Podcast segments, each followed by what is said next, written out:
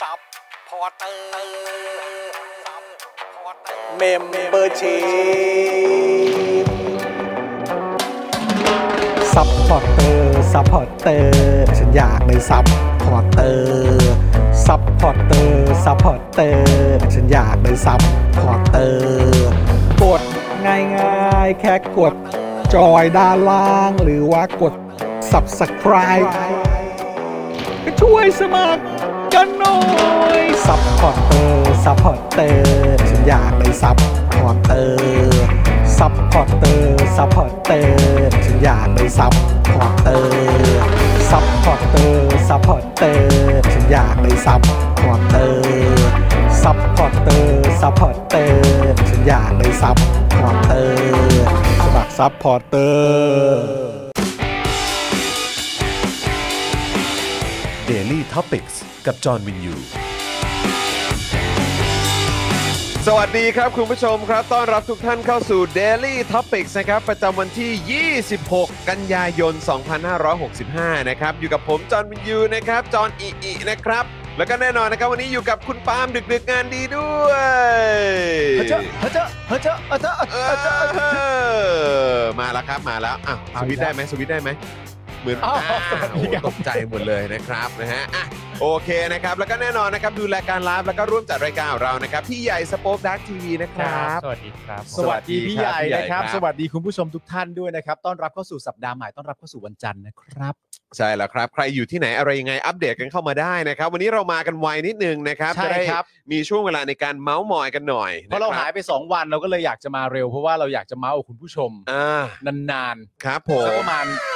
ปีหนึ่งอะ สัก เมาส์ ปี เมาส์ หนึ่ สั ง ก เลย ปีหนึ่ง เมาส์ยาวๆเลยใช่ไหม ออใช่ เออนะครับเพราะวันนี้เนี่ยเดี๋ยวเราจะมีการโฟนอินด้วย ใช่ครับ นะครับเดี๋ยววันนี้เรามีการโฟนอินกันนะครับแต่ว่าคุยกับแขกอ่าสองท่านด้วยกัน ถึง 2 ท่านเลย สอ นะ งท่านด้วยกันนะครับ อ่า ก็เลยแบบอยากจะเหมือนเผื่อเวลาไว้ด้วย ครับ อ่ากลัวว่าเดี๋ยวจะอ่าคุยได้ไม่เต็มที่ ใช่ อะไรแบบนี้ เพราะว่าแขกแขกท่านแรกของเราเนี่ยมีเวลาเป๊ะๆเลยคือ 15 นาที อ๋อเลย เพราะว่าแขกท่านแรกของเราเนี่ยต้องมีไปคุยกับทนายครับ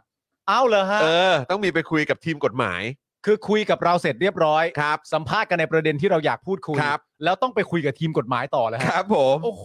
ทำไมแขกเราฮอตกันอย่างนี้ฮะ ฮอตจริง ฮอตจริง ฮอ ๆ ต นะครับ จริงเออก็เลยบอกว่าอ่าโอเคครับได้ครับได้ครับงั้นเดี๋ยวเราจะรีบคุยให้เอ่อเสร็จภายในเอ่อ15 นาที ใช่ค แล้ว รับ ก็แขกอีกหนึ่งท่านเนี่ยก็ยังพอคุยกันได้แบบสบายๆหน่อย ใช่ นะครับ ครับนะเพราะ คุณฉะนั้นก็คุยกันค่อนข้างเอ่อเอ่อเยอะอยู่หน่อยเพราะสองท่านด้วยกัน ใช่ นะครับ คุณเจด้าเข้ามาแล้วนะครับ คุณเจด้าบอกว่าสวัสดีค่ะเย่วันนี้ว่างได้ดูนะครับผม อ่า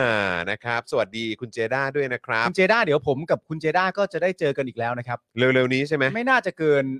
สัปดาห์สองสัปดาห์เนี่ยครับ ครับผม รู้สึกว่าคุณไทนี่จะเอ่อติดต่อคุณเจด้าไหมครับ คือภรรยาเริ่มเห็นแล้วใช่ไหมว่ามันชักยาวเกินไปแล้ว มันชัก ใไห ยาวแล้ว อ๋อ นะค ครั รับบ ผ ผมม ก็ เออ ต้องเอ่อเดินทางไปกันจร อ่า นะฮะ โอเคนะครับผมก็อย่าลืมแวะเวียนไปร้านกันจรนะครับของ ใช่ คุณเจ ครับ ด้ากันได้นะครับ นี่คุณผู้ชมบอกว่าที่มาเร็วเนี่ยเพราะว่าผมขี่มอเตอร์ไซค์ยกล้อมาใช่ไหม โอ้ ไม่ใช่นะฮะ ขี่มอเตอร์ไซค์ยกล้อมา ไม่ใช่นะฮะ แกะอะไรนะแกต้องตายหรือว่า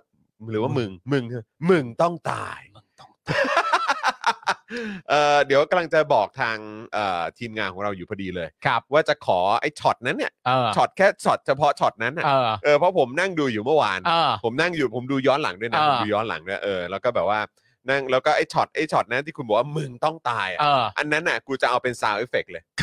กูจะใช้เป็นซาวเอฟเฟกเลย แบบเวลาแบบพี่ใหญ่ครับเออข่าวนี้เนี่ย ขออัญเชิญปาล์มหน่อยได้ไหมฮะ ครับผม เออครับผมแล้วก็มึงต้องตาย ตายเถอะ นะฮะ ตายเถอะ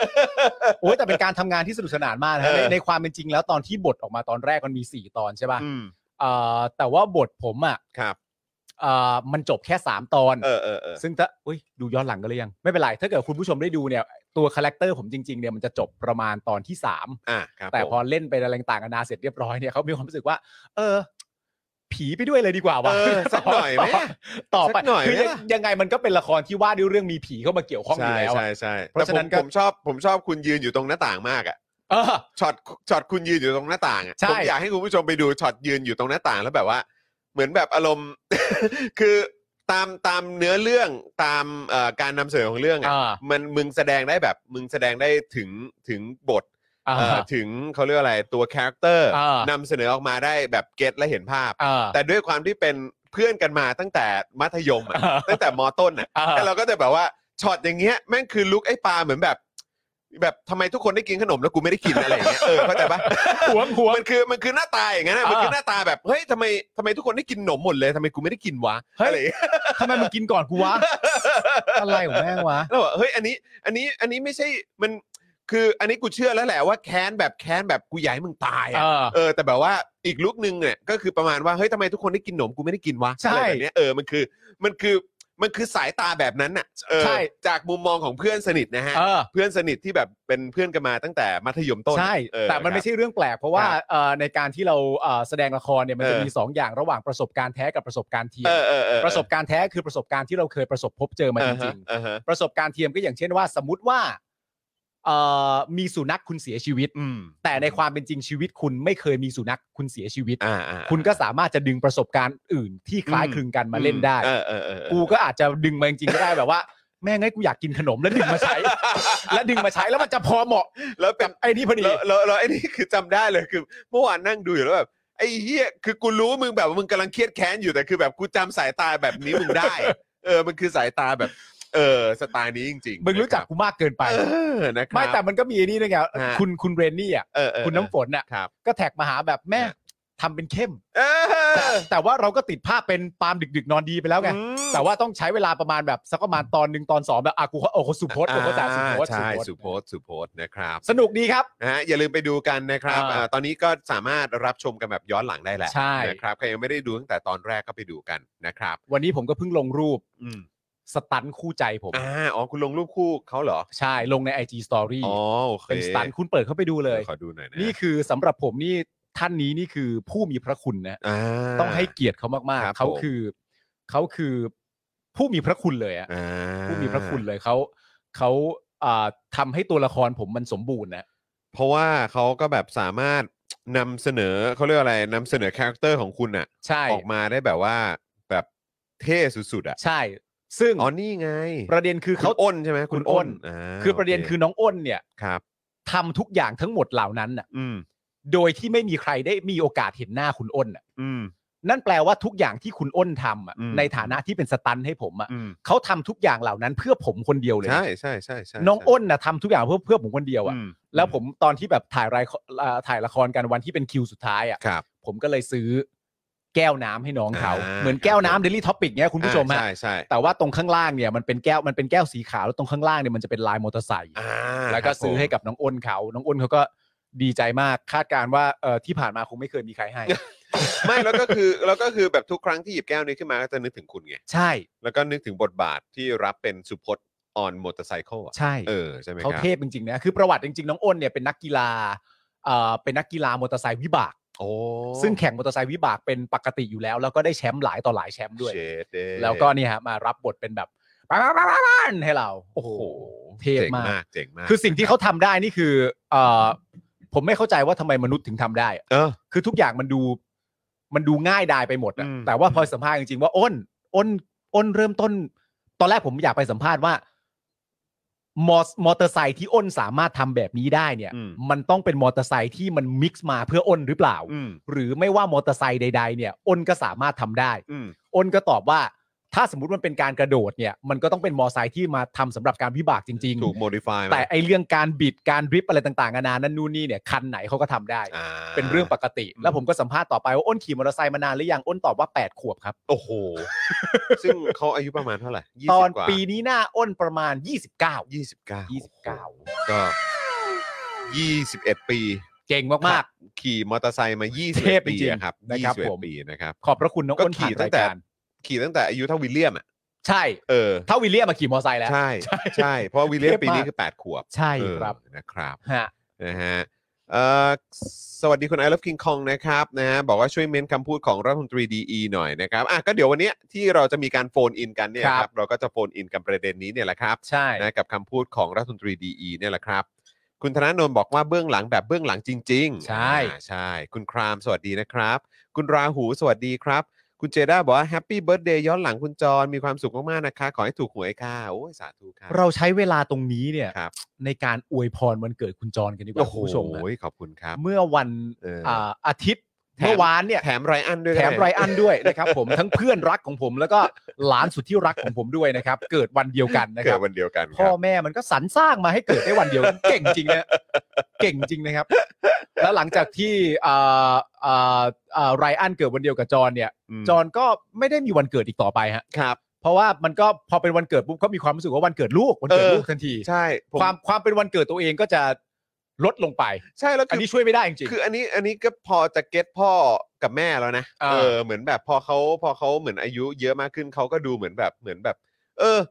เออวันเกิดเนี่ยขอเป็นการแบบรวมญาติกันทานข้าวรวมกันใช้เวลาร่วมกันให้มันพิเศษขึ้นมาอีกหน่อยละกันแค่นี้ก็พอเนอะอะไรเงี้ย ๆ คือแบบว่า า เราก็แบบมีว่าโอ้โหพ่อแม่แบบไม่ไม่อยากให้มีแบบเซอร์ไพรส์ตรงนั้นตรงนี้อะไรอย่างนี้ อ่า หน่อยเหรออะไรอย่างเงี้ยแต่ ใช่ ว่าไอเราไอเราก็เริ่มเก็ตแหละ ใช่ ไอเราเริ่มเก็ตแล้วแล้วโดยเฉพาะยิ่งผมอ่ะ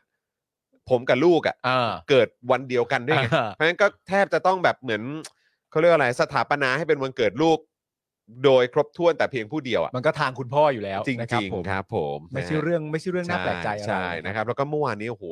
คุณแก้วนี่ก็ไปสรรหาเค้ก เออ ของร้านที่แบบว่า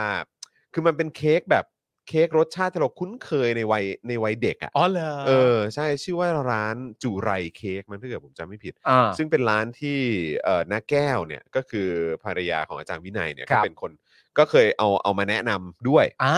อะไรอย่างเงี้ย แล้วก็แบบมันจะเป็นเค้กแบบ อ่า ที่กูว่ามึงเห็นแล้วแหละ ที่ที่แก้วโพสอะ เห็นแล้วเห็นแล้ว ออ เห็นแล้ว นะเค้กแบบมันจะดูแบบเหมือนเหมือนแบบเอ่อมินิมอลหน่อยอะ อ่า เออแบบไม่ได้ไม่ได้แบบยิ่งใหญ่อะไร ไม่ได้หวือการหวาม ากแต่ อ่า คือแบบว่าข้างในอ่ะรสชาติแม่งคือแบบทั้งนุ่ม ทั้ง อ่า หวานกำลังดี แล้ว อ่า ผมอะเป็นคนชอบเค้กรสกาแฟด้วยไง อ๋อ ผมชอบเค้กรสกาแฟที่สุดแหละ อ่า คือแบบเกิดมาตลอดชีวิต ถ้าเกิดว่าตั้งแต่เด็ก ๆ ผมห้าหกขวบอย่างเงี้ย มีใครแบบมีเค้กกาแฟในวันเกิดอ่ะผมจะแบบโอ้โหแบบว่า เก่งมากดี สุดยอดมากเลยแล้ว enjoy birthday นั้นมากๆอ่ะแล้วคือแบบเมื่อเมื่อเมื่อวันเสาร์เนี่ยแหละ อ่า เออก็เลยแบบมีเค้กอันหนึงเป็นของผม อ่า เค้กอันหนึงเป็นของไรอัน อืม อะไรอย่างเงี้ยแล้วไอ้เค้กไอ้เค้กที่เป็นเค้กแบบเออเหมือนเค้กแบบเออคลาสสิกอันนี้เนี่ยก็ขายดีมากด้วย อ่า เออรสชาติมันดีเหลือเกินนะครับ ครับ ก็ ผม ขอบคุณมากๆเลยนะครับ อย่างไรก็ดีนะครับ อืม คุณจรครับสุขสันต์วันเกิดนะครับ ขอบคุณมากครับ ขอให้ เพื่น คุณจรมีความสุขมากๆนะครับ ขอให้ Thank คุณ you จรประสบความสำเร็จทุกๆวันนะครับผม สาธุครับ ขอให้คุณจรมีรอยยิ้มในทุกๆวัน ครับผม ขอให้คุณจรสามารถที่จะทำรายการที่เกี่ยวกับการเมือง สังคม ครั ใน บ วาระที่ประเทศปกคลุมไปด้วยเผด็จการเนย นะครับ อย่างมีรอยยิ้มใน ครับ ทุกๆวัน ครับ แล้วก็ไม่พ่ายแพ้ต่อมันเสียก่อน ครับผ นะค ม รับผมแฮปปี้เบิร์ดเดย์ครับเพื่ ข อน อบคุณมากครับเพื่อน ไปเพื่อน Thank you หมดแก้ว Thank you เอ้ยเออนะครับ เอ้ยแล้วจริง ๆ แล้วเราก็มีข่าวดีนะ คือ ที่เรานัดแนะกับคุณไผ่ายไว้อะ อ๋อใช่ เออเดี๋ยวเราจะเอาภาพเบื้องหลังมาให้คุณผู้ชม ใช่ ได้ติดตามอีกทีละกัน คือมันเป็นมันเป็น นะครับ ข่าวดีของพวกเรา ใช่ แต่ถ้าเกิดแทงภูเมื่อไหร่อะมัน ครั จะ บ เป็นข่าวร้ายของคุณไผ่ โอ้โหเอาละโว้ยเอาละโว้ย ผมว่าสงสารคุณไผ่จริงๆ ครับ ผม ไม่น่าเลย คิดดีแล้วนะ คิดดีแล้วนะ คุณไผ่คิดดีแล้วนะ ฮะ ผมไม้เดียวหมดโต๊ะนะคุณไผ่ถ้าไม่หมดผมก็แทงไม้ที่สองเท่านั้นเองผมไม่มีหายแล้ว ฮะ สบายสบาย ไม่ใช่ร้าน Lucky House Coffee เหรอครับ ร้านไหนอะครับ Lucky House Coffee ลักกี้เฮาส์คอฟฟี่ก็ในละครผมไง อ๋ออ๋อคือหมายถึงว่าตัวเค้กอะเหรอฮะ ตัวเค้กลักกี้โอ้ยคุณผู้ชม จำ น่ารัก ข นา จ ด ริงๆ ข เลย นาด อะ ชื่อร้านยังจำได้อะ น่า เออ รักจริงๆเลยอะ นะครับ โอ้โห คุณปาวิน สุดยอด ถามว่าหมดแก้วเนี่ยวีซ่าผ่านยังมีปาล์มเออ ผมไม่เคยจะต้องขอวีซ่าเสร็จเรียบร้อยแล้วครับ เออชัดเจนจริงๆ ชัด นะค เจ รับ นครับ นะขอบคุณคุณราหูด้วยนะครับ ขอบคุณทุกๆท่านเลยนะครับ ที่มาอวยพรวันเกิดให้ผมนะครับ ครับ ทั้งในไลฟ์นี้ของเรานะครับ แล้วก็ผ่านทางทุกช่องทางโซเชียลมีเดียด้วยนะครับข ใช่ อบพระคุณจริง ๆ นะครับนะ ผมเพิ่ง ค่า รู้นะเนี่ยว่าอย่างแรกเนี่ยเรารู้กันมาตั้งนานแล้วใช่ไหมว่าวันเกิดคุณจรเนี่ยตรงกับวันเกิดของคุณจิตรภูมิศักดิ์ อ่ะครับผม นอกจากนั้นเนี่ยคุณจอดคุณจรเนี่ยยังเกิดวันเดียวกับคุณเอ่อแมตต์แฮมเมลที่เป็นอนาคิน คนไหนวะ ที่เป็นที่ที่ คนไหเป็นน นะ พระเอกสตาร์วอล ที่เล่นเป็นลูกเนี่ยนะ ใช่ เหรอ เขาชื่ออะไรนะ เออชื่ออะไรอะแมทแมทแมทแฮมเมลป่ะ เออใช่ อ๋อเหรอผมเกิดวันเดียวกับเขาเหรอ คุณ จริงเหรอเนี่ย คุณเกิดวันเดียวกับ ผม เขา เกิดวันเดียวลุคสไตล์วอล์กเอ้ยลุคสกายวอล์กเกอร์ มึงเกิดวันเดียวกับลุคสกายวอล์ก แล้ว เกอร์เพื่อ เกิ น ดวันเดียวกับคนที่ให้เสียงโจ๊กเกอร์ด้วย ถูกต้อง โอ้โหจริงป่ะเนี่ย แล้วมึง ขอขอเสิร์ชก่อน แล้วมึงยังเกิดวันเดียวกับแคทเธอรีนซีตาโจนด้วยนะ เฮ้ยจริงป่ะเนี่ย มึงนี่มันเกิดตรง จกัริบ งเหรอวะ วันดีๆนะมาร์ค เออ มาร์คแฮมเมล อ๋อมาร์คมาร์คมาร์คเออใช่ใช่ มาร์คแฮมเมล จริงเหรอครับผมเกิดวันเดียวกับมาร์คแฮมเมลเหรอ ถูก เนี่ย ต้องฮะ โอ้สุดยอด คุณนี่สุดยอดจริง ๆ นะครับ นี่ก็เป็นซาบอร์นี่ก็เป็นหนังโปรดคุณด้ เอ้ วย ยจริงด้วยวะ เป็นไง โอ้โห สุดยอดแล้วผมเกิดวันเดียวกับแคทเธอรีนเซตาโจนด้วยเหรอ ใช่ เนี่ยอืมนะฮะ คุณสุดยอดมากนะ เห็นเห็นเมื่อวานนี้ผมก็เกิดวันเดียวกับชื่ออะไรนะ คนที่เป็นสามีคุณมากกี้อ่ะ คุณป๊อก เออคุณป๊อก เออ ใช่ไหมแล้วก็มีใครอีกอ่ะเห็นเขาถึงเขาแท็กมาวันก่อนอ่ะ เต้พระรามเจ็ดด้วยเหรอครับ ฮะ เหรอครับ ผมเกิดวันเดียวกับเต้พระรามเจ็ดเหรอค คุณ รับ เต้มงคลกิจเกิด 25 กันยาแล้วฮะ จริงเหรอฮะเนี่ย ครับเนี่ย อืม สุดยอด นะครับอ๋อมีนี่เอ่อคุณเจี๊ยบลาลานา อ่า ฮยอนบินฮยอนบิน ฮยอนบิน ผมเกิดวันเดียวกับฮยอนบินนะ อ้าวโหสุดยอดมาก ผมเกิดวันเดียวกับคุณเดย์ไทเทด้วยนะ จริงเหรอ เออ โอ้ นั่นไงพ่อมึง ยอด นะเออ ใช่ นะครับ พี่ติ๊กชีโร่ด้วยฮะ โอ้ยคุณเกิดวันเดียวกับคุณติ๊กชิโร่ด้วยเหรอ ครับผมเออ อ๋อ นะครับ ถึงว่าคุณรักไม่ยอมเปลี่ยนแปลง แล้วก็พี่ดุ๊กพานุเดช อ๋อคุณพี่ดุกพนุเดชด้วยโอ้ ครับผมเนี่ย เฮ้ย นะครับ หลายคนนะเนี่ย แหม่นะฮะ 25 กันยาแสดงว่าเป็นวัน ครับ ที่ ผม ดีอะเนี่ย โหแต่นี่ผมผมตกใจจริงๆนะเนี่ย ใช่ เรื่องเรื่องมาร์คแฮมเมลเนี่ย เฮ้ย มัน เออ เหมาะ คกัรับบ คุณผม แล้ว หลายคนคงตกใจเอานึกว่าตกใจเรื่องคุณเต้พระรามเจ็ด นะครับ สวัสดีคุณกสินด้วยนะครับ คุณสารไทย คุณแทนนะครับ คุณสิงห์ทอง คุณธนนนท์ด้วยนะครับ คุณชัชวานด้วยนะครับอ่ะคุณผู้ชมเดี๋ยวเอ่อช่วงประมาณ6กโมงครึ่งครับเราจะมีโฟนอินแขกท่านแรก ใช่ครับ หกโมงสี่สิบห้าแขกท่านที่ 2 ก็จะมาครับนะครับ เพราะฉะนั้นเดี๋ยวเราเริ่มต้นนะครับเอ่อรายการของเรากันเลยดีกว่า ได้ครับ นะครับเริ่มต้นด้วยการขอบพระคุณสปอนเซอร์ใจดีของเราดีกว่านะครับ ใช่ครับ เออ ผม นะครับแล้วก็วันนี้เนี่ยเดี๋ยวต้องขออัปเดตนิดนึงวันนี้ทาง i w วิน180 เนี่ย ครับ น่ารักมาก ๆ เลยนะครับ ได้แวะเวียนมาเยี่ยมชมสตูดิโอของเรา ครับ นะครับ แล้วก็เอ่อก็แวะมา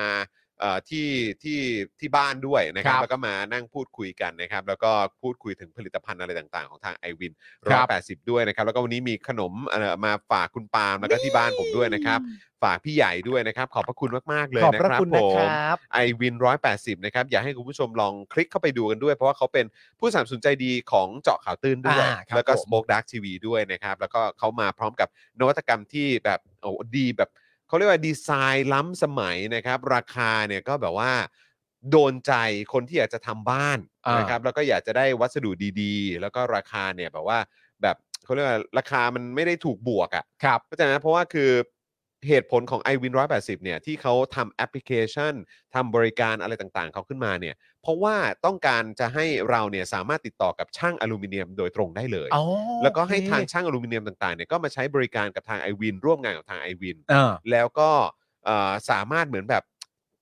ทำให้ราคาจากที่จะต้องเหมือนแบบบวกคนกลางอะ อืม ผ่านผู้รับเหมาหรืออะไร อืม แบบนี้เนี่ย มันก็สามารถตัดตรงตรง พา ท่อ ร์ น ทนั้ นั้น น ไป ไปได้ อ่า ใช่ไหมฮะมันก็จะลดราคาไปได้อีกเยอะเลย อืม หลาย 10%เลยนะครับ แล้วคุณก็สามารถเข้าไปแบบว่าตีราคาเองด้วยคุณได้ ด้วยการใช้แอปของ i w วิน180 ครับ ตัวเจ้าของบ้านอ่ะอยากจะทำตรงไหนอ่ะวัดแล้วก็ตีราคาอะไรด้วยตัวเองได้เลย ฮะ แล้วถ้าอยากได้ช่างเนี่ยไอวินเนี่ยเขาก็จะมีช่างแนะนำให้ อ่า ซึ่งเป็นช่างที่แบบว่าได้รับการเหมือนเช็คประวัติอาชญากรรม โอ้ อะไรต่างๆ มาหมดแล้วประวัติการทำงานว่าเป็นยังไง เพราะฉะนั้นคุณจะไม่เจอช่างที่ทิ้งงานแน่นอน อ่า คุณจะได้ช่างที่มีความสามารถ อ่า ช่างที่เป็น professional อ่า แล้วช่างเนี่ยก็สามารถติดต่อกับทาง i w วินน่ะ เออ เพื่อไปฝึกงานกับทาง i w วินก็ได้เขาจะสอนให้หมดเลยว่าเฮ้ยจะต้องทำยังไงบ้างถ้าคุณอยากจะเป็นช่างอลูมิเนียม โอ้ ใช่ไหมแล้วคุณก็สั่งของจากทางเอ่อไอวินได้เลย เออ ใช่ไหมเพราะฉะนั้นก็ราคาคุณก็จะได้ราคาที่ดีเอาไปนำเสนอให้กับลูกค้าของคุณด้วย แล้วครบวงจร ครบวงจร โอ้โห คือไม่ต้องมีตัวกลางอ่ะ โอ้โห ตรงนี้เลยราคามันก็จะถูกลง ใช่ เวลาคุณทำบ้านทำอะไรต่างๆอย่างเงี้ยก็จะได้ไม่ต้องกังวล เออ เพราะบางทีทำแค่แบบสล็อตเดียวช่องเดียวแบบไม่ได้เยอะไม่ได้เยอะไม่ได้ใหญ่มากบางที ตีราคาออกมาเป็นหมื่น เข้าใจ นะ เข้าใจ เป็นหมื่นนะใช่ไหม เออ แต่ว่าอันเนี้ยไม่ถึงหมื่น อ่า ก็สามารถทำได้ อืม แล้วก็ผลิตภัณฑ์ก็ดีมาก อ่า นะครับยังไงก็ฝากเข้าไปแวะเวียนไปดูกันได้ที่ i w วินร้อยแปดสิ โอ้ บ โหสุย โหลดแอปกันดูก่อนก็ได้นะครับ i w i n แล้วก็ร้อยแปดสิบนะครับ อ่า ลง มีแอปเลยเหรอ มีแอปเลย โอ้สุด แล้วก็ ยอด มีแอปแบบสำหรับเทรนนิ่งด้วย อ่า คือให้กับช่างทั้งหลายก็คือ i w วิน180 Training โอ้ อั อั นนี้ก็ไปโหลดได้ด้วยเ สุดยอด นะครับนะก็ลองเออทักเข้าไปพูดคุยกับทาง i w วิน180 ได้เลย ครับ นะ ผ ค ม รับขอบคุณอีกครั้งนะครับนะก็เป็นผู้สนับสนุนใจดีของเราด้วยนะครั ขอบบ พระคุณนะครับ นะอ่ะแต่ว่าตอนนี้เดี๋ยวเรา มีคนทักเข้ามาเยอะบอกว่าเราจะพูดเรื่องพักอะไรกล้าพัฒนาชาติหรือเปล่า ไม่ใช่ พรรคเอออะไรนะ พักชาติพัฒนากล้า ชาติพัฒนากล้า เอ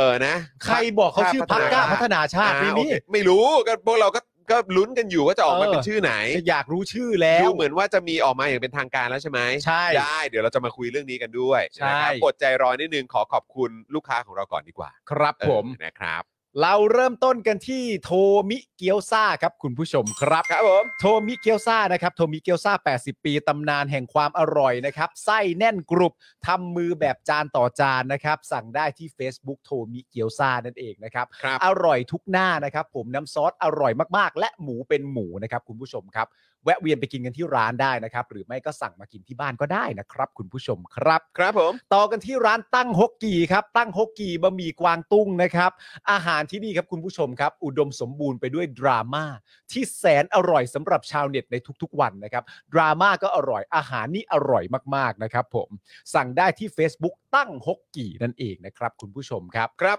รู้สึกวันนี้จะหยุดหนึ่งวันนะ วันนี้พัก วันนี้พักนะหยุดห ก็ นึ่งวัน ให้คุณอาร์ตได้พักบ้างนะค ใช่ รับ นะ นะ ฮะ เพราะลูกค้านี่ก็มากันแบบไม่หยุดไม่หย่อน ฮอต เล อย่างต่อเนื่อง ยอดเยี่ยม ฮอตอย่าง เลยครับ ต่อเนื่องนะครับ ผม ผม ต่อกันที่เดอะมีทแพนครับผมเดอะมีทแพนสวรรค์ชั้น 7 ของสายเนื้อโอ้เยสนะครับคุณผู้ชมครับ มีโปรใหม่มาบอกกันด้วยนะครับ ก็คือในช่วงเวลา 5 โมงเย็นจนถึง 1 ทุ่มนะครับ ถ้าสั่งเบอร์เกอร์เนี่ยแถมฟรีไปเลยเครื่องดื่ม 1 แก้วครับ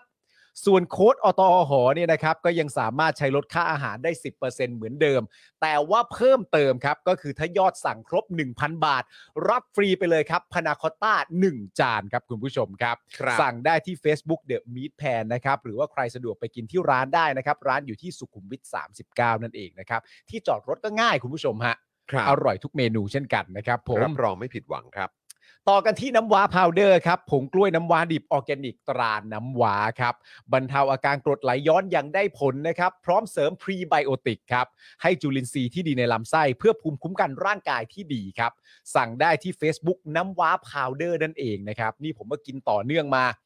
น่าจะเข้าใกล้ 2 เดือนแล้วนะครับผมเพราะว่ากินแล้วมันเวิร์กจริงๆคุณผู้ชมอะ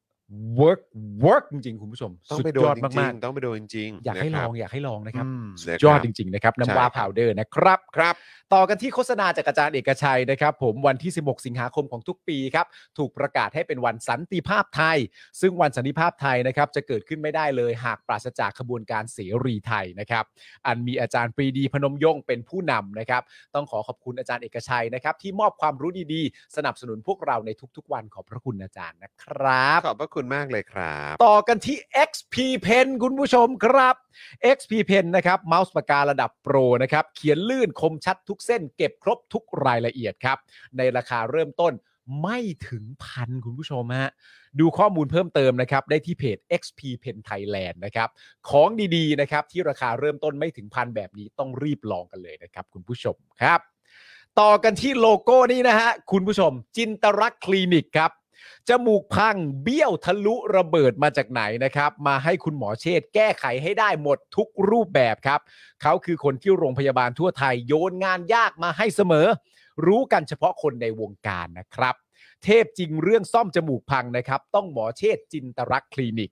สอบถามได้ที่ Facebook จินตรักษณ์คลินิกนั่นเองนะครับ ที่ขึ้นอยู่ทางเนี้ยเขียนแบบนี้เลยครับ ตรงๆเป๊ะๆทาง Facebook นะครับและนี่ก็คือหมอเชษฐ์นั่นเองนะครับผม ตรงตัวเล จินรักษณ์คนิ ย ก นะครับแล้วก็ทักเข้าไปเลยนะครับ หลายท่านอาจจะกังวลหรือว่าแบบเอ๊ะแบบว่าบางที่ไม่มั่นใจหรืออะไรหรือเปล่าทักไปคุยเลยครับ ครับ นะคุยกันก่อนเบื้องต้นอย่างน้อยปรึกษาไว้ก่อน ครับ นะครับ แล้วผมเชื่อว่าคือถ้าเกิดว่าโรงพยาบาลทั่วไทยเนี่ย ฮะ เขาส่งงานมาให้หมอเชษฐ์แบบเนี้ยมั่นใจได้เลยครับ มั่นใจได้นะครับ ลุย คุณ ค ผู้ช รับ มครับ ลุยครับอืม ต่อกันที่ Protect Screen ครับผมสร้างพื้นที่บ้านของคุณให้ปลอดฝุ่น PM 2.5 ด้วย Protect Screen ครับ มุ้งลวดยุคใหม่นะครับ ที่กันได้ทั้งยุงและฝุ่น PM 2.5 เจ้าแรกและเจ้าเดียวในประเทศไทยครับ ผลิตจากเยื่อนาโนไฟเบอร์คุณภาพสูงนะครับทำให้ไม่เกิดสนิมตลอดทั้งการใช้งานเลย ที่สำคัญนะครับคุณผู้ชม เพียงแจ้งโค้ด SPD 10นะครับ รับส่วนลดไปเลย 10%นะฮะ สอบถามข้อมูลเพิ่มเติมได้ที่ Facebook Protect Screen หรือว่า Line ID at ps 2 2 8 8หรือว่าโทรไปได้นะครับ ที่ 0 2 0 2 8 2 2 8 8 นะครับผม ครับผม โค้ดคือ SPD 1 0นะครับ นี่ ได้ส่วนลดด้วยนะ ใช่ ครับ ฮะ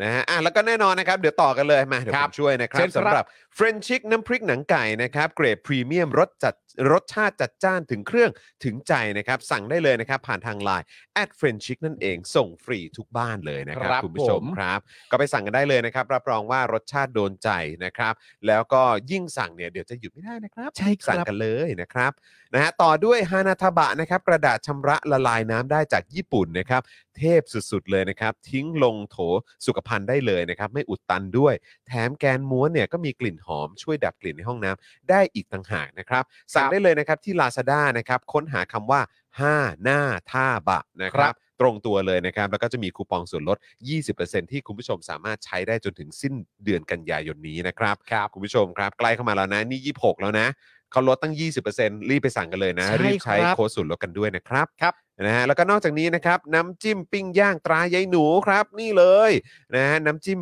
ปิ้งย่างตรายายหนูสูตรเด็ดเมืองเพชรบุรี เครื่องเทศเน้นๆ ไม่มีแป้งผสมนะครับทำให้ได้รสชาติแซ่บเข้มข้นสุดๆ ที่สำคัญนะครับ ตั้งแต่วันนี้ถึงเดือนธันวาคมนะครับ มีโปรโมชั่นพิเศษนะครับ ซื้อ 2 แถม 1 อีกด้วยนะครับ สนใจสั่งได้เลยครับที่ Line แอดยายหนูนั่นเองตรงนี้นะครับ คุณผู้ชม ครับ แว้วนี่ตรงนี้แอดไปเลย อ่า สั่งเลยครับ สั่ง 2 เนี่ย ได้แถมมาอีกหนึ่งด้วยนะ ถู ค ก รับ ต้องครับ นะฮะคุ้มค่าแบบสุดๆเลยนะครับ แล้วก็ทิ้งท้ายนะครับกันด้วยผู้สามสนุนใจดีของเราอีกหนึ่งท่านนะครับ ซึ่งเป็นพี่สาวใจดีของพวกเราก็ ใช่ คือ แล้ว เพจคุณนายปลาดิบนั่นเองนะครับ ติดตามไลฟ์สไตล์เก๋ๆแบบแม่บ้านญี่ปุ่นที่น้อยคนจะรู้นะครับ พร้อมคอนเทนต์มันๆนะครับได้ที่ Facebook คุณนายปลาดิบนะครับ หรือว่ามาดามซาชิมินั่นเองนะครับ ครับ อันนี้เนี่ยไปติดตามได้ทุกแพลตฟอร์มของโซเชียลมีเดียเลยนะครับนะฮะคุณนายประดิษฐ์เนี่ยก็จะอัปเดตนะครับเรื่องราวที่น่าสนใจ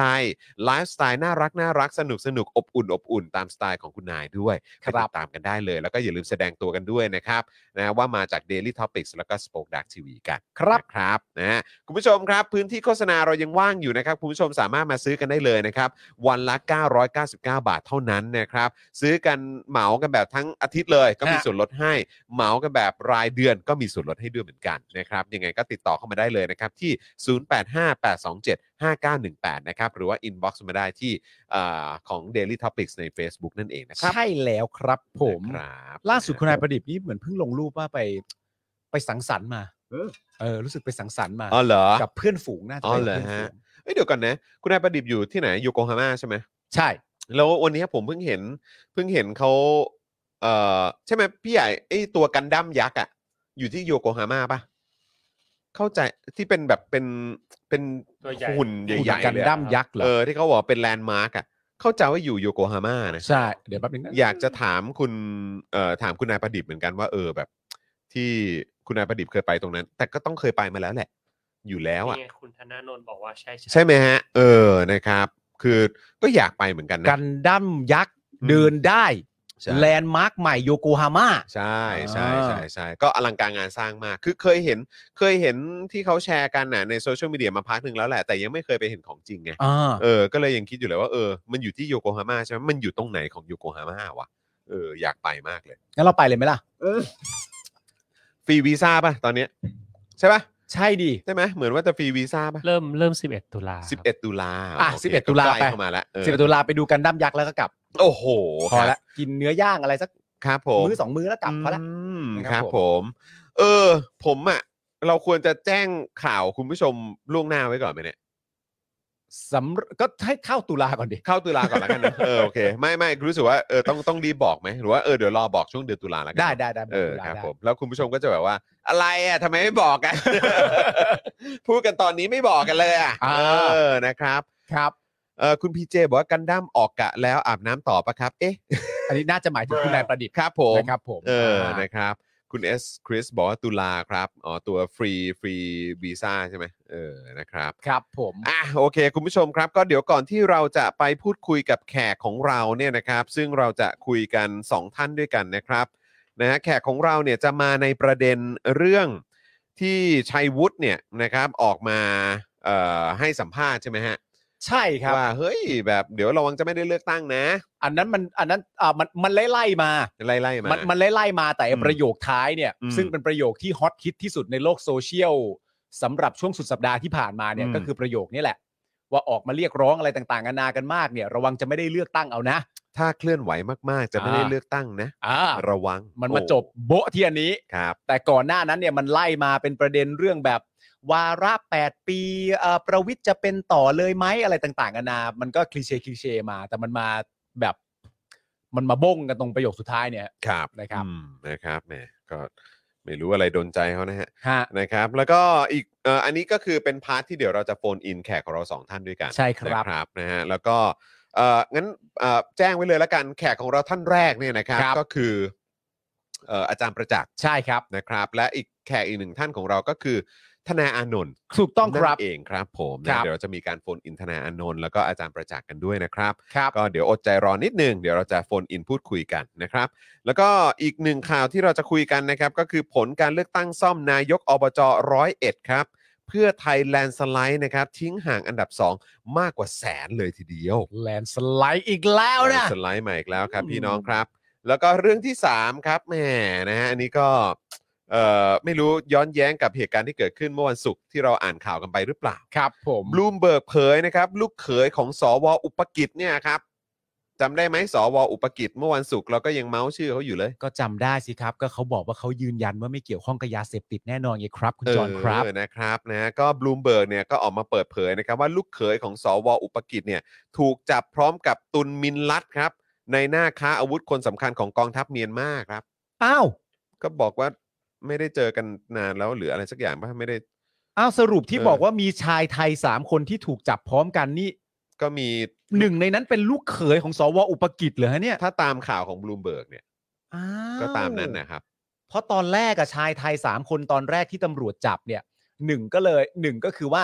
ไม่มีการเปิดเผยชื่ออ อืม ทั้งตุลมินลัดก็ไม่ได้เปิดเผยชื่อ ใช่ บอกแค่ว่าจับในเรื่องของยาเสพติด ใช่ ส่วนชายไทยอีก 3 คนก็ไม่เปิดเผยชื่ออ อืม ถ้าสมมติว่าข่าวจากบลูมเบิร์กเป็นข่าวที่เห็นตรงแล้วเราเชื่อถือได้เนี่ย อืม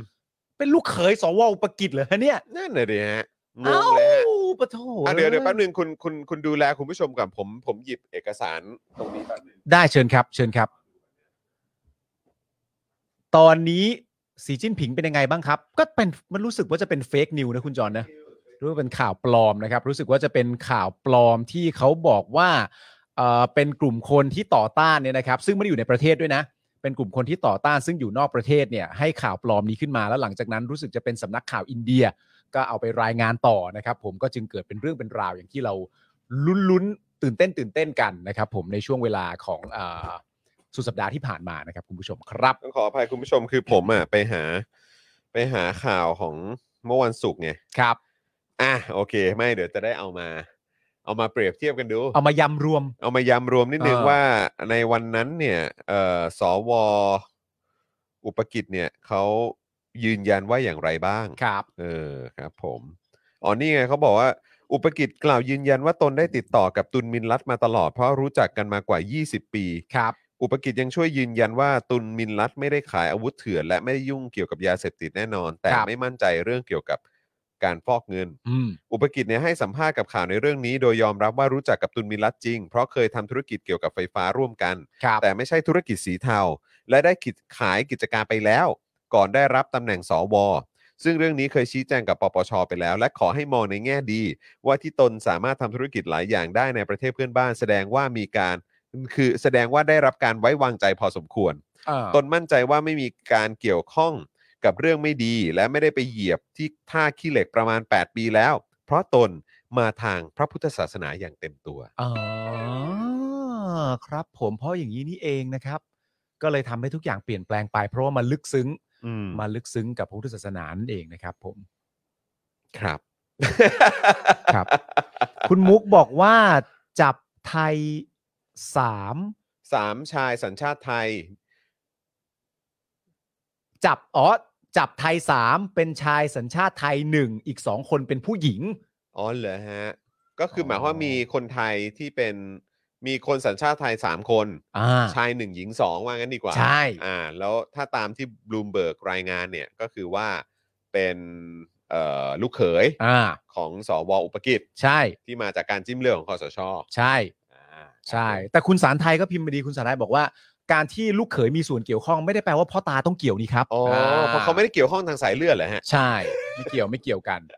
เป็นเขยเป็นเขย ครับผม ครับผม นะครับอ้าวก็งั้นไหนๆเราก็พูดถึงข่าวนี้แล้วอ่ะ อ่า งั้นเราก็เข้าข่าวนี้กันเลยดีกว่า เอาได้สิครับ เออนะครับ งั้นเราเข้าข่าวประเด็นของตัว เอ่อลูกเขยสว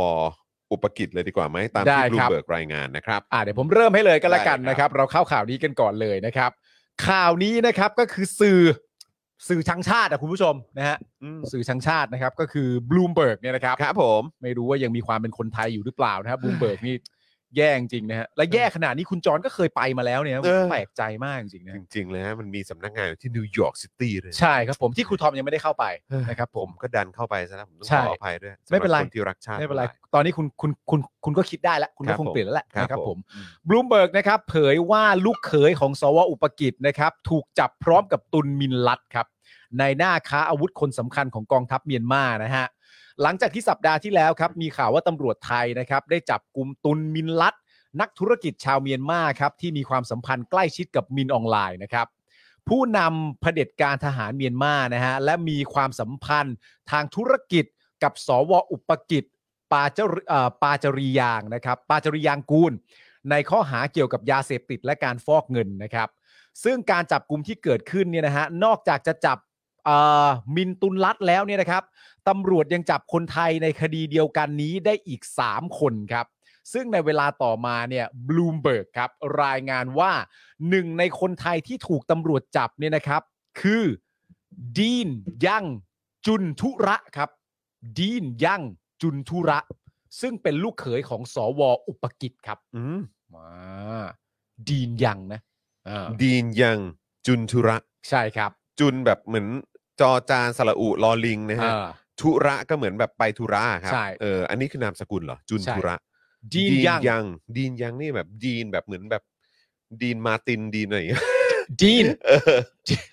ดีน ยัง เออใช่ไหม อ่า ดีนแบบเหมือนชื่อภาษาอังกฤษปะ ใช่ คงคงทรงนั้นเนอะ ก็นะ เออ ก็ดี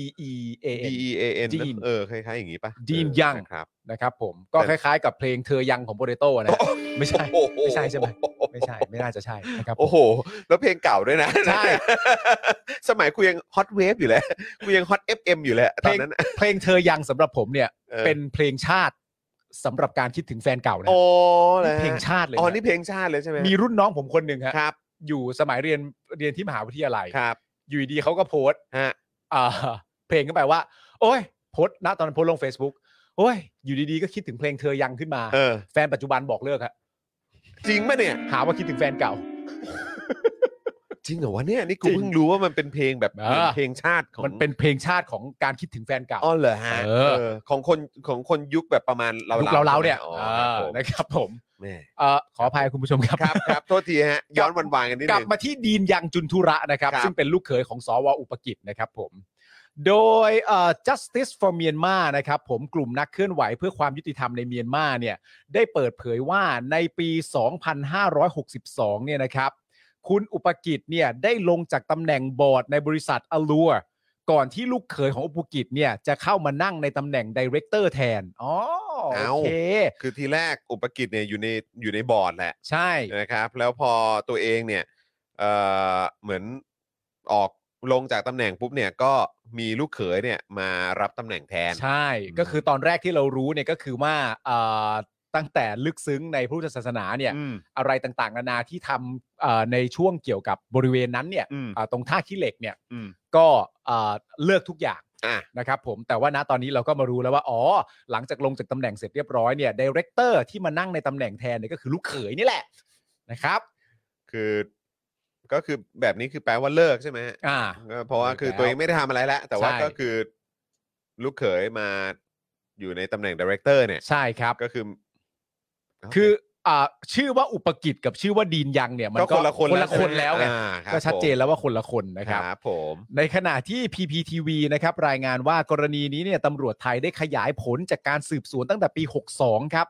พบว่ามีชื่อเป็นกรรมการบริษัทเดียวกันกับตุนมินลัดเข้าไปอีกด้วยนะฮะ อืม มีเส้นทางการเงินเชื่อมโยงกับกลุ่มเครือข่ายค้ายาเสพติด อืม โดยมีการโอนเงินผ่านบัญชีม้าเข้าไปอีก เออ ก่อน เป็ไร โอน วะ เข้าบัญชีบริษัทในลักษณะที่มีการทิ้งช่วงไม่ได้โอนทันที อืมคือเหมือนแบบอารมณ์ไปพักเงินก่อนเหรอหรือว่ายังไงวะ หูยแต่นี่มันหูมันบริษัท ซึ่งบริษัทที่ว่าก็น่าจะหมายถึงบริษัทอลัวนี่แหละถูกไหม อืม น่าจะเป็นอย่างนั้นนะครับ หลังจากที่บลูมเบิร์กนะครับออกมาเปิดเผยเรื่องนี้นะครับ ในเวลาต่อมาเนี่ยคุณอุปกิจครับ ก็เลยได้มาให้สัมภาษณ์อีกครั้งครับ หลังจากเคยสัมภาษณ์ไปแล้วครั้งหนึ่งเนี่ยนะครับก็อาจสัมภาษณ์อีกครั้งหนึ่ง โดยคุณอุปกิจเนี่ยยอมรับนะครับว่าคุณดีนยังจุนทุระเนี่ยนะครับ ที่ถูกตำรวจจับพร้อมตุนมินลัดเนี่ยเป็นลูกเขยของตนจริงครับ อืม แต่ไม่ได้มีส่วนเกี่ยวข้องกับตุนมินลัดครับ ครับ แค่มารับโอนหุ้นโรงแรมอลัว อืม ที่ท่าขี้เหล็กจากตนเมื่อ 8 ปีที่แล้วเฉย อืม ๆ ก่อนที่จะรับตำแหน่งสวเท่านั้นเอง ซึ่งคุณอุปกิจเนี่ยนะครับยังบอกว่าตอนนี้เนี่ยเรื่องการจับกลุ่มตุนมินลัดเป็นมากกว่าเรื่องยาเสพติดทั่วไป อ้าว ไปรู้ซะอีกนะครับ อ่ะแล้วก็ตัวส่วนตัวเองเนี่ยที่ผมอ่านที่พวกเราอ่านข่าวกันไปเมื่อวันที่ 23 ก็คือวันศุกร์ที่ผ่านมา เอ เนี่ย อ บอกว่า ยืนยันว่าไม่เกี่ยวข้องกับยาเสพติด อุปกิจยังช่วยยืนยันว่าตุนมินรัตไม่ได้ขายอาวุธเถื่อนและไม่ได้ยุ่งเกี่ยวกับยาเสพติดแน่นอน ใช่ครับ แต่ไม่มั่นใจเกี่ยวเรื่องฟอกเงิน ใช่เรื่องฟอกเงินเนี่ยไม่รู้ ครับ แต่ว่าณตอนนี้คุณอุปกิจเนี่ยครับบอกแล้วนะฮะว่ายังมองว่าตอนนี้เนี่ยนะครับเรื่องจับกุเอ่อจับกลุ่มตุนมินลัดเนี่ยเป็นเรื่องมากกว่ายาเสพติดไปแล้ว แต่ขอตรวจสอบรายละเอียดทั้งหมดก่อนครับ อืม อ่า ซึ่งคือเออประเด็นเกี่ยวกับเรื่องของบัญชีม้าเนี่ย อืม นะครับ ก็คือจริง ๆ แล้วบัญชีม้าก็คือบัญชีเงินฝากธนาคารของบุคคลอื่นนะครับ ใช่ครับ ซึ่งถูกมิจฉาชีพ ผู้กระทำผิดนำมาใช้เป็นช่องทางในการรับเงิน อืม และถ่ายโอนเงินที่ได้มาจากการกระทำความผิดเพื่อป้องกันไม่ให้มีพยานหลักฐานเชื่อมโยงมาถึงตัวได้ ถูกต้องครับ มีในประเทศไทยมาระยะหนึ่งแล้ว ใช่ ที่ผ่านมาสำนักงานตำรวจแห่งชาติและกองบัญชาการตำรวจสืบสวน สอบสวนอาชญากรรมทางเทคโนโลยีเนี่ยนะครับ เคยแถลงผลการจับกลุ่มขบวนการมาหลายครั้งแล้วนะครับ ซึ่งมีทั้งกลุ่มที่หลอกลวงประชาชน หรือเหยื่อให้เปิดบัญชี รวมถึงกลุ่มที่รับจ้างเปิดบัญชีนั่นเอง ใช่ครับ BBC ไทยรวบรวมกลวิธีนะครับของขบวนการที่เกี่ยวข้องกับบัญชีม้ามานะครับ ว่าเคยเกิดกรณีในรูปแบบไหนบ้าง แล้วก็โทษจากการเปิดบัญชีม้าเนี่ยมันรุนแรงแค่ไหน ครับ นะครับถ้าใครสนใจเดี๋ยวผมจะส่งเดี๋ยวผมจะแปะลิงก์ไว้ให้ในช่องคอมเมนต์นะครับ อืม เผื่อลองไปอ่านดูกันได้ว่า ใช่ บัญชีม้าเนี่ยรายละเอียดอย่างที่ BBC เขาไปท อืม ำสกู๊ปมาเนี่ยมันมันเข้มข้นขนาดไหน แล้วมันหลากหลายขนาดไหน ครับ นะครับ แล้วก็บ้านเราเนี่ยโอ้โหแม่ บ้านเราเนี่ย ดูท่ทง นะครับ จเฟื่องฟูมากนะครับ บ้านเราเนี่ยนะครับคุณจรครับ ครับ มาอยู่ในจุดนะครับ ที่สามารถจะโพสต์ รับสมัครให้คนมาเปิด เปิด บั บั ญ ญ ชี ชี ม้า ให้ได้ เนี่ย เลยใช่ ได้อย่างเปิดเผยนะฮะ ใช่ครับ แล้วคนที่เปิดบัญชีม้าเนี่ยก็จะได้ส่วนแบ่ง อืม นะครับ ผมจากการที่เปิดบัญชีม้าให้ ครับ นะครับ อืม ก็เป็นลักษณะแบบนี้ ใช่นะ ล่า ล่าสุด สุดก็เพิ่งมีข่าวไปใช่ไหมที่ ครั ค บ นเปิดบัญชีม้า ครับ พอเปิดบัญชีม้าเสร็จเรียบร้อยเนี่ยก็ดันไปโกงบัญชี ม้าพอโกงบัญชีม้าก็เลยโดนเก็บ เรียบร้อย โดนเก็บ ครับผม นะครับบัญชีม้าเขาเรียกบัญชีม้า แม่งเละเทะกันไปใหญ่แล้วฮะตอ นเนี้ยประเทศเนี้ยเฮียแม่งบ้าบอจริงๆ เรามีตำรวจไซเบอร์ด้วยนะครับ ผม ครับผม ครับผม ทั้งนี้นะครับคุณผู้ชมครับในการสัมภาษณ์รอบแรกนะครับ ที่สวอุปกิจเนี่ยนะครับ บอกว่ารู้จักกับตุลมินลัดมากกว่า 20 ปีเนี่ยเพราะว่าเคยทำธุรกิจร่วมกัน ตอนนั้นเนี่ยคุณอุปกิจนะครับบอกกับนักข่าวว่าตนได้ขายหุ้นอลัวให้คนอื่นไปแล้ว ชื่อว่าชาคริต อืม และเรื่องนี้เนี่ยก็ได้แจ้งกับปปชไปแล้วตอนแสดงเอ่อบัญชีทรัพย์สิน ครับ แต่ในการสัมภาษณ์ครั้งล่าสุดเนี่ยนะครับ คุณอุปกิจกลับบอกว่า โอนหุ้นอลัวให้กับลูกเขยครับ อ้าว ซึ่งแม่มันไม่ตรงกันนะคุณผู้ชม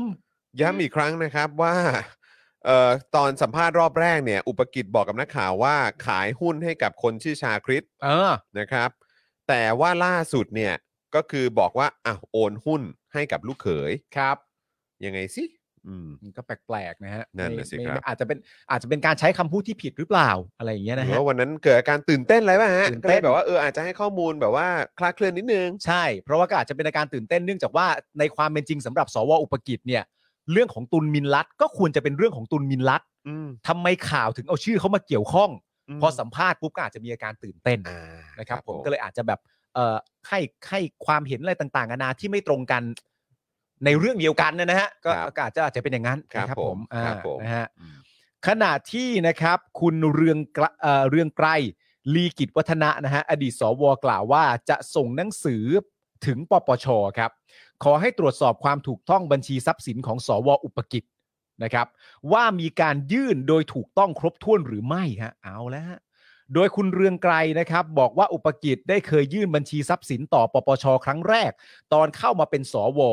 ซึ่งแจ้งว่ามีทรัพย์สินรวมกว่า 1,700 ล้านบาทครับ โอ้ ส่วนครั้งที่2เนี่ยแจ้งว่ามีทรัพย์สินรวมกว่า 1,900 ล้านบาท อื้อหือ เท่ากับว่ามีรายการทรัพย์สินเพิ่มขึ้นถึง 200 กว่าล้านบาทเลยฮะ อืม แต่การแสดงบัญชีทรัพย์สินในครั้งที่ 2 กลับไม่มีชื่อกรรมการปปชรับรองไว้ฮะ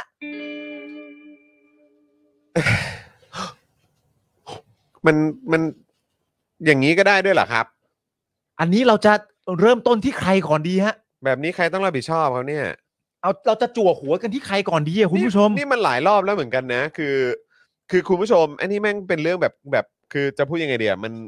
มันมีเรื่องใกล้ตัวมาตอกย้ำขึ้นเรื่อยๆอ่ะ อืม เข้าใจปะอย่างเรื่องเรื่องเนี้ยก็บอกว่าเอ่อยื่นบัญชีทรัพย์สินครั้งที่ 2,900 กว่าล้าน เพิ่มขึ้นมา 200 กว่าล้าน จาก แต่ พัน ไม่ เจ็ดเป็นพันเก้า ใช่แต่ว่าไม่มีรายชื่อของอะไรนะ ปปชใช่ปะ อ่า ที่เขาบอกอะ่ะคืออา ไม่มีรายชื่อของปปช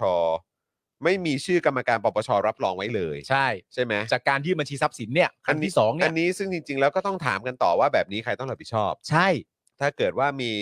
การยื่นบัญชีผิดพลาดหรืออะไรก็ตาม คือต้องมีใครติดคุกไหมต้องมีใครโดนปลดออกจากตำแหน่งไหมเอ่อริบเงินเดือนคืน ริบสวัสดิการคืนไหม ครับ ใช่ไหมครับ มีใครต้องถูกคดีอาญาหรืออะไรหรือเปล่าในแง่ของว่าความทำหน้าที่ไม่ครบถ้วน ครับ ไม่โปร่งใสไม่ไม่ไม่ไม่ไม่ไม่คุ้มเงินภาษีประชาชนว่างั้นดีกว่า อ่ อันนี้ก็เรื่องหนึ่ง ใช่ อีกเรื่องหนึ่งที่ย้อนกลับไปก็คือเมื่อสัปดาห์ก่อน ก็คือ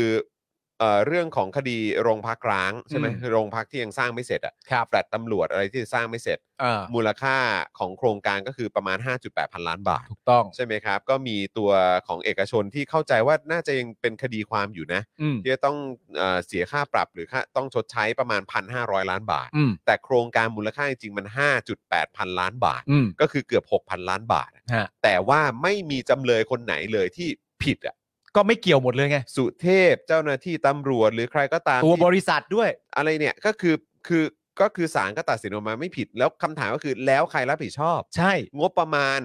โครงการ 5.8 พันล้านบาทเสาที่ตั้งโดตั้งงานอยู่อย่างนั้น แล้วก็แบบไม่ได้เกิดที่หาอะไรขึ้นมาเต็มไปหมดเนี่ย เออ โรงพักล้างที่แบบสร้างไม่เสร็จแฟดเฟิดอะไรต่างๆ ปัญหาต่างๆ ที่แบบคาราคาซังกันมาเนี่ย แบบเนี้ยทั้งหมดเนี้ยใครรับผิดชอบ อืม ทั้งหมดเนี้ยใครรับผิดชอบ คุณบอกแค่ว่าเอ้ยก็นี่ก็ไม่ต้องรับไม่ได้ทำผิดไม่แล้วใครรับผิดชอบล่ะ อืม หรือว่าก็เสียเงินไปเฉยๆแล้วไม่ได้ ใช่ เกิดที่อะไรขึ้นมา ใช่ แล้วเสียค่าปรับเสียค่าชดเชยอะไรก็ตาม ก็ไม่ได้ cover กับ ใช่ ความเสียหายทั้งหมดนี้ เออ ใช่ไหมครับ แล้วเนี่ยพอ อันอันอันนี้ก็เหมือนกันน่ะก็เลยก็เลยอ๋อแล้วใกล้ใกล้ตัวของผมอีกอันหนึ่งที่จำได้ไหมที่เล่าเรื่องเกี่ยวกับสะพานของที่บ้านของคุณแก้วอะ อ่า สรุปว่าก็เหมือนมีข่าวกับเอ่อย้อนกลับมาเรียบร้อยแล้วบอกว่าสรุปว่าเหมือนสะพานก็จะไม่ไม่สร้างละ โอเค นะคือเล่าให้คุณผู้ชมฟังก่อนว่าอยู่ดีๆ เนี่ยเอ่อตรงบริเวณข้างบ้านคุณแก้วเนี่ย อืม ซึ่งอยู่ติดกับเอ่อแม่น้ำเนี่ย อืม ก็เอ่ออยู่ดีๆ เนี่ยมันมีเหมือนแบบช่องช่องว่างระหว่างบ้านบ้านของคุณบ้านบ้านครอบครัวของคุณแก้วกับบ้านเพื่อนบ้านเนี่ย อืม มีพื้นที่เอ่อช่องว่างห่างกันน่ะ อืม ประมาณสักหกอ่ะเจ็ดเมตรอ่ะ อ่า แปดเมตรนะผมให้ อ่า แปดเมตรนะเต็มที่อะแปด อืม เมตรแล้วกัน แล้วตรงนั้นเนี่ยมันก็เป็นที่ว่างที่เขาทำเป็นโป๊ะ อ่า เพื่อให้คนเนี่ยก็สามารถสัญจร ข้ามไปข้ามมา ตรงนั้นได้ใช่ไหมครับ แล้วก็มีเป็นศาลที่ อืม คนเอ่อในพื้นที่เนี่ยเขาก็ เคารพกลับไหว้ เคารพกราบไหว้ตรงพื้นที่ตรงนั้นมาหลายสิบปีแล้ว อืม ใช่ไหมหลายน่าน่าจะ 20-30 ปีแล้วแหละ อืม ใช่ไหมครับแล้วอยู่ดีๆ อยู่ดีๆ ก็วันหนึ่งเนี่ยก็อยู่ดีๆก็มีเจ้าหน้าที่มาพร้อมกับไอ้เครื่องวัด อืม มาวัดมาส่องนู่นส่องนี่ คนในพื้นที่ก็ถามว่า เอ้ย นี่มาทำอะไรมาวัดอะไรเหรออะไร เออ บอกอ๋อ ก็นี่เดี๋ยวจะมาสร้างสะพาน คนในพื้นที่ก็เลยตกใจกันหมดเลยว่า เอออ้ อ้าวแล้วแล้วแล้วสร้างสะพานคือแบบว่าอ้าว มันยังไง ทำไมไม่เห็นรู้เรื่องเลย เออ ไม่เห็นมีการมาสำรวจในพื้นที่ไม่เห็น เออ ชาวคนในพื้นที่ไม่รู้เรื่องเลย และที่สำคัญที่สุดคือคนที่บ้านเนี่ยจะต้องอยู่ติดกับสะพานเนี่ย เออ เออ มันคือไม่รู้เรื่องเลย แล้วถามว่าอ้าวแล้วสะพานจะสร้างยังไงเหรอ จะเป็นสะพานแบบไหน ก็คือสะพานเนี่ยแทบจะอยู่ห่างจากตัวบ้านประมาณเมตรเดียวอะ เออ เมตรเดียวอะครับ ระหว่างสองบ้านที่ว่า ระหว่างสองบ้านเนี่ย อ่า ห่างจากสองบ้านเนี่ย บ้านแต่ละหลังเนี่ยแค่ประมาณเมตรเดียว เออ เพราะฉะนั้นคือแม่งจะแทบชิดแบบ ติดสะพาน ขอบสะพานกับตัวตัวบ้านอะ อ่า ก็คือแทบจะชิดกันอ่ะ ถ้าจะ อืม มีใครปีนกระโดดเข้าไปในบ้านหรืออะไรแบบนี้ก็ทำได้ เออ สะดวกสบายมาก เออ หรือว่าถ้าเกิดอุบัติเหตุรถฟั่มรถแบบว่าหลุดโค้ง หลุดอะไรก็มาตกลงไปข้างบ้านข้างทาง เออ ก็คือเต็มเต็มๆอะค เอ รับ อ เออคนในพื้นที่ก็ตกใจกันมาก อืม แล้วก็ถามว่ามันเกิดอะไรขึ้น อืม เขาบอก เอ้ย แต่ก็เห็นเขาบอกว่าทางท้องถิ่นเขาบอกว่ามีการทำประชาคมมาแล้วนะ นะ ไอเราก็แบบ เฮ้ย มัน อ่ามี มี กันตรงไหนวะ ก็เลยไปเช็คมาเช็คไปเช็คมาก็คือไม่มี ไม่มี การ อ่า ทำประชาคม แล้วพอถึงวันที่กรมทางหลวงชนบทเขาต้องมาทำประชาคมของเขาบ้าง อ่า เขาก็มาถามว่าอ่าคนในพื้นที่สรุปเอาเนาะ อ่ เพราะว่าทางท้องถิ่นเนี่ยเขาบอกว่าเขาทำประชาคมมาแล้ว อ่า เช็คไปเช็คมาสรุปว่ายังไม่ได้มีการทำประชาคมเลย ซึ่งมันก็ไม่เมคเซนต์อยู่แล้วว่าจะมีเนื่องจากว่าบ้านสองบ้านที่อยู่ติดสะพานที่สุดเนี่ยยังไม่รู้เลยว่าจะสร้าง ใช่ มันจะมีการทำประชาคมได้ยังไง ใช่แล้วทั้งสองฝั่งแม่น้ำด้วยนะ อ่า ทั้งสองชุมชนท้องถิ่นเนี่ยก็คือ เออ ไม่มีใครรู้เรื่องเลย ไม่ว่าจะขาไปขากลับอะ ไม่มีใครรู้เลย อ่า ใช่ไหมครับ แล้วเราก็บอกว่าอ้าวแต่เราเห็นเอกสารเขาระบุออกมาแล้วว่ามีการทำประชาคมแล้ว อันนี้ใครพูดกรมทางหลวง คือกรมทางหลวงอ่ะกรมทางหลวงชนบทมั้ง เออ จำไม่ผิดเขาบอกมันมีเอกสารมาบอกว่า ก็ในท้องถิ่นน่ะได้ทำการประชาคมไว้แล้ว อ่า เขาก็เลยบอกว่าอ๋อรับเรื่องมาเพื่อมาศึกษาเรื่อง เออ ของการวางแบบอะไรพวกนี้ต่ออ อ่า ตราบใดที่ถ้าเกิดข้างล่างเขาไม่เซเยสมา อ่า เขาก็ทำไม่ได้ใช่ไหมแต่มัน เออ มีเอกสารมาบอกว่าทำประชาคมแล้ว อ่า คนในพื้นที่ต้องการ อ่า ใช่ไหมแต่คือแบบว่าเขาบอกว่าเปล่าก็คือพอคนในพื้นที่มารวมตัวกันบอก ไม่มีไม่ได้มีการทำอ่ะทุกคน อ่า ก็อึ้ง อ่า แล้วเราก็เลยถามไปไงว่าอ้าวแล้วแบบเนี้ยใครรับผิดชอบ อ่า ที่ข้อมูลคลาดเคลื่อนไม่จริงไง อ่า ไม่มีการทำประชาคม อ่า แล้วพอถึงเวลาก็คือกรมทางหลวงชนบทก็คือทำบ่งทำแบบอะไรมาเสร็จเรียบร้อย อ่า มาเซอร์เวย์พื้นที่เรียบร้อยก็มี อ่าฮะ งบประมาณ อืม จัดการประชาคมโดยกรมทางหลวงชนบทอะไรแบบนี้อีกก็ต้องมีการเสียงบประมาณอีก อ่า เสียเวลาประชาชนอีก เสีย อืม เวลาคนในพื้นที่อีกที่จะต้องมาแบบว่ามาต้านมาอะไรแบบนี้ อ่า เพราะไม่ได้มีการทำประชาคมตั้งแต่ทีแรก อืม ใช่ไหมแบบเนี้ยในท้องที่ในท้องถิ่นเนี่ยมันต้องมีคนรับผิดชอบหรือเปล่า อ่า เรื่องนี้ก็เงียบไป อ่า ไม่มีส่งมาแค่บอกว่าอ๋อโอเคสรุปสภาไม่สร้างแล้วนะ แล้วที่เสียไปอ่ะ ก็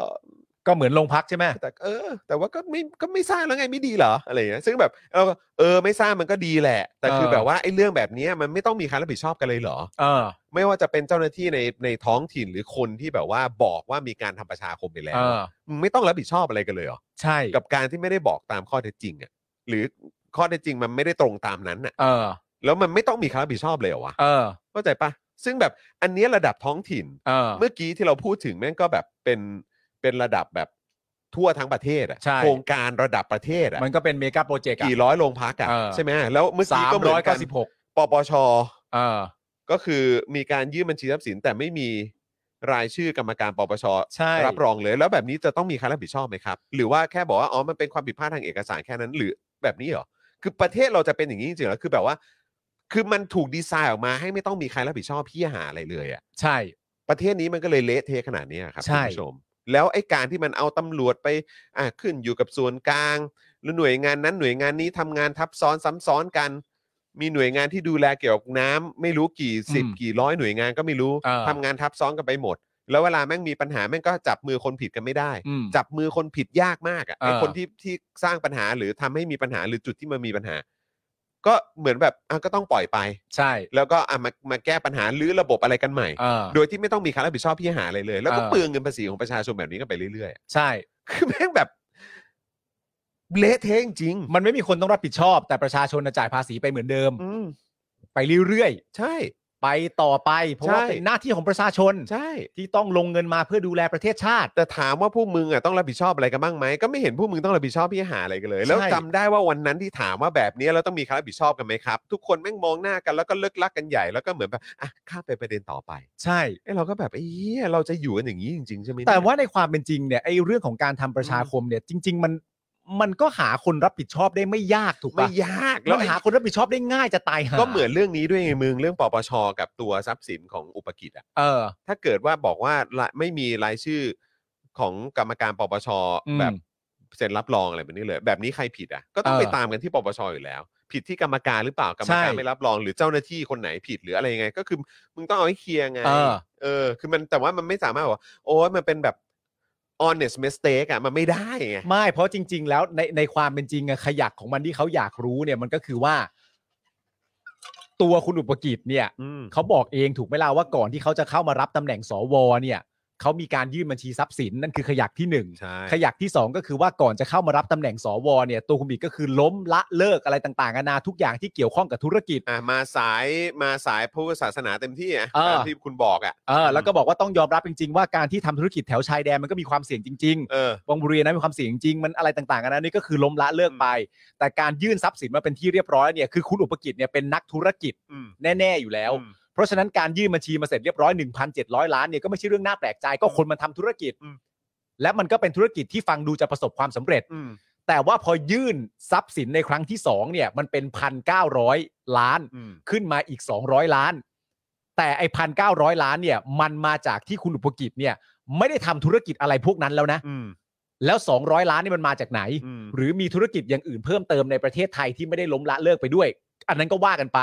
แต่อย่างไรก็ดีเนี่ยมันงี้มันก็มีประเด็นเรื่องของปปชที่เรายินมาเสมอก็คือว่าร่ำรวยผิดปกติ อืม ร่ำรวยผิดปกติก็คือว่าที่มาของเงินคุณเป็นยังไง อืม คุณหามาจากไหนอะไรต่างๆนานานั่นนู่นนี่พอมันยื่นมา 200 ล้านเสร็จเรียบร้อย 200 ล้านที่ว่าอาจจะมีคำอธิบายจริง ๆ ก็ได้ อืม ว่าคุณวิกิจมีธุรกิจอีกตั้งประมาณ อ๋อไปลงก็ลงทุนเป็นหุ้นไว้เป็นดอกเบี้ยเป็นอะไรหรือเปล่า เออ ก็ไ มี รู้อ่ะ ธุรกิจอีกประมาณตั้ง 300 กว่าที่ที่คุณอุปกิจทำอยู่ อันนั้นมันก็ว่าไป อืม แต่อย่างไรก็ดีจากพันเขึ้นมาเป็นพันเในการยื่นครั้งที่ 2 เป็น 200 กว่าล้านเนี่ย มันไม่มีชื่อกรรมการปปชรับรองไว้เนี่ย อืม มันก็ปปชไหมอ่ะ ก็นั่นน่ะสิครับ ฮึ ก็เนี่ยแหละ แล้วแล้วที่มันแบบว่าย้อนแย้งที่สุดกันก็คือว่าเราอยู่ในสังคมของคนที่แม่งยึดอำนาจมาแล้วบอกว่ากูจะมาปราบคอร์รัปชันกูจะปราบความไม่โปร่งใสอะ เออ แต่คือทุกวันนี้ก็คือแบบว่า คือความโปร่งใสกูยังหาไม่เจอ แล้วก็แล้วก็หาคนรับผิดชอบเวลามีอะไรที่มันผิดปกติอะกูไม่เคยหาหาคนรับผิดชอบได้เลย ใช่และประเทศเราเนี่ยมักจะทำกันมาแบบนี้เสมอ และพยายามจะยัดเยียดให้ประชาชนชินในคำพูดว่าเหมือนคราวซวยอะ อืม จะทำยังไงได้ล่ะ ก็พอเรื่องทางกฎหมายมันกำหนดมาเสร็จเรียบร้อยเนี่ยแล้วเอาตัวกฎหมายเป็นที่ตั้งเนี่ยจำเลยทั้ง 6 มันไม่ผิดจริง ๆ อันนี้ อืม พูดเรื่องโรงพักนะ อื สาม มร้อยเก้าสิบหกแห่งโรงพักทดแทนนะนะฮะ อืม ไม่ผิดจริง ๆอ่ะ อืม นึกออกปะสุเทพมีอำนาจหน้าที่แบบนี้ ณตอนนั้นมีอำนาจหน้าที่แบบนี้ จึงไม่เข้าข่ายว่าเออบา อืม อีกคนหนึ่งตัวบุคคลที่มีการตรวจสอบ ถือว่าไม่เกี่ยวข้องเพราะเบอร์บาบริษัทไม่มีเกี่ยวข้องเพราะรับอะไรต่างๆนานามาในภาวะปกติเบอร์บาคนที่ไม่ได้เอ่อคนที่ไม่ได้ตรวจสอบอะไรต่างๆนานาถือว่าไม่ก็นั่นนู่นนี่ไป แล้วสุดท้ายพอตามหลักที่ว่ามานี้คนเหล่านั้นไม่ผิดจริง ๆ ก็มาจบตรงที่ประเด็นที่ว่า ก็ถือเป็นข่าวคราวซวย อืม ของประชาชนในประเทศ ใช่ เนื่องจากว่ามันไม่ผิดไง ใช่ มันไม่ผิดเพราะฉะนั้นเงินทองอะไรต่างๆนานาที่เสียไป การตั้งงบประมาณของคอรมอเองของรัฐบาลณตอนนั้น ซึ่งก็รัฐบาลอภิสิทธิ์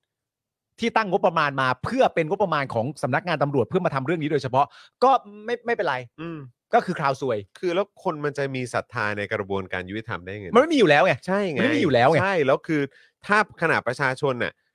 ยังไม่มีกระบวนไม่ยังไม่มีศรัทธาในกระบวนการยุติธรรมอ่ะต่อไปอ่ะใครเขาจะอยากมาลงทุนในประเทศนี้ ใช่ จริงๆ ก็มึ จะ งไม่ แดก นิ่ กั ง น อ่ะ มึงจะแดกกันเองเหรอมึงจะ เออ แดกกันเองไปจนชาติหน้าเหรอ คือเงินลงทุนในประเทศแม่งก็มึงก็วนอยู่แค่เนี้ยไอ้พวกในทุนระดับใหญ่แม่งก็ไปลงทุนต่างประเทศกันตั้งเยอะแหละ เออ แล้วแบบแม่งก็จะมาหากำลังซื้อในประเทศนี้แม่งก็ลดลงลดลงลดลงลดลงเรื่อย ในขณะที่ประเทศอื่นก็ เออ เติบโตเติบ ๆ โตเติบโต ใช่ ขึ้นเรื่อย ใช่มันตลก ๆโลนะฮะ ใช่ครับ อาเซียนเราโลนะฮะ เละเทะครับ เสือตัวที่ จริงๆ ห้าเหมียวเหมียวๆเนี่ย ใช่ตัวเสือตัวที่ห้าเหมียวเหมียวๆจริง ตาย ๆ แล้ว เออนะครับเออคุณพ โอ้ ง โห พักบอกว่าค่าของคนอยู่ที่คนของใครเหรอครับเออครับผมตรวจสอบเส้นทางการเงินได้ ถ้าพวกเดียวกันยัดเงินจบเรื่องเงียบ นี่แหละองค์กรอิสระตรงไหนคุณออฟบอกมานะครับ คุณราหูว่าจะผิดได้ไงถ้าผิดไปทั้งยวงเลยไม่ผิดละกัน ไม่แล้วคุณผู้ชมลองคิดภาพดิเวลาเราอ่านไปเสร็จเรียบร้อยเนี่ยเราก็จะมักจะมีข่าวเกี่ยวกับปปชแบบเนี้ย อืม ออกมาเรื่อยๆอะ อืม ในขณะเดียวกันชื่อว่าปปชที่ว่าเนี่ยก็ถูกเอาไปแนบอยู่กับปากคอรมอหลายต่อหลายคนมากมายที่อ้างองค์กรเนี่ย อืม ในการอภิปรายไม่ไว้วางใจอ่ะว่าเขาได้รับการรับรองจากปปชแล้ว อืม ปปชตรวจสอบเรื่องนี้แล้ว ก็ปปชที่ว่าที่ติดปากพวกคุณคอรมอหลาย ๆ คนเหลือเกิน ก็ปปชเนี่ย อืมเนี่ยแล้วเมื่อสักครู่นี้คุณผู้ชมก็บอกว่าเนี่ยเราจะมาเก็บแวดเพิ่ม เออ ใช่ไหมก็คือเหมือนแบบอารมณ์ว่าเดี๋ยวก็ต้องขึ้นภาษีจะเก็บเพิ่มมาแหละ เออ นะครับ แต่คือแบบก็อีกเช่นเคย ก็คือเมื่อวันเสาร์เนี่ยผมก็ไปนั่งคุยกับคุณเอ่อกับอาจารย์โควิดมาอาจารย์โควิดก็เล่าให้ฟังว่ารู้ไหมเมื่อประมาณเมื่อไม่นานมาเนี้ยเมื่อเมื่อไม่กี่เดือนมาเนี้ยเอ่อก็มีเจ้าหน้าที่ของเอ่อหน่วยงานรัฐแล้วกัน อืม หน่วยงานหนึ่ง เออ เป็นหน่วยงานที่ที่อ่า prestige แล้วกันเออ เออ นะเออสักหน่วยงานหนึ่งอะไร เอ เงี้ย อ แล้วก็ เขี ยนเขียนเขียนให้ดูสิเขียนให้ดูสิ เอ๊ะอะไรนะ เขียนให้ดูสิหน่วยงานไหนเขียนให้ดูสิเขียนเขียนไหมเขียนลองลองเขียนมาเล่นๆสิหน่วยงานอะไร เออ โอเค อ่ะ อ่านออกไหม อ๋อครับ ครับ ผมเอาปากกากูคืนมาเลยครับ กูต้องเขียนกูกูเขียนแล้วกูต้องฆ่าทิ้งเลยแหละ ใช่ใช่ เออเนี่ยแหละ อ่า เออ ค่ะ ซึ่งก็คือหน่วยงานนี้ก็ติดต่อมาหาอาจางโกวิท อ่า บอกว่าอาจารย์โอ้โหเนี่ยมันมีมันมีเปเปอร์หนึ่งหรือโปรเจกต์หนึ่งหรือสักอย่างเนี่ยแหละ อืม แบบว่า มันค้างมานานแล้ว ยังเคลียร์ไม่เสร็จสักที อืม เออ แล้วก็เนี่ยมันเป็นของแบบเนี่ยก็เป็นเหล่านี้ทำอ่ะ อืม เออแล้วก็แบบว่าเอ้าวเหรอเหรอนี่ทำกันกี่คน ก็แบบว่าจริง ๆ แล้วก็แบบสี่คนที่จะต้องดูแลโปรเจกต์นี้ เออ เขาบอกแต่มันยังแบบไม่เสร็จมันไม่ลงตัวมันไม่นั่นสักทีเลยเอ้ยแบบ อื้ออะไรอย่างเงี้ยเออมัน เออ แบบ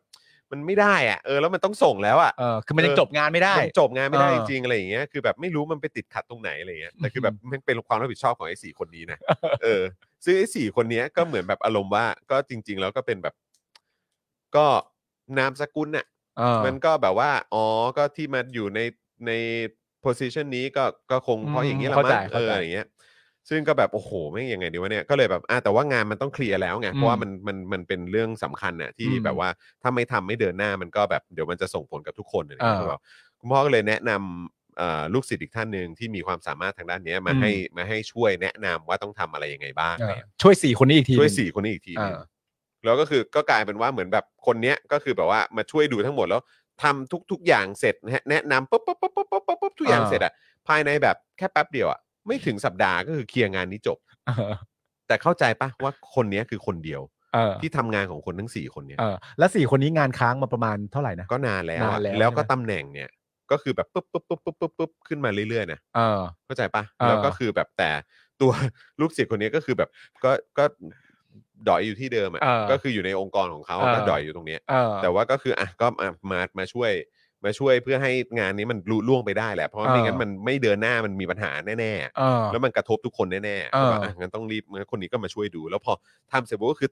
หนึ่งคนนี้ซึ่งแบบตีซะว่าเนี่ยเงินเดือนสองหมื่นนะสมมติอ่ะ เเเ แต่เหล่านี้ก็คือแบบเงินเดือนและสวัสดิการนี่โอ้โห มากมาย มากมายอ่ะ เออ ก็คิดดูสิ เออ แล้วมึงจะมาขึ้นแวดกู เออ ใช่ไหมแต่แบบในขณะเดียวกันงานโปรเจกต์เดียวอ่ะสี่คนทำ เอ อะ อ เงินเดือนเท่าไหร่สวัสดิการเท่าไหร่แล้ว เออ แถมเดี๋ยวก็คงมีบำนาญมีอะไรต่างๆ อีก เอ ใช่ไหม อ ยังทำสำเร็จไม่ได้อ่ะ แต่แต่จะขอขึ้นแบตกูอะ ใช่ไง แล้วกูอยากรู้ว่าประเทศเรามีอย่างนี้ด้วยเหรอวะ มึงแปลกใจใช่ไหม แปลกใจดิ เออ กูกำลังคิดแบบเฮ้ยประเทศเรามีจริงๆแบบเอองานไม่เดินแต่ตำแหน่งเดินอะ เออ มี ใช่ ด้วยเหรอวะ อืม เอองานไม่เดินแต่ตำแหน่งเดินมีด้วย นั่นแหละครับ ไม่น่าเชื่อนะ งาน ว่าจะ กลุ่มทำคนเดียวเหรอฮะเอ เอ อ อ ไม่ แล้ว น่า คื เชื่อว่าเกิดขึ้น เรื่องของเรื่องคือ ในปะทศ ไม่ใช่ ทยะ งานกลุ่มเขาด้วยนะ ใช่ เข้าใจปะ เข้ามาช่วยเหลือ มาจบงานให้ว่างั้นเถอะเออ จบงาน จบงาน ให้ ให้ แล้วจริง ๆ แล้วคือด้วยตำแหน่งเขาแล้วคือมึงต้องทำได้สิ เออ ก็ดูจากตำแหน่งแล้วอ่ะ ด้วยเงินเดือนมึงต่างๆ เหล่านี้แล้วอ่ะ เออ มึงมึงจะทำไม่ได้ได้ยังไง เออ แต่เป็นหน่วยงานนี้เหรอ ใช่ไง เหรอ ช็อกดิ ก็แปลกนะ เพราะว่า ต้องคัดแล้วดิ นั่นดิฮะ ต้องยอดเยี่ยมอ่ะ ก็นั่นดิฮะ ต้องยอดเยี่ยมอ่ะ เพราะว่าไม่ดี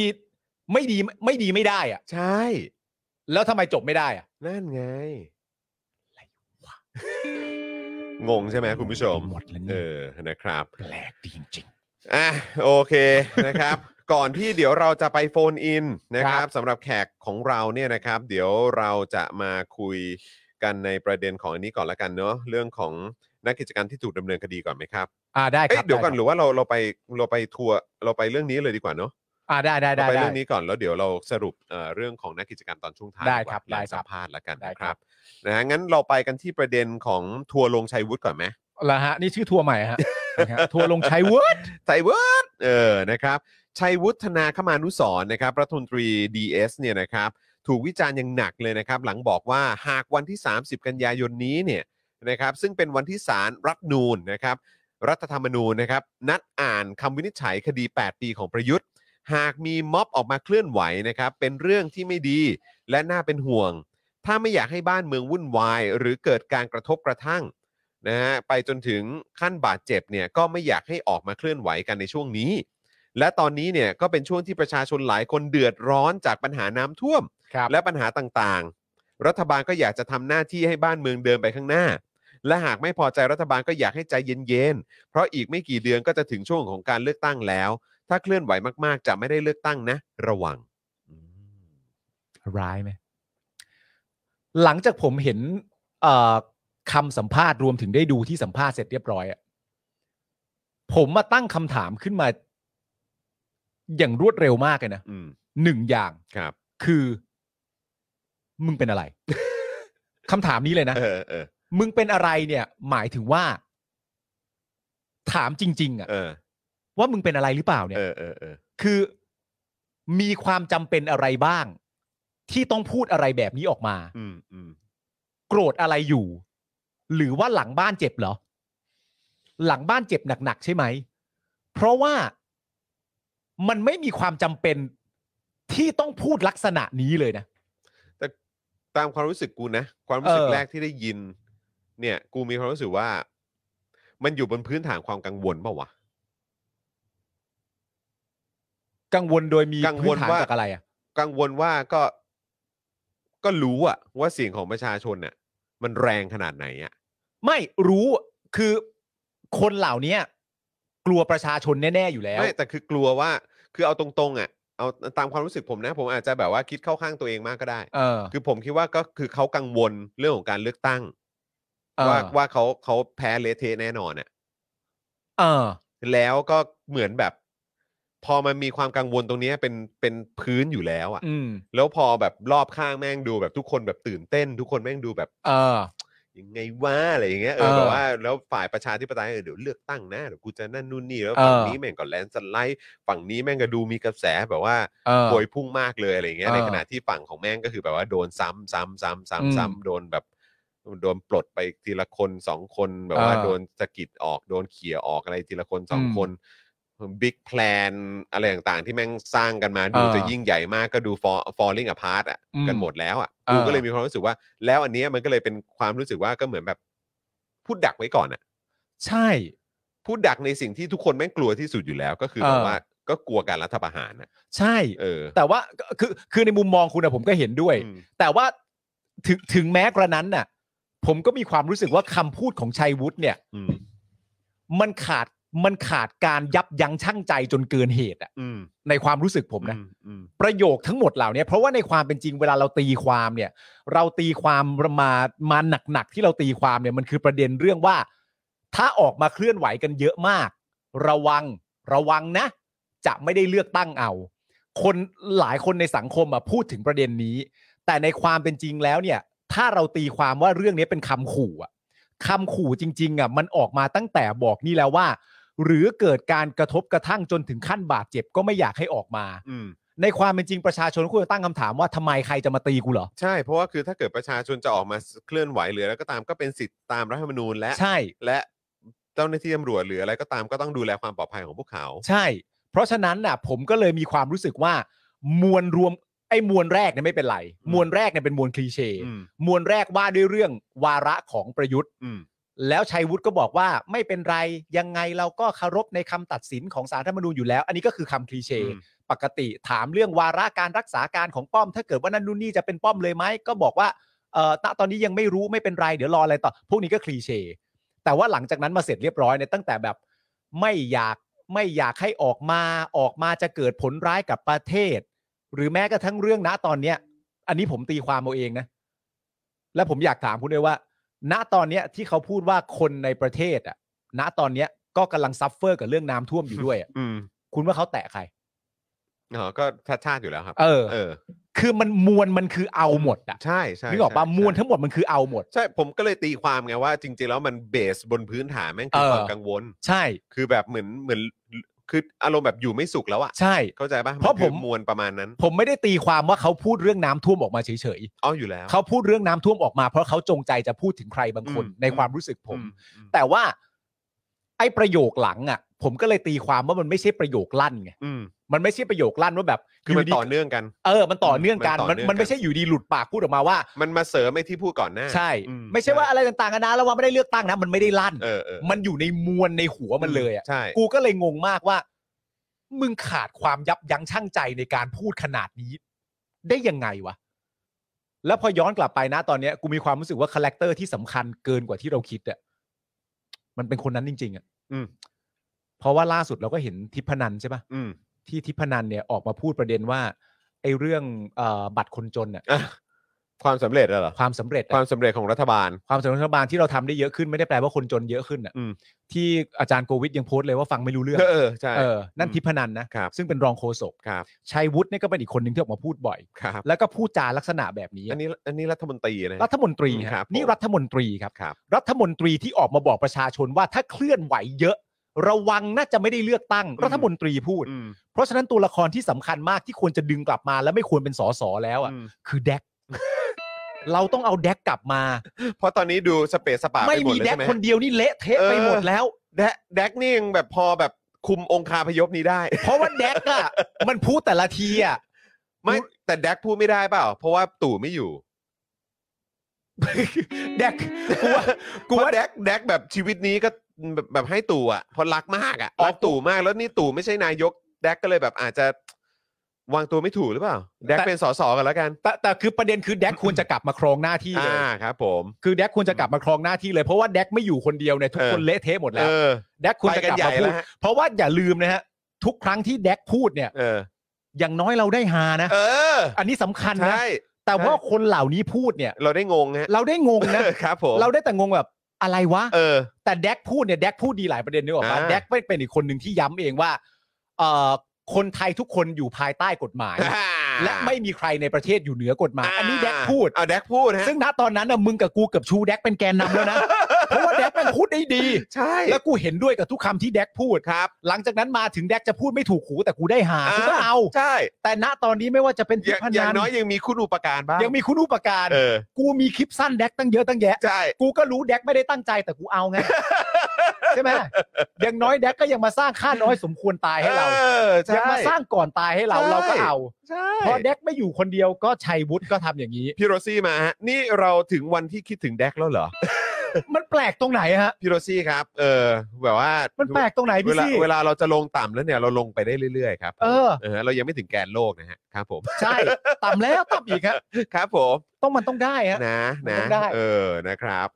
แต่ว่าจริงๆนะ เดี๋ยวก่อนเข้าประเด็นต่อไปเนี่ยนะ ค ฮะ รับ มันมีอีกประเด็นหนึ่งที่เอ้ยเดี๋ยวคุยกับแขกรับเชิญแล้ว อ่า ก็กลับมา ได้ คุย ได้ กัน ได้ได้ได้ได้ได้นะครับ อ่ะ นะฮะเอ่อโดยหลังการให้สัมภาษณ์ของชัยวุฒิเนี่ยนะครับปรากฏว่ามีหลายฝ่ายออกมาตอบโต้ทันที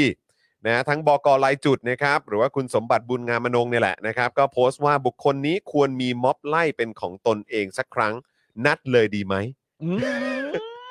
บกลายจุดนี้ก็ โอ้โห จัดเต็มนะครับ คนอย่างนี้เหรอ่ะ ครับ อ่าน นะฮะขณะที่ทนายอานนท์นำพานะครับ โพสต์ว่าร่างกายอยากปะทะแก๊สน้ำตาว่ะ เอาแล้ว อ๋อครับ เดี๋ยวเราจะคุยกับทนายอานนท์ประเด็นนี้ด้วย เาเราคุยกับทนายอานนท์ด้วย ว่าเป็น คบ อะไรฮะเนี่ย รวมถึงจตุพรพรหมพันธ์ครับ ซึ่งนัดชุมนุมวันที่ 30 กันยายนที่แยกราชประสงค์นะครับ ที่ให้สัมภาษณ์ว่าในสายตาของทนเอ่อในสายตาของตนเนี่ย ชัยวุฒิกระจอกมาก อ่า และหากไม่มีการเลือกตั้ง สาเหตุเกิดจากการออกแบบของสามปอ อืม อืมครับผม อืม ขณะที่ทางด้านฝั่งพรรคการเมืองเนี่ยก็ออกมาแสดงความเห็นเกี่ยวกับคำพูดของชัยวุฒินะครับ อย่างอ่าคุณอมรัตน์นะครับอ่าโชคประมิตรกุลนะครับสคสรับ ก้าวไกลก็โพสต์ว่าแก๊งคอร์เซนเตอร์ระบาด ยับไม่มีน้ำยาจัดการ มาแกว่งปากขู่ ถ้ามีม็อบหลังตัดสิน 8 ปีประยุทธ์อาจจะไม่ได้เลือกตั้ง SUS SUS ต้องออกเสียงว่าอะไรฮะ SUS นะฮะ SUS SUS เออนะครับ SUS ไม่ หรือว่าพิมพ์ผิดนะต้องเป็น SOS ไหมฮะ ไม่ไม่ได้ขอความช่วยเหลือฮะไม่ได้เลือกตั้งซัส เออ ซัส นะครับ นะครับ และถึงรมตอีเดียด เฮ้ย กระทรวงดีถ้าหวยออกมาว่าเริ่มปี 62 กูออกจากสภามานำเองเลย นี่สสเจี๊ยบพูดเหรอเนี่ย ครับผม โอ้โห นะฮะแล้วก็ SUS อีกรอบครับ อ๋อซัส นะฮะ ครับผม รวมถึงปฏิพัฒน์สันติพาดานะครับ ก้าวไกลนะครับ ก็ทวีตว่ารัฐมนตรีเฮงซวยมีหลายคน แต่ถ้ายกให้ที่สุดเนี่ยต้องยกให้ DS ครับ ครบถ้วนความเฮงสวยครับ โอ้ อันนี้ไม่มีซัสนะฮะ ครับผ ไม่ ม มีซัสนะครับ ด้านสมคิดเชื้อคงนะครับจากเพื่อไทยให้สัมภาษณ์ว่าชัยวุฒิอาจจะไม่ได้คิดอะไร แต่เรื่องจริงคือภาคประชาชนสามารถเคลื่อนไหวได้ตามกฎหมายอยู่แล้วนะครับ ถึงชัยวุฒิไม่พูดเขาก็เคลื่อนไหวได้ ไม่มีปัญหา ขณะที่คุณหมอชลนานนะครับ ก็บอกว่าเป็นเรื่องกลอนพาไปไม่ได้ให้ความสำคัญอะไรมาก มันมีความต่อเนื่องจากการตั้งข้อสังเกตจากนักวิชาการหลายท่านที่มองว่าระดับรัฐมนตรี มาพูดทำนองนี้ย่อมมีความหมายเป็นการส่งสัญญาณว่าจะไม่มีการเลือกตั้งจริง ๆ จึงฝากไปยังผู้มีอำนาจว่า อย่าได้คิดเรื่องนี้ มันไม่เหมือนสมัยก่อนที่คิดจะใช้อำนาจอะไรก็ทำได้นะครับ ถึงจุดหนึ่งเมื่อประชาชนทนไม่ไหวเจ้าของอำนาจจะมาทวงสิทธิ์คืน อ่า ครับ นะครับ คราวนี้ในด้านของนักวิชาการมากดีกว่า ครับ นะครับ ก็อย่างอาจารย์พรสันเลี้ยงบุญเลิศชัยนะครับอาจาครัรย์ บ นิติศาสตร์ของจุฬาเนี่ยก็โพสต์นะครับ ระบุว่าถ้าคนที่เป็นรัฐมนตรี ซึ่งอาสาเข้ามาบริหารประเทศในฐานะ ผู้แทนปวงชนออกมาพูดทำนองข่มขู่เช่นนี้ ต่อสาธารณชน ผมว่ามันสะท้อนถึงทัศนคติที่เป็นอันตรายอย่างยิ่งต่อประเทศ ระบอบประชาธิปไตยและประชาชนนะครับ อย่าลืมว่าท่านเองเป็นถึงรัฐมนตรี พึงต้องระระมัดระวังคำพูด ลองไปพลิกอ่านรัฐธรรมนูญด้วยนะครับ ว่าคุณสมบัติของรัฐมนตรีมีอะไรบ้าง โดยเฉพาะอย่างมาตรฐานจริยธรรมที่มีการบัญญัติเพิ่มเติมเข้ามาภายใต้รัฐธรรมนูญฉบับปัจจุบัน ซึ่งท่านต้องปฏิบัติตามอย่างเคร่งครัด Hashtag ผู้แทนปวงชนไม่ได้อยู่เหนือประชาชน ครับ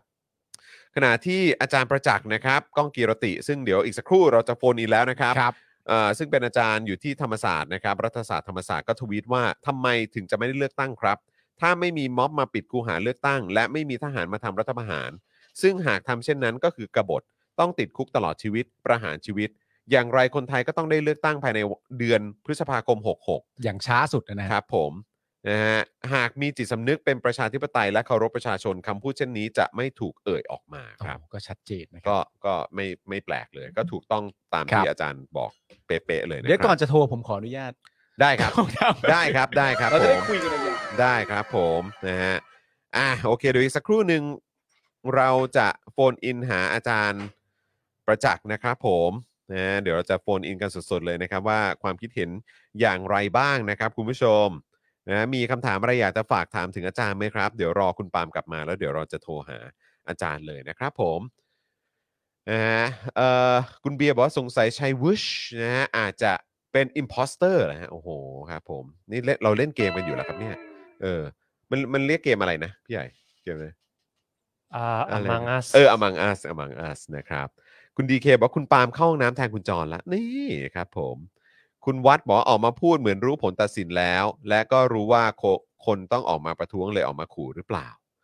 แต่ก็น่าสนใจนะ คือถ้าเกิดว่าสมมติเขาตัดสินให้ประยุทธ์อยู่ต่อเนี่ย แล้วยิ่งก็ผมก็รู้สึกว่าแคนดิเดตนายกในการเลือกตั้งครั้งต่อไปก็อาจจะมีเพิ่มขึ้นอีกนะฮะ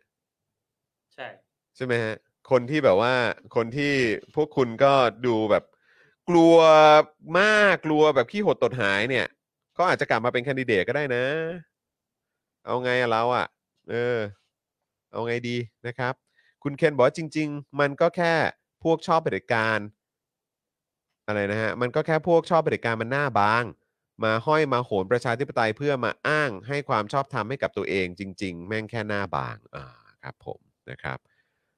คุณจินิสนะครับ นี่คุณจินิสตั้งฉายาใหม่ให้คุณนะคุณปาล์ม ว่า ปาล์มลุกบ่อย ความรู้บ่อย ปาล์มลุกบ่อยปาล์มลุกบ่อยเออปาล์มลุกบ่อยปาล์มลุกบ่อยไปแล้วครับผมนะ มา ฮะ ครับ อ่ะโอเคเดี๋ยวผมขอ ครับ ต่อเข้าไปใน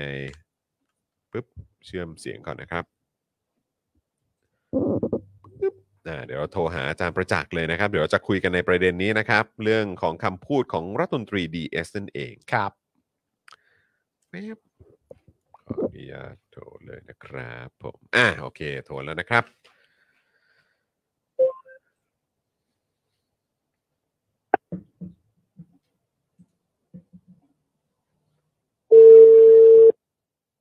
โอ้โห รูปอาจารย์หล่อด้วยแหม หล่อมาก หล่อมาก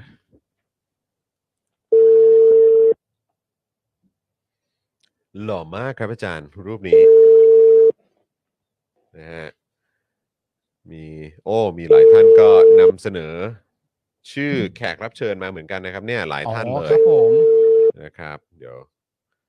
ต้องโอ้โหขอบคุณมากเลยนะครับ หลายท่าน ขออภัยค่ะ เอ้ายังอ่ะเดี๋ยวกันนะ เดี๋ยวให้ทีมงานเช็คอีกทีอ่ะเดี๋ยวฝากฝากพี่ใหญ่ลองถามเข้าไปในกรุ๊ปหน่อยได้ไหมฮะเมื่อกี้โทรไปแล้วเหมือนสาย อาจารย์ยังไม่ได้รับสายนะครับ หรือว่าติดติดสายอยู่หรือเปล่า ผมก็ไม่แน่ใจ ครับ นะครับอ่ะก็เดี๋ยวจะคุยกันในประเด็นนี้นะครับ คิดว่าเราจะได้เลือกตั้งไหม อ่า นะครับ แล้วมันอาจจะออกหน้าไหนได้บ้างเนาะ ครับผม นะฮะหลายๆคนบอกโอปป้ามากนี่ อัปเดตนักกิจกรรมด้วยได้นะครับ ผมหลังจากเราพูดคุยกับ เดี๋ยวอี แขกกสั รั ก บ ครู่ เชิญเสร็จเรียบร้อยนะ ใช่ ครับ ครับ เดี๋ยวอัปเดต ผม เรื่องนักกิจกรรม นะ กั ฮะ น พอดี นะครับ เอ่ออาจารย์ประจักษ์ก็จะ เอ่อติดภารกิจเล็กน้อยนะครับ ครับ นะก็เลยเดี๋ยวรีบคุยกับอาจารย์ก่อน ครับ นะครับนะแล้วก็เดี๋ยวเอ่ออีกหนึ่งท่านก็คือธนาอานนท์ก็จะได้ ครับ สัมภาษณ์ต่อเนื่องกันเลยนะครับ คุณถามคุณผู้ชมไปว่าอะไรครับ คุณผู้ชมถึงเสนอชื่อแขกรับเชิญมา อ๋อว่าเอ่อมีคำถามไหนอยากจะถามอาจารย์หรือเปล่า อ๋อ นะครับ แล้วก็เห็นหลายท่านก็แนะนำแขกรับเชิญเข้ามาด้วย โอเคแล้วครับ นะครับ โอเคแล้วครับ อ่ะโทร โอเค ได้เลยนะ โอเคครับผมแป๊บ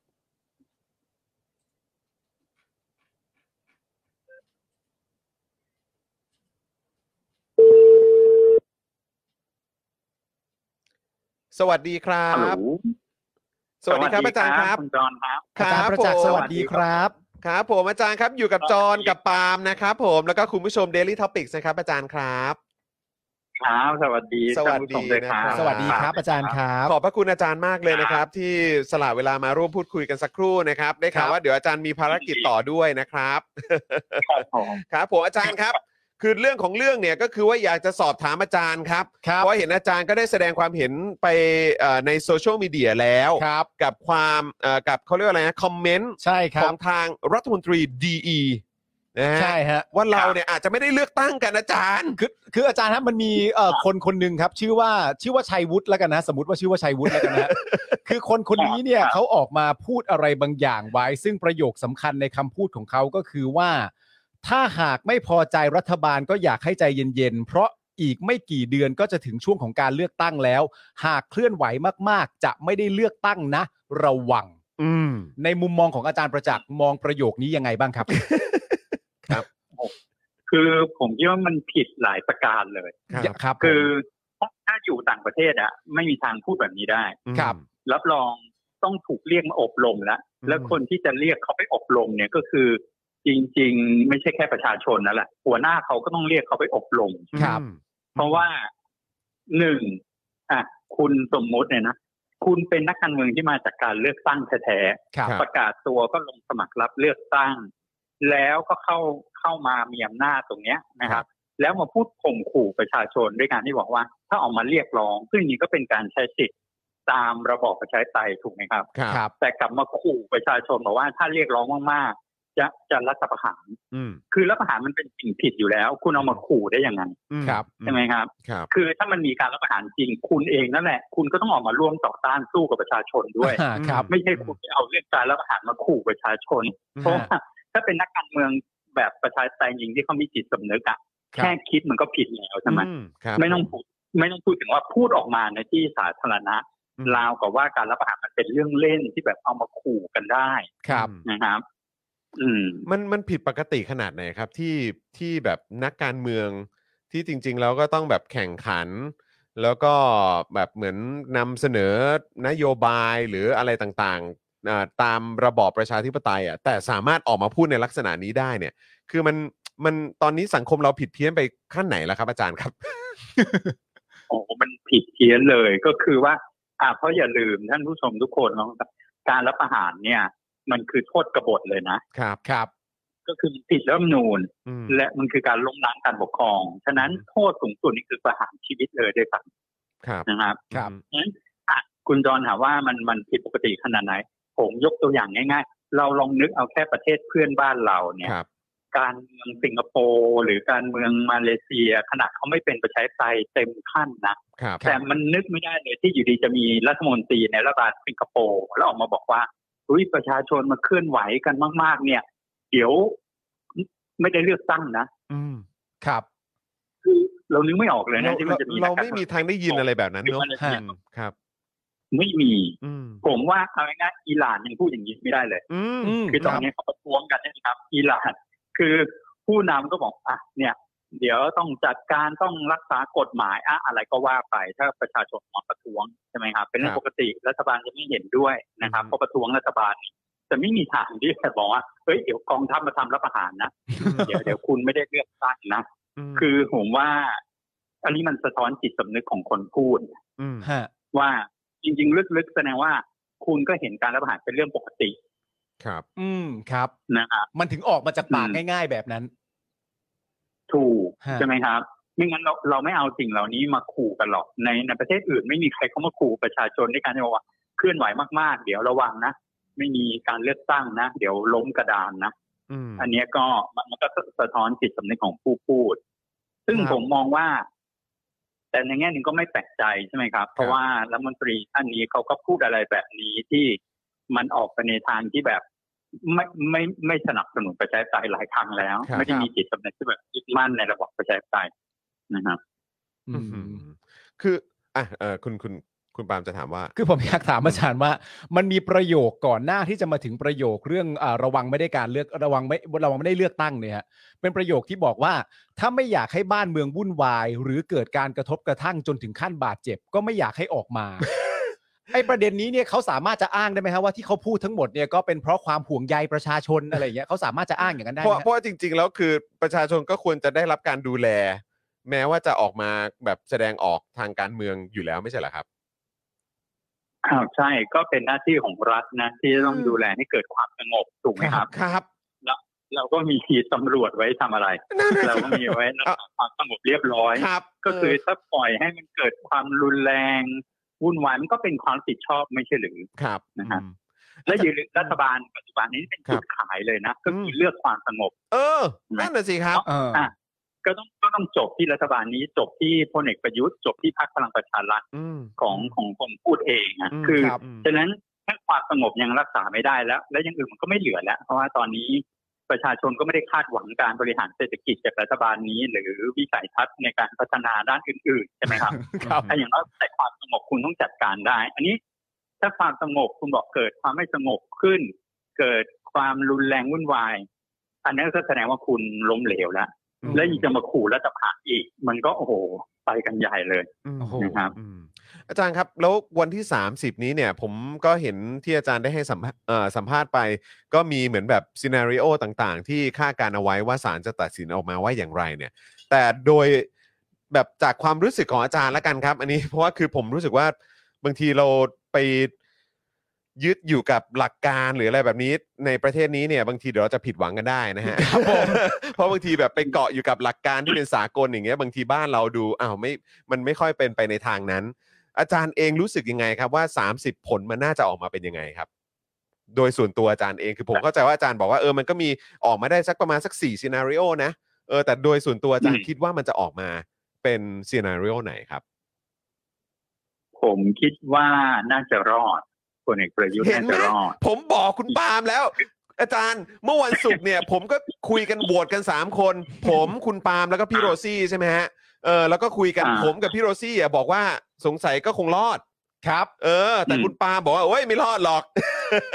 คือแต่ผมให้เหตุผลอย่างนี้ครับอาจารย์ครับ เออ ผมให้เหตุผลว่า เพราะว่าวันที่หนึ่งตุลาเนี่ย อืม เขาจะยกเลิกพรกฉุกเฉิน เออ ซึ่งผมเห็นว่าสำหรับตัว อืม รัฐบาลแล้วเนี่ย ถ้าผลตัดสินออกมาแปลว่าประยุทธ์รอดเนี่ย ไม่ว่าจะรอดเป็น 60 หรือ 62 ก็ตามแต่เนี่ย พรกฉุกเฉินในวันที่ 1 ตุลาเนี่ย มันน่าจะสำคัญสำหรับพวกเขา เออ พอเขายกเลิกออกผมก็เลยมีความรู้สึกว่า อ๋อ หรืออาจจะแปลว่าไม่รอดวะ เออ อย่างนี้ยอาจารย์ครับ แต่ว่า ในในมุมมองของอาจารย์คือยังไงฮะ อ่ะ อ่าๆๆก็คุณปาล์มก็มีเหตุผลอยู่ อ่า ครับ แต่ก็คือคือคุณปาล์มก็อาจจะไม่ได้ผิดร้อยเปอร์เซ็นก็ได้ เพราะว่าการเมืองไทยอ่ะ ทุกอย่างมันเกิดขึ้นได้เสมอใช่ไหม นั่นสิครับ คือว่ามัน มันไม่ได้มีตรรกะเหตุผลอะไรหรอกนะครับ คือคือแต่ผมคิดว่าอย่างนี้ยแหละก็ก็คือถ้าเราจะวิเคราะห์เรื่องเนี้ย สุดท้ายอ่ะยกข้อกฎหมายออกไปก่อนเลย ครับ สุดท้ายอ่ะมันจะไม่ได้ตัดสินกันด้วยเรื่องข้อกฎหมายหรอกมันไม่ใช่ตัวชี้ขาด อืม นะครับผมว่าคือถ้าเราดูแพทเทิร์นการตัดสินมาตลอดของพวกองค์กรอิสระพวกองค์กรตุลาการเหล่าเนี้ย สุดท้ายปัจจัยทางการเมืองจะเป็นตัวชี้ชี้ขาด อืม อันเนี้ยมันชัดเจนเลยตั้งแต่เกิดวิกฤต อ๋อ ทางการเมืองมาตั้งแต่ปี 49 คือถ้าวิเคราะห์ด้วยข้อกฎหมายหลายเรื่องมันไม่ควรเป็นไปได้ถูกไหมเช่น ครับ นายกไปทำกับข้าว ไปออกรายการทำกับข้าว แล้วก็แบบหลุดจากตำแหน่งนายกเลย อันเนี้ยมันไม่ควรมี อืม ใช่ครับ อืมอืมครับ แต่ว่าฉะนั้นมันเป็นเรื่องทางการเมืองทั้งสิ้นอะคำตัดสินมันมาจากประเด็นทางการเมืองตอนเนี้ย ผมเลยคิดว่าปมมันอยู่อันเดียว ครับ นเอกประยุทธ์จะรอดหรือไม่รอดก็คือว่า ชนชั้นนำที่เขากลุ่มอำนาจเขามองพลเอกประยุทธ์ยังเป็นนายกที่ดีที่สุดสำหรับเขาหรือเปล่า อืม ที่ดีที่สุดสำหรับเขาใช่ไหมฮะ อืม อ่าสำหรับเขาไม่ใช่สำหรับประเทศชาติหรือประชาชนนะ ตอบตอบโจทย์เขาอ่ะ การที่สร้าง อื ผ ม ลประโยชน์อ่าของ อืม ของกลุ่มชนชั้นนำกลุ่มน้อยเนี่ยนะครับ ที่ผูกขาดอำนาจทั้งในทางเศรษฐกิจการเมืองมาในช่วง 8-9 ปีเนี่ย ถ้าเขามองว่ายังไม่สามารถหาใครแทนพลเอกประยุทธ์ ไม่มีใครแบบดีลิเวอร์นะได้ดีกว่าพลเอกประยุทธ์พลเอกประยุทธ์แบบว่าทำจ็อบเนี้ยได้ดีที่สุดแล้ว อืม ครับ อ่ะถ้าอย่างเงี้ย ผมคิดว่าพลเอกประยุทธ์ก็จะไปได้ไปต่อ โอ้โห ทีนี้ผมวิเคราะห์วิเคราะห์ว่าได้ไปต่อ เพราะว่าหนึ่งถ้าเรามองเนี่ย ถ้าสมมุติเราเอาตัวชี้วัดอะไรก็ตามไปวัดนะ KPI ค ใน รับ แง่ว่าแกทำจอบแกได้ดีไหมในการพิทักษ์ผลประโยชน์ของชนชั้นนำผมว่าดีเลิศเลย อืม อืม สอบผ่านทุกประการ แต่ อืม สอบตกในการรักษาผลประโยชน์ของประชาชนนะ แต่ถ้าในแง่ผลประโยชน์ของกลุ่มทุนหรือชนชั้นนำเนี่ย แกแกทำได้ดี คือตอบโจทย์มากอะกับสอง อืม แกตอบโจทย์มาก ครับอือฮึ ผมคิดว่าถ้าเอาพลเอกประยุทธ์ออกมันวุ่นเหมือนกัน อืม สำหรับ อืม อีลีสำหรับชนชั้นนำเพราะว่ามันจะต้องนำไปสู่การหาคนมาแทนใช่ไหม อืม ครับ คือมมันวุ่นมากจะเอาใครมาแทน ทั้งที่เป็นแคนดิเดตที่มีอยู่อ่ะ เพื่อไทยมันก็ไม่ได้อยู่แล้วเขาก็ไม่เอาอยู่แล้ว ครับ ครับ จะไปคุณอภิสิทธิ์คุณอนุทิน ผมว่าก็ยาก อืม ใช่ไหมอ่าจะไปช่องนายกคนนอกก็ยากอีกคือถ้าจะไปช่องนั้นน่ะ มันต้องมีการโยนหินถามทางโยนชื่อมาแล้วปกติ สมมุติว่า อืม เขาจะเอาพลเอกประยุทธ์ต่อออกจริงๆค่ะแสดงว่าเขามีคนอยู่ในใจแล้ว อ่า แล้วคนนั้นน่ะ ชื่อมันต้องโผล่มาแล้ว อ่า อ่าสื่อต้องได้ยินชื่อกันแล้ว เอาชื่อนั้นมาดีเบตนึกออกไหมครับ ฮะฮะ เหมือน ฮะ ก่อนรัฐประหารปี 49 อ่ะ ร่วมเดือนเลยนะ เราได้ยินชื่อคุณสุรยุทธ์จุลานนท์แล้วตอนนั้น อืม อ่าครับ โอ้จริงด้วย ได้ยินโอ้ยเป็นข่าวลือหนะคือหนาหูว่าเนี่ยพลเอกสุรยุทธ์จุลานนท์จะมาอะไรอย่างเงี้ย อืม อืม มันมันจะต้องมีนึกออกไหมครับ คือ ครับ ไม่งั้นมันปุกปากอยู่เอาพลเอกประยุทธ์ออกล่ะแล้วใครมาแทน คือชนชั้นนำเขาไม่ชอบความระส่ำระสาย อืม เขา ครั ไอ้ความและเสถียรภาพเนี่ยมันไม่ได้เขาเขาก็ต้องคุมเกมได้ถูกไหมครับ อ่า ผมเลยคิดว่าถึงนาทีเนี้ยมันดูยังไม่มีสัญญาณเลยอะว่า ได้ยินชื่อคนอื่นที่ใครจะมาแทนอะมันไม่มี อ๋อคือสำหรับอาจารย์แม้กระทั่งโยนหินถามทางเนี่ยยังไม่เกิดขึ้นเลย อืม เพราะฉะนั้นก็เลยมีความเป็นไปได้ว่าก็ก็ก็น่าจะอยู่กับคนเดิมอ่ะ โอ้อาจารย์ผมไม่เคยมองมุมนี้เลย เออ แล้วแล้ว อ่ะคุณ งั้น คุณจอนกับคุณปาล์มได้ยินชื่อใครไหมล่ะ ไม่ได้ยินฮะ อาจ ไม่ จะได้ เลยครับ ไม่ได้ยินครับ ยิน ไม่ แวดวง ไม่ไม่ไม่ไม่ไม่แต่ว่างั้นงั้นงั้นก็งั้นขอต่อเนื่องอีกนิดนึงได้ไหมครับว่าอย่างที่คุณปาล์มบอกว่า แล้ววันที่หนึ่งอ่ะ ยกเลิกพรกฉุกเฉินอ่ะ มันจะมันถ้าถ้าเกิดอย่างนั้น อาจารย์มองว่ามันจะส่งผลอะไรต่อเนื่องไปอีกไหมครับ เพราะว่าแล้วเดี๋ยวก็มีเอเปกมีอะไรอย่างนี้อีก ก็ผมคิดว่าอาจจะประเมินแล้วไงว่ายกเลิกพรกฉุกเฉินก็ ก็เอาอยู่ ก็ไม่มีผลเท่าไหร่อ่ะก็เอาอยู่ เพราะว่าม็อบเองการเคลื่อนไหวเนี่ยมันก็ซาลงไป อืมครับ ใช่ไหมครับ อ่า คือทั้งด้วยเหตุผลด้านความอ่อนแรงการติดคดีความของพวกแกนนำ ครับ แต่ว่าเหตุผลใหญ่เพราะว่ากลุ่มเยาวชนเองเขาก็ได้เปลี่ยนยุทธศาสตร์แล้วคือเขาจะรอเลือกตั้งคุยงาน ครับครับ อืม มันเหลืออีกห้าหกเดือนเขาก็รู้สึกว่ามาไล่พลเอกประยุทธ์ตอนนี้มันก็ไม่ได้มีความต่าง อ่า นัยยะอะไรมาก ครับ โอเค ครับ ไปลุยเลือกตั้งดีกว่า อืม ไปลุยเลือกตั้งแล้วก็ใช้โมเดลก็คือเปลี่ยนผ่านไปสู่ประชาธิปไตยด้วยการเลือกตั้ง ครับ ด้วยคูหาเลือกตั้ง ครับ อ่า อืม เพราะว่าหลายฝ่ายก็ประเมินกันว่าพลเอกประยุทธ์ต่อให้ คือพูดง่ายๆต่อให้รอดจากกรณีนี้ไปอะ ครับ จากสารรัฐธรรมนูญอะมันก็ไปแพ้เลือกตั้งอยู่ดี อืม อืมครับ อืม อืม คือมันยากมากเลยที่พลเอกประยุทธ์จะแบบรีเทิร์นกลับมาได้ผ่านการเลือกตั้งครั้งหน้า ครับ นะครับมันมันมันความนิยมมันมันไม่มีแล้ว ครับ แล้วก็ความชอบธรรมก็ไมีเหลือแล้ว คือมันแปดปีแล้ว มันก็เป็นสินค้าทางการเมืองที่มันบอบช้ำชำรุดละ อืม ครับ แล้วมันก็ไม่ได้มีความสำเร็จอะไรในเชิงนโยบายหรือการบริหารที่จะเอาไปโฆษณาได้ อืม อ่า ใช่ไหมครับ ครับ ไม่เหลือแล้ว ไม่เหลือแล้ว เพราะฉะนั้นก็เอออ่ะก็ก็ให้ให้อยู่ไปอีกห้าห้าเดือนหกเดือนก็หวานไปแล้วก็ไปไปเหมือนแบบให้เบ็ดเสร็จกันตอนเลือกตั้งดีกว่า อ่ะอาจารย์ครับมีคุณผู้ชม ครับ ถามเข้ามาในรายการว่าอย่างประวิทย์เนี่ย ถือว่าเป็นการโยนหินถามทางไหมฮะในช่วงที่ผ่านมาตั้งแต่เข้ามารักษาการนายก อืม โอ้โห ไม่แล้วไม่ไม่โยนหินแล้ว อันนี้ทุ่มหินมาใส่ประชาชนเลยอื มพลเอกประยุทธ์แกไม่ใช่ของใหม่นี่ ครับ อ่า คือ ครับ ถ้าจะมันมันก็บอกทั้ำพอกันใช่ไหม ครับ เพราะเขา ครั ก็ บ อยู่ในกลุ่มอำนาจเดียวกันกลุ่มสามปอปฏิวัติมาด้วยกัน อ่าโอเค ไม่ใช่ตัวละครหน้าใหม่ อืม ไม่ใช่ตัวละครหน้าใหม่หรือคือถ้าจะแทนพลเอกประยุทธ์มันต้องแทนด้วยคนที่มันโอ้โหมันดูดีเลยใช่ไหม อืม เอ่ยชื่อมาแล้วปิ๊งปังทุกวงการตอบรับอะไรอย่างเงี้ย อ่า จนชั้นกง ตลาด เอง ตลาดหุ้น แม้กระ ขึ้ ทั่ง น เออ ตลาดหุ้นขึ้นว่าเอ้ยคนนี้แหละใช่ไหม เออ ที่จะไปต่อได้แต่แบบ โยนพลเอกประวิตยมา เอออ อันนี้อันนี้มันไม่คือมันอยู่ในกลุ่มแก๊งเดียวกันอยู่แล้ว โอเค นะครั โอบ เคไม่ไม่ได้มีข้อแตกต่าง โอ้หลาย มีข้อแตกต่างแค่ใส่ยีนเท่านั้นเอง เออ แต่ว่า คืออ่ะคือมีความพยายามจะปรับลุกผมว่าแกมีความเป็นนักการเมืองมากกว่าพลเอกประยุทธ์ อ่า อ่าตรงเนี้ยแกมีทักษะตรงนี้พลเอกประยุทธ์เนี่ยแกไม่ไม่มีทักษะความเป็นนะครับทำอะไรเหล่านี้เลย แต่ว่า อ่า ถ้าถามในเรื่องภาพลักษณ์คอร์รัปชัน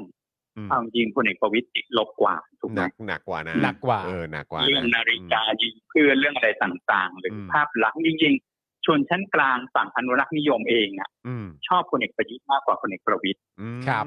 ถ้าเราถ้าคเรารับ ไปดูชนชั้นกลางฝั่งเสื้อเหลืองก็ปปสอะไรเงี้ยที่ ครับ เลือกพลังประชารัฐนี่ ครับ เขาเขาก็ไม่แฮปปี้นะกับกับพลเอกประวิตย อืม อ๋อ อุ้ยแต่ประเด็นเมื่อสักครู่นี้น่าสนใจในเรื่องของการโยนหินถามทางที่เราเราก็ไม่ได้นึกถึงตรงจุดนั้นจริงๆนะ ใช่ แต่พออาจารย์พูดขึ้นมาแล้วเออก็จริงด้วย แล้วประวิทย์ก็ไม่ใช่การอยู่ในทาง เพราะว่าไม่ใช่หินก้อนที่ดีกว่า ใช่แล้วอา เพราะ จารย์ ที่ ก็ ไม่ได้ บอก ถามแน่ๆ คือถ้าประวิทย์เนี่ยอันนั่นคือทุ่มหินแล้วฮะ อ่า ทุ่มหินใส่หน้าพวกเรามานานแล้วแหละ อ่า เออครับ ผม เอ้ยอาจารย์เดี๋ยวผมอยากถามต่อเนื่องหน่อย มัเอออ่นามีอีกมีอีกรายชื่อหนึ่งที่อาจารย์ก็เมนชั่นขึ้นมาก็คือตัวคุณอนุทินเนี่ย อืม แล้วอ่าระระยะหลังๆเนี่ยตัวคุณอนุทินก็บอกเองว่าเขาตัวเขาเองเนี่ย ก็พร้อมจะเป็นนายกนะ อืมก็พร้อมนะ ในอันนั้นหนึ่งประเด็นอีกประเด็นหนึ่งก็คือว่าล่าสุดเนี่ยคุณอนุทินก็เหมือนออกมาอธิบาย ให้เหตุผลว่าณตอนนั้นเนี่ยทำไมถึงไปร่วมกับพลังประชารัฐ อ่าใช่ ก่อให้เกิดต่างตั้งรัฐบาลเหมือนกัน อันเนี้ยเป็นการโยนหินถามทางของตัวเขาเองไหมฮะ อ่าแน่นอนแน่นอน ก็นำเสนอตัวเองละ อืม ให้เห็นว่าฉันเป็นแคนดิเดตนะ อืม อ่าพาตัวเองมาอยู่ในสปอตไลท์ละ อืม นะครับ ดู คื กระแส ผมว่าคุณคุณอนุทินรอส้มหล่น โอ้ รอต้องรอ ทาง ครั กา บ ร ผม เมือง อืม อ่า ครับผม ก็คือว่า ไม่ว่าจะเป็นส้มหล่นรอบนี้เลย อืม สมมุติว่าถ้าพลเอกประยุทธ์ไปไม่รอดจริง ๆ ครับ ฮะ แล้วมันไปโหวตกันในส ใน ภา ครับ จริงๆแกก็มีความชอบธรรมใช่ไหม ครับ แกเป็น ครับ แคนดิเดต อืม มา ครั กา บ รชอบธรรม ค ก็ รับ ถ้าชนชั้นนำจะไม่เอาช่องนายกคนนอกซึ่งมันยากต้อง อืม ไปเสียงต้องสองในสามเนี่ย อืม ครับ วุ่น เอา วา ช่อย งนายก อืม บัญชีรายชื่อปกติอ่ะคุณอนุทินก็ถือว่ามีภาษีดีที่สุด อืม ในบรรดา ความเป็นไปได้ทั้งหมด ครับผม หรือแกรอส้มหล่นอีกทีตอนเลือกตั้ง ผมว่าพินิโนไอฉากทัดตอนเลือกตั้งเนี่ย อืม คือคุณอนุทินก็รู้พรรคภูมิใจไทยไม่ได้มาเป็นอันดับหนึ่งหรอก อืม อยู่ที่ว่าจะเป็นร่วมกับใคร ภูมิทัศน์ทางอ่า อืม แต่แกไม่เป็นศัตรูกับใคร อื ใช่ไหม ครับผม คือสไตล์ของภูมิใจไทยก็คือว่าเป็นพรรคแบบว่า เข้าใจกับทุกคน ารเมืองท้องถิ่นเจ้าพ่ออุปถัมภ์ อืม ค่ะ อ่าเขาก็เก็บคะแนนเสียงตามเขตของเขามา แต่ว่าถ้าสมมติเพื่อไทยได้ที่หนึ่งซึ่งเพื่อไทยไม่น่าจะยากอะ อืมฮึ นะครับ ในการได้ที่หนึ่ง ครับ นะครับ แต่สวไม่โหวตให้นะ อืม ครับ คือยังไง อ่าชนชั้นนำเขาก็ไม่เอาเพื่อไทยใช่ไหมล่ะ ครับ ไม่เอาฝั่งนี้นะครับ ส่วนพลังประชารัฐอ่ะครั้งหน้าเผื่อๆได้ที่นั่งน้อยกว่าภูมิใจไทยอีกอ่ะ ใช่ไหม อืม อืม พักมันจะแตกแล้วนะครับ อืม มัน ค ไม่ รับ เหลือฉะนั้นผมว่ามีโอกาสสูงมากที่พลังประชารัฐอ่ะ จะได้ที่นั่งน้อยกว่าภูมิใจไทยนะครับ ไม่ไม่ไม่มีทางได้ถึงหนึ่งร้อยอ่ะพลังประชารัฐนะครับ อืม ด้วยสภาพพรรคตอนนี้ ครับ นะครับ ฮะ ทีนี้ถ้าภูมิใจไทยเขาได้ที่นั่งมากกว่าพลังประชารัฐเท่ากับในฝั่งนี้เองในฝั่งขั้วอำนาจเดิมอะเขามีอำนาจต่อรองมากกว่า เขาจะเป็นเบอร์หนึ่งสำหรับ อืม ทางฝั่งเขา อืม แต่ทางฝั่งขั้วรัฐบาลเดิม ครับ นะครับ เพราะประชาธิปัตย์ก็ น่าจะได้ที่นั่งน้อยกว่าภูมิใจไทยอยู่แล้ว อืม นะครับ ครับผม ครับเห็นด้ ถ้า วยค ไม่ รับ มีอะไรติดต่อ ทำไมอาจารย์พูดแบบตรงไปตรงมาอย่างนั้นล่ะครับ เออ ก็เราไม่ควรอ้อมคอม ครับ มากการเมืองไทยเราเห็นอะไรเรา ครับ มี ผม ข้อมูลแล้วก็วิเคราะห์ไปตามเนื้อผ้าแล้วณ ดี ก็ ครับ จะไ ดีครับ ดีครับ เป็นความจริง ครับครับครับ โอ้โห พูดแบบเสียแทงสุด อ่า ๆ จึกจึกจึก เจ็บทุกคำเจ็บทุกคำจริง อ่ะเดี๋ยวเอ่อผมคิดว่าเราควรจะรบกวนอาจารย์เอ่อ อ่า แต่เพียงเท่านี้เพราะเดี๋ยวเดี๋ยวเดี๋ยวอาจารย์จะมีคิวต่อ ได้ผมขออีกหนึ่งคำถามได้ ได้ ไหม ได้ได้ได้ได้ได้ เอ่ออื ม เพื่อเพื่อความชัดเจนครับอาจารย์ครับ ในมุมมองของอาจารย์เนี่ย ถึงแม้ว่าสารรัฐธรรมนูญจะวินิจฉัยออกมาว่าประยุทธ์เนี่ยยังไม่หมด ระยะเวลาในการเป็นนายกใน ผมใช้คำว่าในในระยะแรกนี่ก็แล้วกันนะฮะ อืม สำหรับอาจารย์ ครับ คิดว่ามันส่งผลอะไรมากมายไหมฮะถ้าตัดสินออกมาเสร็จเรียบร้อยแบบว่า 24 สิงหามันไม่ใช่วันหมดของเขามันต้องเป็นอีกอันหนึง หรือไม่ก็อีกอันหนึงจริง ๆ แล้วสำหรับอาจารย์มันส่งผลมากน้อยเพียงใดฮะกับคำตัดสินนี้ หนึ่งมันมันส่งผลแน่ครับ ยังไงก็ตามหนึ่งส่งผลต่อตัวความน่าเชื่อถือของสารรัฐธรรมนูญเอง ครับ นะครับ อ่า ความศรัทธาที่คนจะมีต่อสารรัฐธรรมนูญใช่ไหมครับโดยเฉพาะถ้าให้เหตุผลไม่ดี อืม ถ้า อ่า ให้เหตุผลแล้วแล้วมันไม่มีน้ำหนัก แล้วมันค้านสายตา อย่าลืมว่าก่อนหนั้นเนี่ยมีนักกฎหมายมากกว่าหนึ่งร้อยคนจากหลายสถาบันออกมา ชี้ให้เห็นมาแล้วว่าตามเจตนารมณ์ของรัฐธรรมนูญเนี่ย อืม ยังไงมันก็ต้องตีความว่าครบแปดปีแล้ว อืม ครับ นานๆ เราจะเห็นนักกฎหมายเป็นร้อยคนแบบนี้จากหลากหลายสถาบันนะครับ ค อ รับ อกมา อืม แสดงความเห็นอย่างนี้อ่ะฉะนั้นสารรัฐธรรมนูญฮะมันจะมีผลกระทบต่อสารรัฐธรรมนูญแน่ ครับ อืม นะ ค ครับ รับ กับ อืม สองก็คือนะครับ ยังไงการเมืองมันจะไม่นิ่งแน่ ถ้าตัดสินออกมาแบบนั้น คือมันก็จะไปเพิ่มอุณหภูมิทางการเมืองนะครับ อืม แน่ๆเพราะว่าความไม่พอใจของประชาชนนี่คงคงมีอยู่แล้ว อืม นะครับอืมนั้นอยู่ที่ว่ามันมันจะไปยังไงต่อเนี้ยเราเราไม่รู้เลย ครับ นะครับ เพราะว่าการเคลื่อนไหวชุมนุมประท้วงเนี่ย บางทีมันเหมือนเป็นน้ำพึ่งหยดเดียวใช่ไหม อืม บางทีมันเป็นเรื่องตามเส้นสุดท้ายอ่ะ เราไม่รู้ล่วงหน้าก็คือถ้าอารมณ์คนเขาเขาโกรธขึ้นมาเขาไม่พอใจนะครับ มันถ้ามันจุดติดขึ้นมาเราเราก็ไม่รู้อย่างอิหร่านเนี้ยใช่ไหมก็เคสเดียว ครับ อ่าค ก็ รับ ประท้วงลุกลุกลามต่อเนื่อง อืม นะครับ ครับ แล้วตอนนี้หลายอย่างก็ไม่เป็นคุณกับรัฐบาลนะเศรษฐกิจเอ่ย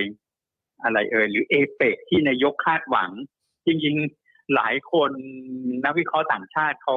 บอกว่าที่พลเอกประยุทธ์อยากอยู่ต่อ เพราะแกอยากเป็นเจ้าภาพ ครับ เอเปก ครับ อยากจัดประชุมครั้งนี้เพื่อเป็นเกียรติเป็นสี อืม ทีเนี้ยอยู่ดีโจ โจไบเดนก็มาหักมุมใช่ไหม ฮะ ครับ บอกไม่มากันแล้ว อืม ครับ อืม เป็นงานแต่งงาน ครับ นี่ ผม งานมันก็เริ่ม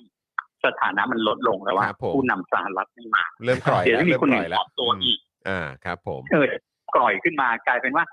การที่จะอยู่เพื่อรอไปจัดงานนี้ มันก็ยิ่งมีความสำคัญน้อยลงอีกใช่ไหม นะครับ อ่าฮ อุ๊ปส์ อืม ต้องบอก คืออุ๊ อุ้ยเลยอุ้ย ฉะ อุ๊ นั้ ย น อืม พลเอกประยุทธ์คือพูดง่ายผมคิดว่า การรอดทางกฎหมายครั้งเนี้ยมันเป็นการเซฟหน้าศักดิ์ศรีให้พลเอกประยุทธ์หาทางลงอย่างสวยงาม อืม คือมันมัน อืม มันรอดทางกฎหมายแต่ยังไงมันไม่รอดทางการเมือง ทางการเมืองมันมันจบแล้วอะในแง่ อนาคตทางการเมืองของพลเอกประยุทธ์ที่จะไปต่อนะมันยากมากๆนะครับ อืม โอ้โห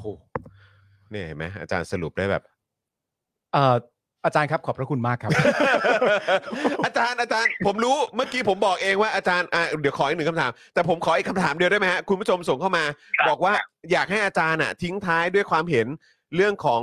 พักอะไรนะฮะชาติ ชาติพัฒนากล้า ครับผม ทิ้งท้ายนิดหนึ่งครับ เขารวมกันฮะอาจารย์ฮะ อาจารย์ว่าไงครับ อ๋อผมเห็นแล้วผมเห็นแล้ว คือจริงผมผมไม่มีปัญหากับชื่อพักนะครับ ครับ คือพักการเมืองอาจจะตั้งชื่ออะไรก็ได้ ครับ นะ และอาจารย์มีปัญหากับอะไรครับ หมายถึงว่า แต่แต่จริงๆอ่ะชื่อชาติพัฒนามันเป็นชื่อที่ดีอยู่แล้ว เออ อ๋อครับ ครับผม ครับผม มันดีอยู่แล้ว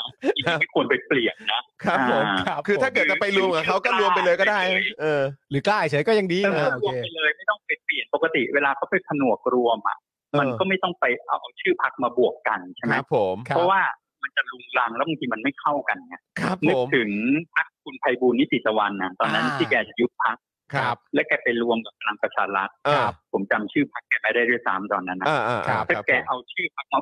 พักประชาชนปฏิรูปอะไรสักอย่าง อ่าใช่ครับใช่ครับ นะครับที่ไปเรียกพักพระพุทธเจ้าพรรค ครับ พลังประชารัฐประชาชนปฏิรูปพระพุทธเจ้าโอ้มันก็จะยิ่งไป ผม กันใหญ่ ไม่ไหวนะอาจารย์เนอะอ๋อ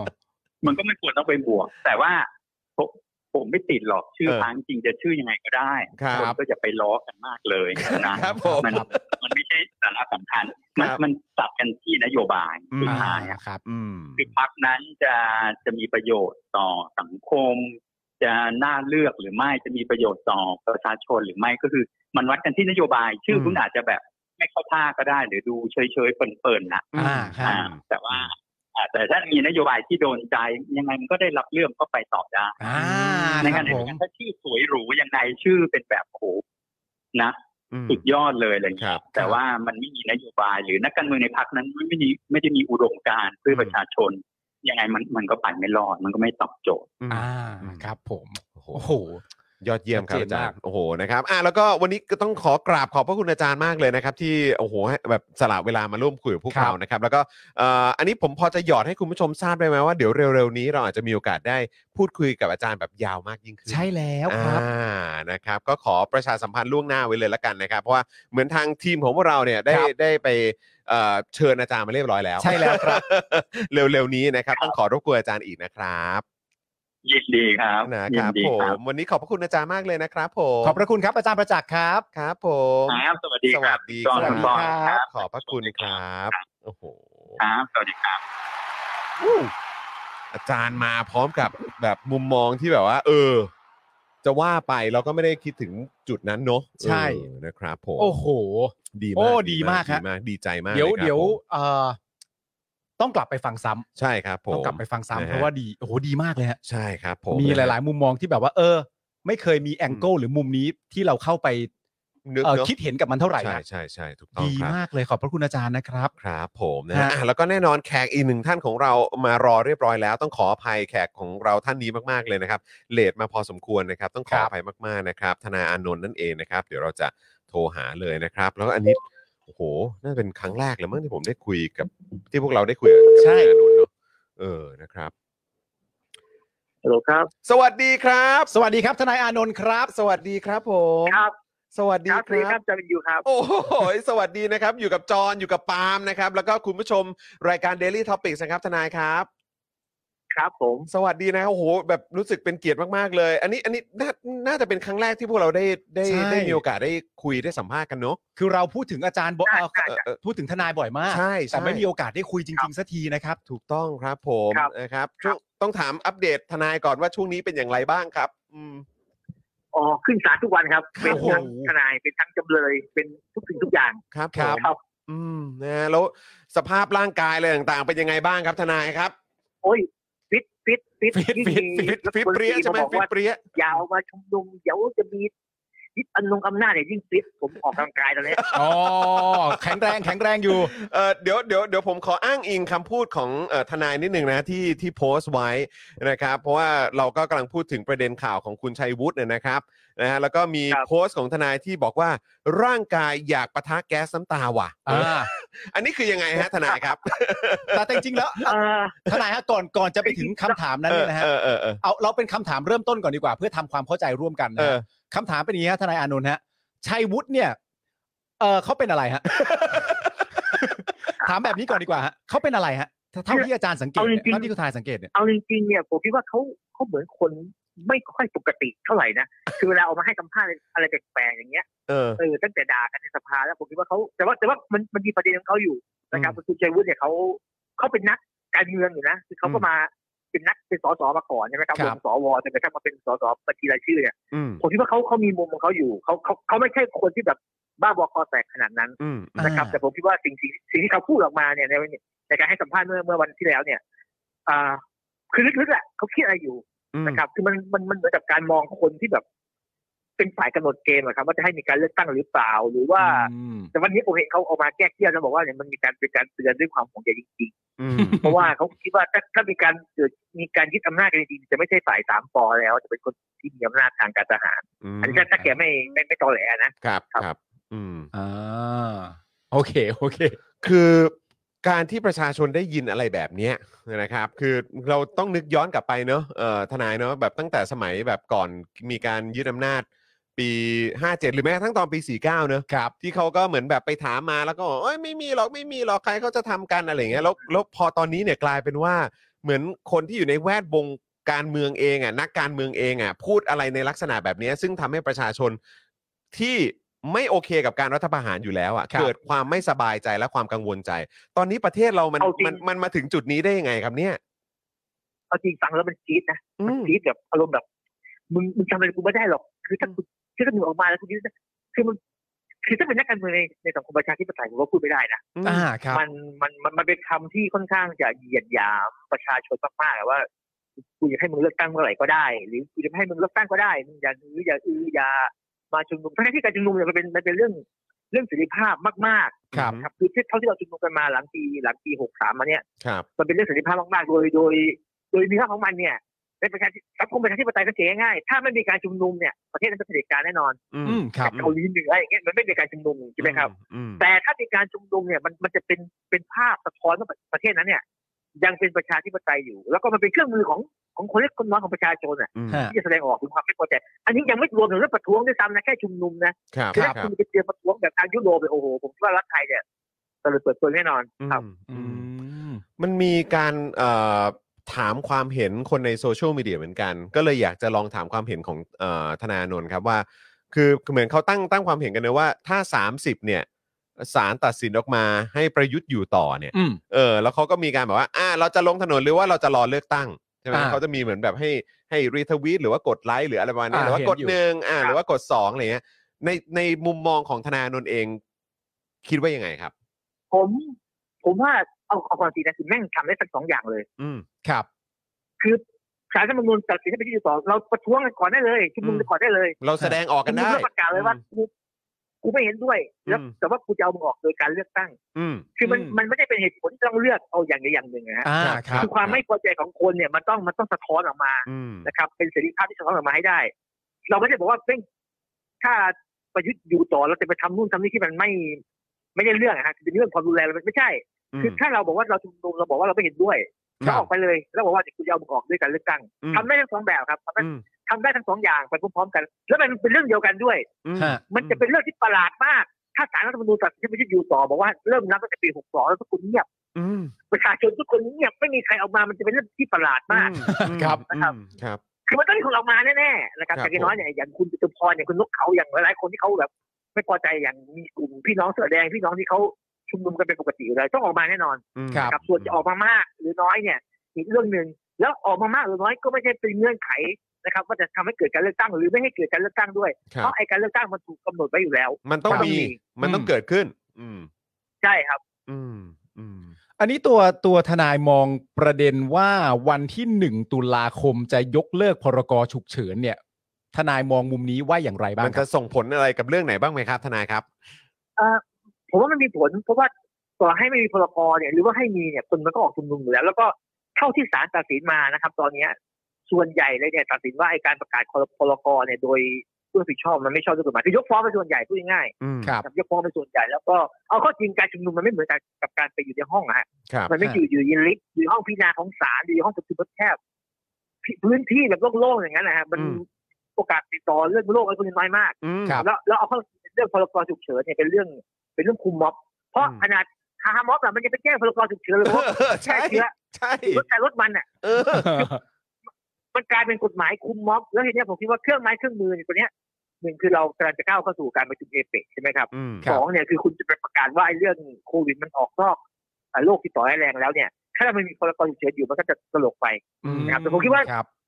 ดังนั้นเนี่ยพรกฉุกเฉินเนี่ยต่อให้ยกเลิกหรือไม่ยกเลิกยังไงเนี่ยคนก็ออกมาชุมนุมอยู่ดี แต่ว่ามันก็จะมีกฎหมายที่ที่ออกโดยโดยไอ้พวกคณะรัฐประหารเนี่ยคุกคุมเราอยู่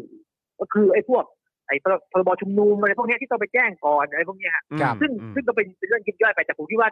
ยกเลิกไปไม่มีผลคนออกมาอยู่ดี หรือไม่ออก คนไม่ได้ฉุกเฉินพูดง่ายครับ อืม อืม แล้วทนายอ่ะมีความเห็นยังไงบ้างกับช่วงหลังๆ ที่มีข่าวเรื่องของการแลนสไลด์เกิดขึ้นห ครับ ลาย ๆ ครั้ง ไม่ว่าจะเป็นในกรุงเทพมหานครเอง หรือว่าในการเลือกตั้งท้องถิ่นตามพื้นที่ต่างๆ คือ ทนายมีความรู้สึกไงบ้างครับ กับการที่ได้เห็นผลการเลือกตั้งออกมา ในลักษณะแบบนี้ก่อนที่จะไปถึงการเลือกตั้งใหญ่ครับ คือโดยธรรมชาติของภาคการเมืองมันก็ต้องพูดอย่างนี้อยู่แล้วแหละว่า พี่น้องครับและสไลด์มัน เออ จะมีดอกบอกว่า พี่น้องครับเรียกเลือกตั้งเลือกเราเป็นยอมๆนะครับแต่าเลือกเยอะ ไม่มี ไม่เห็นจะแปลกเลย เออ มันก็ต้อง ขอ โด โทษ น นะ แลนด์สไลด์แหละ ขอแบบทั้งหมดได้ไหมครับพี่น้อง เอออืม ใช่ก้าวไกลทั้งแผ่นดินเลยอย่างเงี้ยก็คือ เอ แล อ นด์สไลด์แหละ เออเออเออ แต่ เออ ผมคิดว่า มันมีนัยสำคัญอยู่ ผมเชื่อว่าการเลือกตั้งครั้งเนี้ยฝ่ายประชาธิปไตยได้กลับมาแน่นอน อืม นะครับ เพื่อไทยก้าวไกลพวกเสรีรวมไทยพวกเนี้ย อืม ได้กลับมาแน่นอน อืม เพราะว่า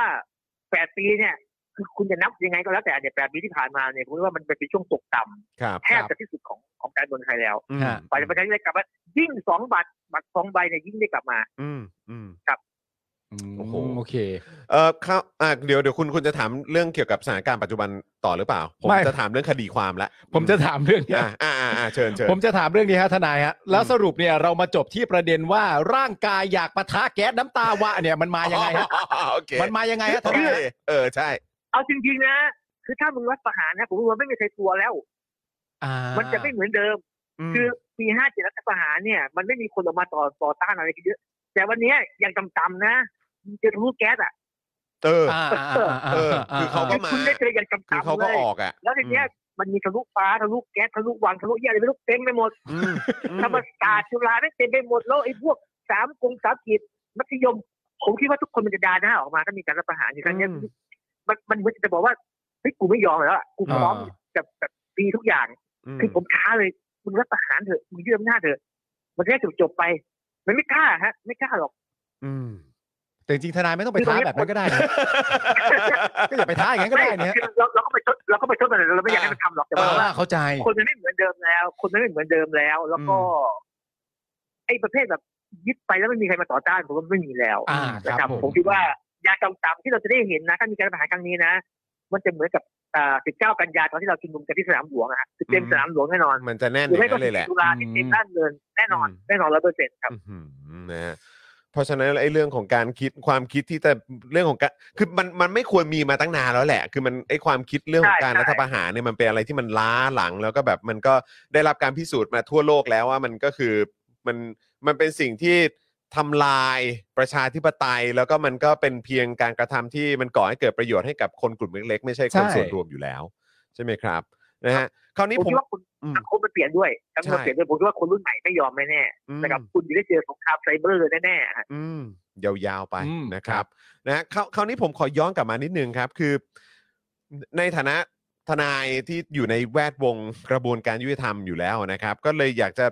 คือผมอะรายงานอยู่ทุกวันนะไอ้เรื่องประเด็นเกี่ยวกับเอ่อผู้ที่ถูกดำเนินคดีทางการเมืองอะครับ อืม อย่าง ครับ ตอนนี้เนี่ยมีผู้ที่ถูกดำเนินคดีฝ่าฝืนพรกฉุกเฉินที่เกี่ยวเนื่องกับการชุมนุมและการแสดงออกทางการเมืองอย่างน้อย 1,467 รายใน 649 คดี อืม แล้วก็คดีเหล่านี้ก็ยังไม่ยุติลงด้วยนะนะครับนะฮะ ครับ ก็คืออยากจะถามแล้วจริง ๆ แล้วมันมีคดีอื่นด้วย ไม่ว่าจะเป็นเอ่อมาตรา1นึหรือว่าอาจจะเป็นเอ่อคดีเอ่อยิบย่อยเอ่อแล้วแต่รายละเอียดอะไรก็ว่ากันไปอ่ะ ครับ คือมันชัดเจนมากว่าตอนนี้ มันมีคดีความเกิดขึ้นเยอะมาก ทนายมองบ้านเราเป็นยังไงครับ ในในยุคที่มีคดีความเกิดขึ้นกับประชาชนในการแสดงออกทางการเมืองเยอะแยะมากมายขนาดนี้ คืออย่างที่ผมบอกไปตอนต้นว่าไอ้กฎหมายพรกฉุกเฉินเนี่ยหรือแม้แต่หนึ่งหนึ่งสองก็ดีหรือหนึ่งหกก็ดีแต่เนี่ยมันใช้มันเอามาใช้ในเรื่องของทางการเมืองมันไม่ใช่ มันไม่ใช่การเอามาใช้กับอาชญากรรมอย่างแท้จริง อืม ครับ นะครับอย่างอย่างคาร์มอบอย่างเงี้ยมันทำคาร์มอบมันจะผิดพรกฉุกเฉินได้ไงใช่ไหมครับแล้วตอนเนี้ยมันก็ยังฟ้องกันอยู่นะฮะ อืม ฟ้องกันอยู่เขาไปชุมนุมแรงงานไปชุมนุมที่สถานหน้าทำเนียบ อืม หรือไปชุมนุมปล่อยเพื่อนเราพวกเนี้ยยังถูกแจ้งความเรื่องพรกฉุกเฉินอยู่เลย อืม นะครับแล้วจำนวนคนพันกว่าคนมันไม่ใช่น้อยนะฮะ อืม คือเอาง่ายๆถ้าหกร้อยคดีไปขึ้นศาลเนี่ยแทนที่จะให้ผู้พิพากษาอัยการเอาเวลาไปทำงานจับโจรจับผู้ร้ายจับอะไรที่แบบ อันนี้มันมันพิจารณาคดีนั่งรถคาร์ม็อบ มันใช่เรื่องเหรอ เออ มันเปลืองงบประมาณรัฐโดยใช่เหตุด้วยแทนที่จะไปเอาเวลาไปทำอย่างอื่น ครับ นะครับ แล้วก็ที่สำคัญนะครับผมคิดว่ามันเป็นดัชนีบ่งชี้ถึงถึงถึงอ่าเสรีภาพของประเทศนั้นๆด้วย อืม ไอเราเนี่ยประเทศไทยที่มันถูกจัดอันดับประเทศที่มีเสรีภาพแบบต่ำๆเนี่ยไอเนี่ยไอการจับม็อบจับคนที่ไปชุมนุมเนี่ยมันเป็นปัจจัยหนึ่งด้วยแล้วมันมันกระทบหมดนะครับ อืม กระทบถึงเรื่องการปกครองกระทบเรื่องนะครับ ซึ่งซึ่งรัฐไทยผมคิดว่าเมื่อไหร่มันจะคิดได้เรื่องง่ายๆขนาดเนี้ย อืม มันไม่มีที่ไหนเขาทำกันหรอกไอเรื่องสิทธิประกันฉุกเฉินเป็นพันคนอย่างเงี้ย อืม อืม วันที่สามสิบ แล้วก็ที่ อืม ยังไม่มีแนวโน้มว่าจะเลิกคดีนะ อืม ตอนนี้คืออายการนั่นก็ฟ้องเรื่อย ก็ยังไปเรื่อ ๆ ย คือฟ้องไปแล้ว คือไปไปให้ศาลยกอ่ะ ๆ แล้วกระบวนการคุณก็ไปสืบพยานกันเป็นเดือนสองเดือนคือมันกินเวลากระบวนการยุติธรรมไปแบบ อ่า แบบโดยใช่เหตุมากครับ อืม ฮะ คือแล้วเราก็เลยอยากจะถามว่าอย่างถ้า 30 มีคนออกมาเนี่ยเขาก็ยังจะสามารถดำเนินคดีได้อยู่ เพราะว่าจะยกเลิกก็คือยกเลิกวันที่หนึ่งได้ใช่ไหมคือ ใช่ ถ้า ไหม เกิดเขาเขา อ่า เขาจะเล่น ใช่ หนึ่งหนึ่ ใช่ งหกหรือว่าอะไรพวกนี้เขาก็ยังสามารถเล่นได้อยู่ใช่ไหมฮะ โอ้ยอันนี้หมดพรบชุมนุมเนี่ยโดนแน่ ไม่ไป อ่าฮะ แจ้งก่อน หรือยุยงปลุกปั่นเอาจอรถ เจอพรบจราจรคือมันมันเล่นแน่เอากฎหมายมามามาหยุด อ่า ไม่ให้มีการชุมนุมคือผมคือผมประหลาดใจอย่างหนึงคือคือคือไอ้เสรีภาพในการชุมนุมเนี่ยมันเป็นเสรีภาพที่กำหนดไว้ในรัฐธรรมนูญนะคือมันเป็นเรื่องที่ดีงามแต่ประเทศเราเนี่ยไปไปมองว่ามันเป็นเรื่องที่มันเลวร้ายอ่ะ อืม ซึ่งมัน ครับ ประหลาดมากประหลาดแบบโคตรๆนะ อืม คือไอ้มันอยู่ในหมวดเสรีภาพเลยนะ อืม เป็นหมวดสิ่งที่มันดีงามอ่ะ อืม เออก็ประหลาดอยู่ ย้อนแย้งแบบสุดๆ โอ้ก็ไทยอะฮะ อืมย้อนแย้งแบบสุด ๆเลย แล้วคือแล้วคือการการที่ทนายเองก็ยังเอ่อไปที่ศาลอยู่ในฐานะทั้งเป็นทนายด้วย อืม แล้วก็เป็นจำเลยด้วยเนี่ย คือแบบมันมันมันต้องมันต้องทำใจยังไงบ้างครับ ในการต่อสู้ในกระบวนการนี้ครับ เออจริงๆมันมันนะผมว่ามันโคตรมันอ่ะคือแบบ จริงเหรอทนายโอ้โหทนายเอาพลังมายังไงเนี่ย เออ ยิ่งเป็นคนในกระบวนการที่ทำอย่างผมเนี่ยทำงานกับกฎหมายไปขึ้นเฮ้ยมันมันมันได้เห็นสิ่งที่มันไม่ถูกต้องแล้วเราแบบ มันเหมือนหนังซูเปอร์ฮีโร่อะครับคือแบบหมูมันมันคือผมเป็นคนมันไปสารตอนเนี้ยคือแบบไปเจอเรื่องที่มันแปลกๆแม่งแบบฟ้องมาได้ยังไงเฮ้ยแต่ว่าบางเรื่องเราไปด่าเขาแบบแรงๆมันก็แบบกูจะสู้ยังไงดีวะไม่งไป อืม ด่าเขาแบบอะไรวะติดเหี้ยหน้าไอ้เหี้ยแบบคือแบบเยอะแยะ ครับผม มันท้าทายแล้วสนุก สนุกเท่าดีเซนเซอร์ไว้หนะเซนเซอร์ไว้ ครับครับครับ มันสนุก ครับ มันสนุก มันท้าทายเหรอครับ โอ้โห มัน นี่ ท้า มั ไม่ นส ผ นุ ม กนะมันสนุกเอาเข้าจริง เออเพราะว่าคือเมื่อสักครู่เนี้ยมีคอมเมนต์ของคุณผู้ชมหลายท่านก็คือบอกว่าเฮ้ยแบบพวกเราอ่ะไปม็อบตลอดเวลานะ แต่ว่าบางทีมันก็มีบ้างนะ ที่แบบเราก็มีท้อเหมือนกันที่มันก็ยังอยู่อ่ะ อ่า ที่มันก็ยังหน้าด้านหน้าทนอยู่อ่ะขนาด เออ พวกเราไปกันเยอะขนาดนี้เนี่ย เออ แต่ว่าเนี่ยเราก็เลยอยากถามทนายไงว่าโอ้โหแล้วทนายเองก็ต้องต่อสู้ในกระบวนการยุติธรรมอ่ะไม่ใช่แค่เอ่อกับมวลชนเท่านั้นนะ เออ เออไปพร้อมๆกับมวลชนเท่านั้นแต่ว่ากระบวนการยุติธรรมเนี่ยมันมีความซับซ้อนมีความยุบยิบมีความอะไรก็ไม่รู้เต็มไปหมดอะแต่ทนายบอกว่า โอ้ มัน คือเมื่อกี้เหมือนทนายกำลังจะบอกว่าการต่อสู้กับความยุติธรรมแม่งโคตรมันเลยว่ะอย่างเงี้ยฮะอย่างเงี้ย คือคือมันเหมือนกับเขาเรียกอะไรมันเป็นยุคของเราอ่ะมันเป็น เออ เป็นมันเป็นยุคสมัยของเราอ่ะคือคือการเฮ้ยถ้าถ้าผมแม่งไปคดีแบบธุรกิจโง่ๆไปนั่งกินกาแฟกับคือมันก็จะน่าเบื่อแต่ตอนเนี้ยมันเป็นเรื่องที่สนุกแล้วก็ท้าทายแล้วอันที่สำคัญนะผมคิดว่าเฮ้ยแม่งคนส่วนใหญ่มันมันเชียร์เราอ่ะมันอยู่ข้างเราแล้วมันต่อสู้ไปด้วยกัน ตอนเนี้ยเรามีคนเล็กคนน้อยเนี่ยไปชุมนุมเนี่ยเยอะมากนะหน้าใหม่ๆเลยนะ มีน้องๆมัธยมแล้วน้องมหาลัยตอนเนี้ยออกมาเยอะมาก อืม เอาเอาผมยกตัวอย่างง่ายๆสมัยก่อนไม่มีทะลุวังนะฮะ ครับ ค รับ ทะลุวังมาตอนช่วงหลัง อืม คือแล้วหลังจากทะลุวังก็มีทะลุอะไรอีกไม่รู้แบบเยอะแยะมาก อืม แล้วทุกคนทุกคนสู้แบบ สู้แบบตาใสๆอ่ะตาซื่อๆอะ อืม ฮะ อื ก็มันไม่ผิดอะทำโพลก็มันไม่ผิดดีคือแบบ ม ก็สุดท้ายผมคิดว่ากระบวนการยุติธรรมมันจะพ่ายแพ้เรา อืม ครับ อืมหากว่าเขายังคงดันทุรังทำแบบนี้กันอยู่ เพราะว่าคือเรื่องที่ไปศาลเนี่ย มันเป็นการต่อสู้กันในเรื่องเหตุผล อืม มันไม่ได้ไปต่อยกันหรือว่าวิ่งแข่งกันนะฮะ อ่ะ ครับ ครับ ครับ ผมอืม ใครวิ่งเร็วกว่าไม่ชนะคดีไม่ใช่ อืม มันสู้กันด้วยเหตุผลทีเนี้ยไอการใช้เหตุผลถ้ามันเป็นเรื่องประหลาด เป็นเรื่องงี่เง่าเป็นเรื่องตลกอะไรไปมันมันยิ่งทำให้ฝ่ายตรงข้ามเรามันมันพ่ายแพ้ตัวมันเอง อืม นะครับยังคุณไปแจ้งความได้ไงใส่ชุดไทยแล้วอันมันมีคนมาแบบมาแซวกันแบบเออโอเคมันก็อาจจะมีแบบตรงมันจะเลิศอะไรแบบนี้คือมันเป็นเรื่องตลก แล้วมันไม่มีเหตุเป็นผลในตัวมันเอง อืม แล้วมันทำให้สังคมมันเห็นนะครับ ว่าตอนเนี้ยเราถูกดำเนินคดีแบบแบบยังไง เขาไม่ดูว่าการกระทำคุณเลยหรอก เขาดูว่าคุณอยู่ฝ่ายไหนตอนเนี้ย อืม ถ้าคุณอยู่ฝ่ายนู้นแม่งก็แบบยกฟ้องยกฟ้องเขาอยู่ฝ่ายเราก็แบบอย่างที่เห็นครับ อืม อืม มันมันเปลี่ยนมันเอ่อจากจากที่ทนายบอกเมื่อกี้บอกว่าเฮ้ยจริง ๆ มีรุ่นใหม่ หรือว่าน้องๆ กลุ่มใหม่ ๆ ที่เกิดขึ้นมาเยอะเลยนะ ฮะ คือหลายๆ ครั้งเนี่ยเราได้ยินมาจากฝั่งแบบอ่ะไม่ว่าจะเป็นฝ่ายความมั่นคง หรืออะไรพวกนี้เองเขาก็จะบอกว่าโอ้ยตอนนี้ก็ลดน้อยลงไปเยอะแล้วแหละ อืม เหมือนปรามได้อยู่หมัด อ่า เออด้วยคดีความด้วย อืม เอ่อการวางกำลัง อ่า ด้วยอะไรต่างๆ เหล่านี้เนี่ยเขาก็ อ่า ทำได้ แต่คือแบบถ้าถ้าว่ากันตามตรงแล้วจริง ๆ แล้วก็มีแบบนิวเจนเกิดขึ้นใหม่เรื่อยๆแหละครับทนาย ใช่ อืม แล้วที่สำคัญคือพวกเราต่อสู้เนี่ยรุ่นน้องขึ้นมามันมันตกผลึกเป็นเป็นหลักการของมันเลยครับ ครับ ฮะ มันไม่ต้องไปพูดเลยมากคือหลักการเรื่องความเสมอภาคมนุษย์ควรเท่ากันเนี่ย อืม มันสรุปเลยอย่างล่าสุดที่มีนักร้องอะไรที่ไปด่าไอ้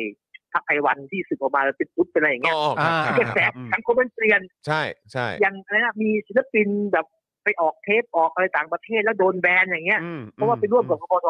คือสังคมมันเปลี่ยน อืม แล้วคิดดูว่าไอ้ติ่งติ่งเกาหลีติ่งญี่ปุ่นอ่ะ เด็กใหม่ๆรุ่นรุ่นๆเนี่ยเขามีความคิดในเชิงหลักการ คือหลักการเนี้ยมันมันจะเป็นเขาเรียกอะไรเป็นหลักการที่มันไม่จำกัดการเวลาเลยนะเอาไปใช้กันได้กับทุกเรื่อง อืม ทำไมคนต้มเบียร์ได้ทำไมบริษัทใหญ่ต้มได้ทำไมเราต้มไม่ได้คือไอ้เรื่องหลักคนเท่ากันแม่งเอาไปใช้กับเรื่องทุกเรื่องได้เลย อ่า เนี่ย คนมันตกผลึกเรื่องนี้ปุ๊บผมคิดว่าตอนเนี้ยสังคมมันเปลี่ยนแบบ เปลี่ยนแบบเนี่ยคอยดูมันจะสะท้อนผ่านการเลือกตั้งนี่แหละ อืม การเลือกตั้งครั้งที่จะถึงเนี้ยสะท้อนไม่หมดด้วยซ้ำนะครับ แต่รออีกสี่ปีเนี่ย ผมคิดว่าเนี่ยคือแลนด์สไลด์อะของแท้ๆเลยฮะคนคือไอ้คนรุ่นเก่ามันตายจะตายไปอะคนรุ่นใหม่ขึ้นมาเนี่ยผมคิดว่าไม่มีคนรุ่นใหม่ที่ที่กลับไปอยู่ในสังคมเดิมแน่ๆครับไม่ อื มี มแปลว่าคือทนายเองก็มองใช่ไหมว่ามันมันเป็นเรื่องของยุคสมัยแล้วก็เจเนอเรชันด้วย มันต้องเกี่ยวอยู่แล้วใช่ไหม ใช่ใช่ เออ คือ ไอ้ คือปี ไอ้คือ ปี คือ ห้า คือคือไอ้ที่เราพูดกันขำๆว่าเออแบบต้องร้อยมันแบบ ร้อยมันตายไปก่อนหรือ มั อะไร ตาย เงี้ย ไปก่อนหมดแรงกันไปก่อนเนี่ยอันนี้เราก็ต้องยอมรับว่าเอออันนี้มันก็มีส่วนจริง ๆ ใช่ไหมทนาย คือคือปีห้าสามเนี่ยมันมีคนเสื้อแดงออกมาเนี่ย อืม เสื้อแดงไม่ไม่ใช่เรื่องเจเนเรชันนะฮะ ครับ เสื้อแดงเป็นเรื่องกลุ่มคนที่มีอุดมการณ์การเมืองแบบหนึ่ง ครับ นะครับอาจจะบอกว่าเป็นประชาธิปไตยอาจจะบอกว่ารักเพื่อไทยรักซีกันเลยแต่แต่ไม่ใช่เจเนเรชัน อืม แต่คนรุ่นใหม่ตอนเนี้ยมันเป็นเจเนเรชันคือผมคิดว่าไม่เกือบทั้งหมดอ่ะเกือบทั้งหมดจริงๆเอาง่ายๆอย่างเรามีนักเรียนเรียวไปดูไอ้เพจนักเรียนดีมันเป็นนักเรียนจริงๆที่ไหน อ่ะ คือเด็กที่มันเป็นเด็กจริงๆอ่ะมันที่แบบเป็นอนุรักษ์นิยมมันไม่มีแล้ว คือมันไม่มีจริง คือคือมันเป็นเจเนเรชันที่มันขยับขึ้นไปเรื่อยๆด้วยปีที่แล้วมัธยมขึ้นมามหาลัยเอามีสิทธิ์เลือกตั้ง อืม ฮะ ขึ้นมาไม่รู้กี่แสนกี่ล้านคนใช่ไหมครับ ครับ ปีที่แล้วเป็นมหาลัยเอ้าอีกสามปีเนี่ยปีปีหน้าเนี่ยลงสสได้ อืม อีกอีกไม่เกินสามปีไอ้ยลงก็เป็นรัฐมนตรีได้อ่ะสามถึงห้าปีคือเจเนเรชันเนี่ยมันมันขยับไปเรื่อยขยับไปเรื่อยปีที่แล้วเป็นลูกน้องเป็นนักข่าว อืม อีกห้าปีมันเป็นบกคือมันขยับเจเนเรชันมันขยับขยับขึ้นไปเรื่อยๆฮะคือผมคิดว่าโดยโดยเวลาเนี่ยเราได้เปรียบนะครับแน่ โอ้โหนี่ ๆสั่งสั่ง เรา เบียร์กินรอได้เลย เออสั่งเบียร์กินรอได้เลย อย่างนั้นเลยเหรอ กับซอย จื้อ กับซอยจุ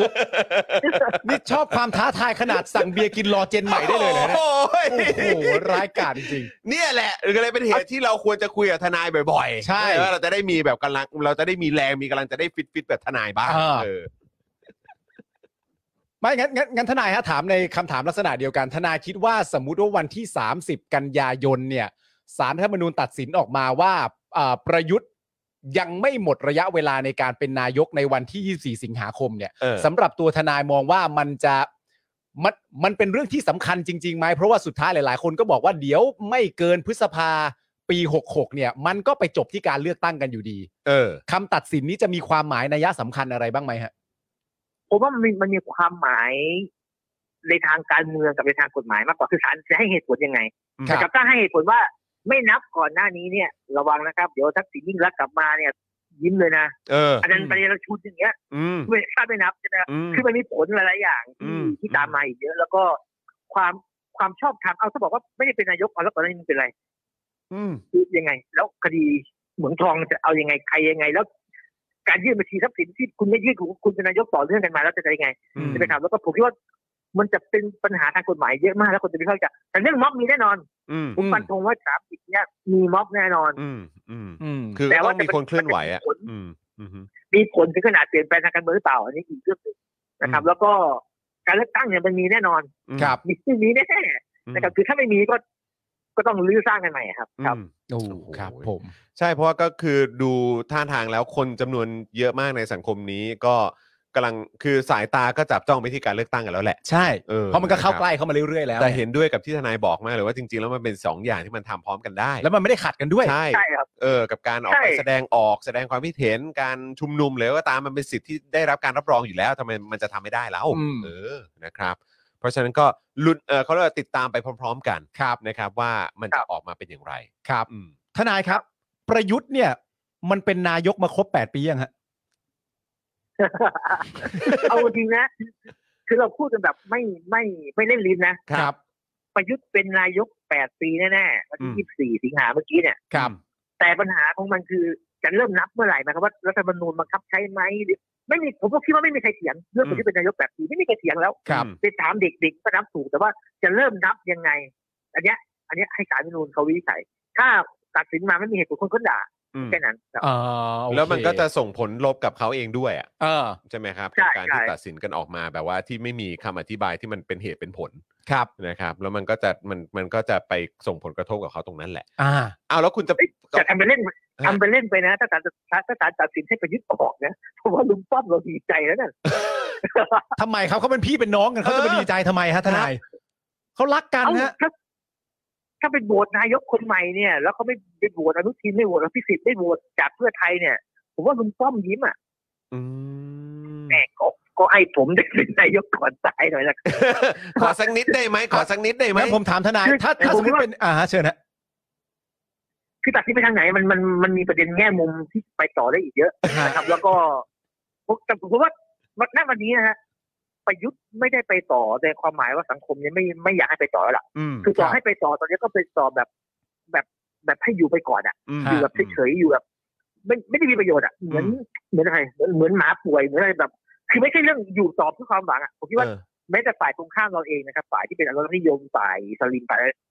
ผมว่าเขาไม่เอาประยุทธ์แล้ว อืม นะครับ ไม่เห็นไม่อยู่ในกรรมการการเมืองแล้ว ประยุทธ์หมดสภาพไปอย่างอย่างสิ้นเชิงแล้วค เพ รับ ราะเพราะผมก็ผมก็รู้สึกว่า เออมันเงียบมากเลยนะ อืม คือเหมือนมันมันเงียบมากในช่วงที่ผ่านมา ใช่ เงียบเงียบก็เห็นมีอ่ะมีภาพออกมาบ้างว่า ไปนั่งทำงานอยู่ที่กระทรวงเอ่อมีลงไปดูน้ำท่วมตรงนั้นตรงนี้บ้างแต่ว่าทุกอย่างมัน อ่า เงียบเงียบเงียบแบบ มันดู เงียบ จางมันดูจาง เงียบเงียบจนหงอยอ่ะ เอ เอ อ อ จนแบบว่า โอ้โหนี่ถ้าเกิดมึงลงจากอำนาจจริง ๆ เนี่ย เออ มันจะขนาดไหนวะเนี่ย อ่า เออเพราะดูทรงก็น่าจะมีคนรอเช็คบินเยอะนะฮะ อืม เออ ผมว่าเดินตลาดไม่ได้อะมีคนด่าแล้วแน่ เดินตลาด หน้า ไม่ เขา ได้ จำง่ายหน้าหน้าประยุทธ์ โอ้โหแหมออกสื่อทุกวันขนาดนี้ คนคงจะจำไม่ได้หรอกนะ เออ นะครับ นี่ทนายผมมีคำถามอยากปรึกษาทนายมากเลย ครับ คืออย่างนี้ฮะผมมีความรู้สึกว่าณตอนนี้เนี่ยเอ่อฝั่งที่เชียร์เผด็จการเชียร์รัฐประหารเนี่ยเขาเหมือนอยากเล่นเกมด้วยแต่ว่าเขาเล่นไม่เป็นอันนี้ปรึกษาทั้งคุณจรทั้งทนายเลยนะครับ คือผมมาเพิ่งโพสต์ประเด็นเรื่องของชัยวุฒิไปเนี่ยแหละ อืม แล้วผมก็ให้ช้อย อืม ในการเลือกว่าจะโหวตอะไร ครับ ที่มีคำพูดแบบนี้ออกมาเนี่ เอย อ ระหว่างหนึ่งคือเก๋า เออ กับสองคือกาก เออ ก็มีคนมาเลือกกันนั่นนู่นนี่ ครับ แล้วก็มีเนี่ยฮะคนคนรักรักเผด็จการเนี่ยเข้ามาบอกว่า ไม่เข้าใจเลยครับ ว่าทำไมประเด็นที่ชัยวุฒิพูดแค่นี้สามกีบต้องออกมาดิ้นด้วย อย่างนี้ทนายมองว่ายังไงฮะ ผมมีความรู้สึกว่าเขาพยายามจะใช้คำว่าดิ้นเหมือนที่เราชอบว่าพวกเขาแต่เขาอยากเล่นแต่เขาเล่นคำว่าดิ้นไม่เป็น เออ ทนายมองยังไง เออ คือคือจริงๆคนกลุ่มนี้เป็นคนน่าสงสารนะคือผมคิดว่าเขาเขาหมดตัวเล่นจริงๆอ่ะหมดตัวเล่นแล้วก็หมดเรื่องที่จะเล่น หมดหมดแทบจะทุกอย่างอะฮะคือแบบคือน่าสงสารนะคือแบบถ้าถ้า หมด ถ้า มุก เป็น แล้ว ห อะ นังมันก็เป็นหนังแบบเออคือแบบเด็กกลอยอ่ะคือแบบเออเออแบบ ถ้าเป็นหนังกลางแปลงสมัยก่อนก็คือแบบไอ้ไอ้สะบัดเสือจะกลับบ้านกันแล้วคือแบบ คือน่าสงสารนะคือน่าสงสารแล้วก็ ไม่รู้จะถูกสงสารแต่ว่าสิ่งที่จะทำให้เขารู้สึกกระชุ่มกระชวยขึ้นมาอีกครั้งหนึ่งเนี่ยผมคิดว่าไอ้การเลือกตั้งครั้งนี้แหละผมคิดว่าเขาเขาก็คิดว่าเขาน่าจะได้กลับมาด้วยด้วยการรวมตัวเครื่องสุดท้าย อืม คือมันอาจจะเป็นการเลือกตั้ง คือคือคนรุ่นใหม่เนี่ยมันเป็นการเลือกตั้งครั้งแรกใช่ไหมครับแล้วก็ตื่นเต้นโอ้โหเป็นครั้งแรก ครับ หลายคนมันจะเป็นการเลือกตั้งครั้งสุดท้ายอ่ะผมว่าเป็นแบบ เออ ต้องทำใจกันนะครับ ครับ ไม่เป็นไรอ๋อทำใจโอเคอ๋อถ้าถ้าสมมุติว่าทนายแนะนำแบบนี้ผมจะได้ไม่ต้องตอบโต้อะไรไงผมว่าทำใจเลยว่าอ๋อมันมันมันจะเก็บเสือแล้วว่ามันถ มันจะเก็บเสือแล้ว โเค ใช่ผม อ๋อ ผมแนะนำให้ให้ให้ไปกดแบบกดหัวเราะอะครับกดไม่ต้องไลน์นะกดหัวเราะ เป็น ห้าห้าห้าไป ใช่ใช่ เออผมไปโพสต์คืนแบบนี้ได้ไหมช้อยเก็บฉาก เนี่ยนะ อ๋อเข้าใจแล้วคือ โอ้ คือมันมีเรื่องประมาณอย่างเงี้ยอยู่ประมาณสองครั้งล่า เออ ล่าสุดเนี่ยก็คือประเด็นเรื่องชัยวุฒิเนี่ยแหละ อืม และอีกประเด็นหนึ่งที่ที่ตัวฝั่งรักเผด็จการจะมาใช้แบบอุ้ยทำไมสามกีบดิ้นจังเลยเนี่ย อืม มันเกิดขึ้นตอนที่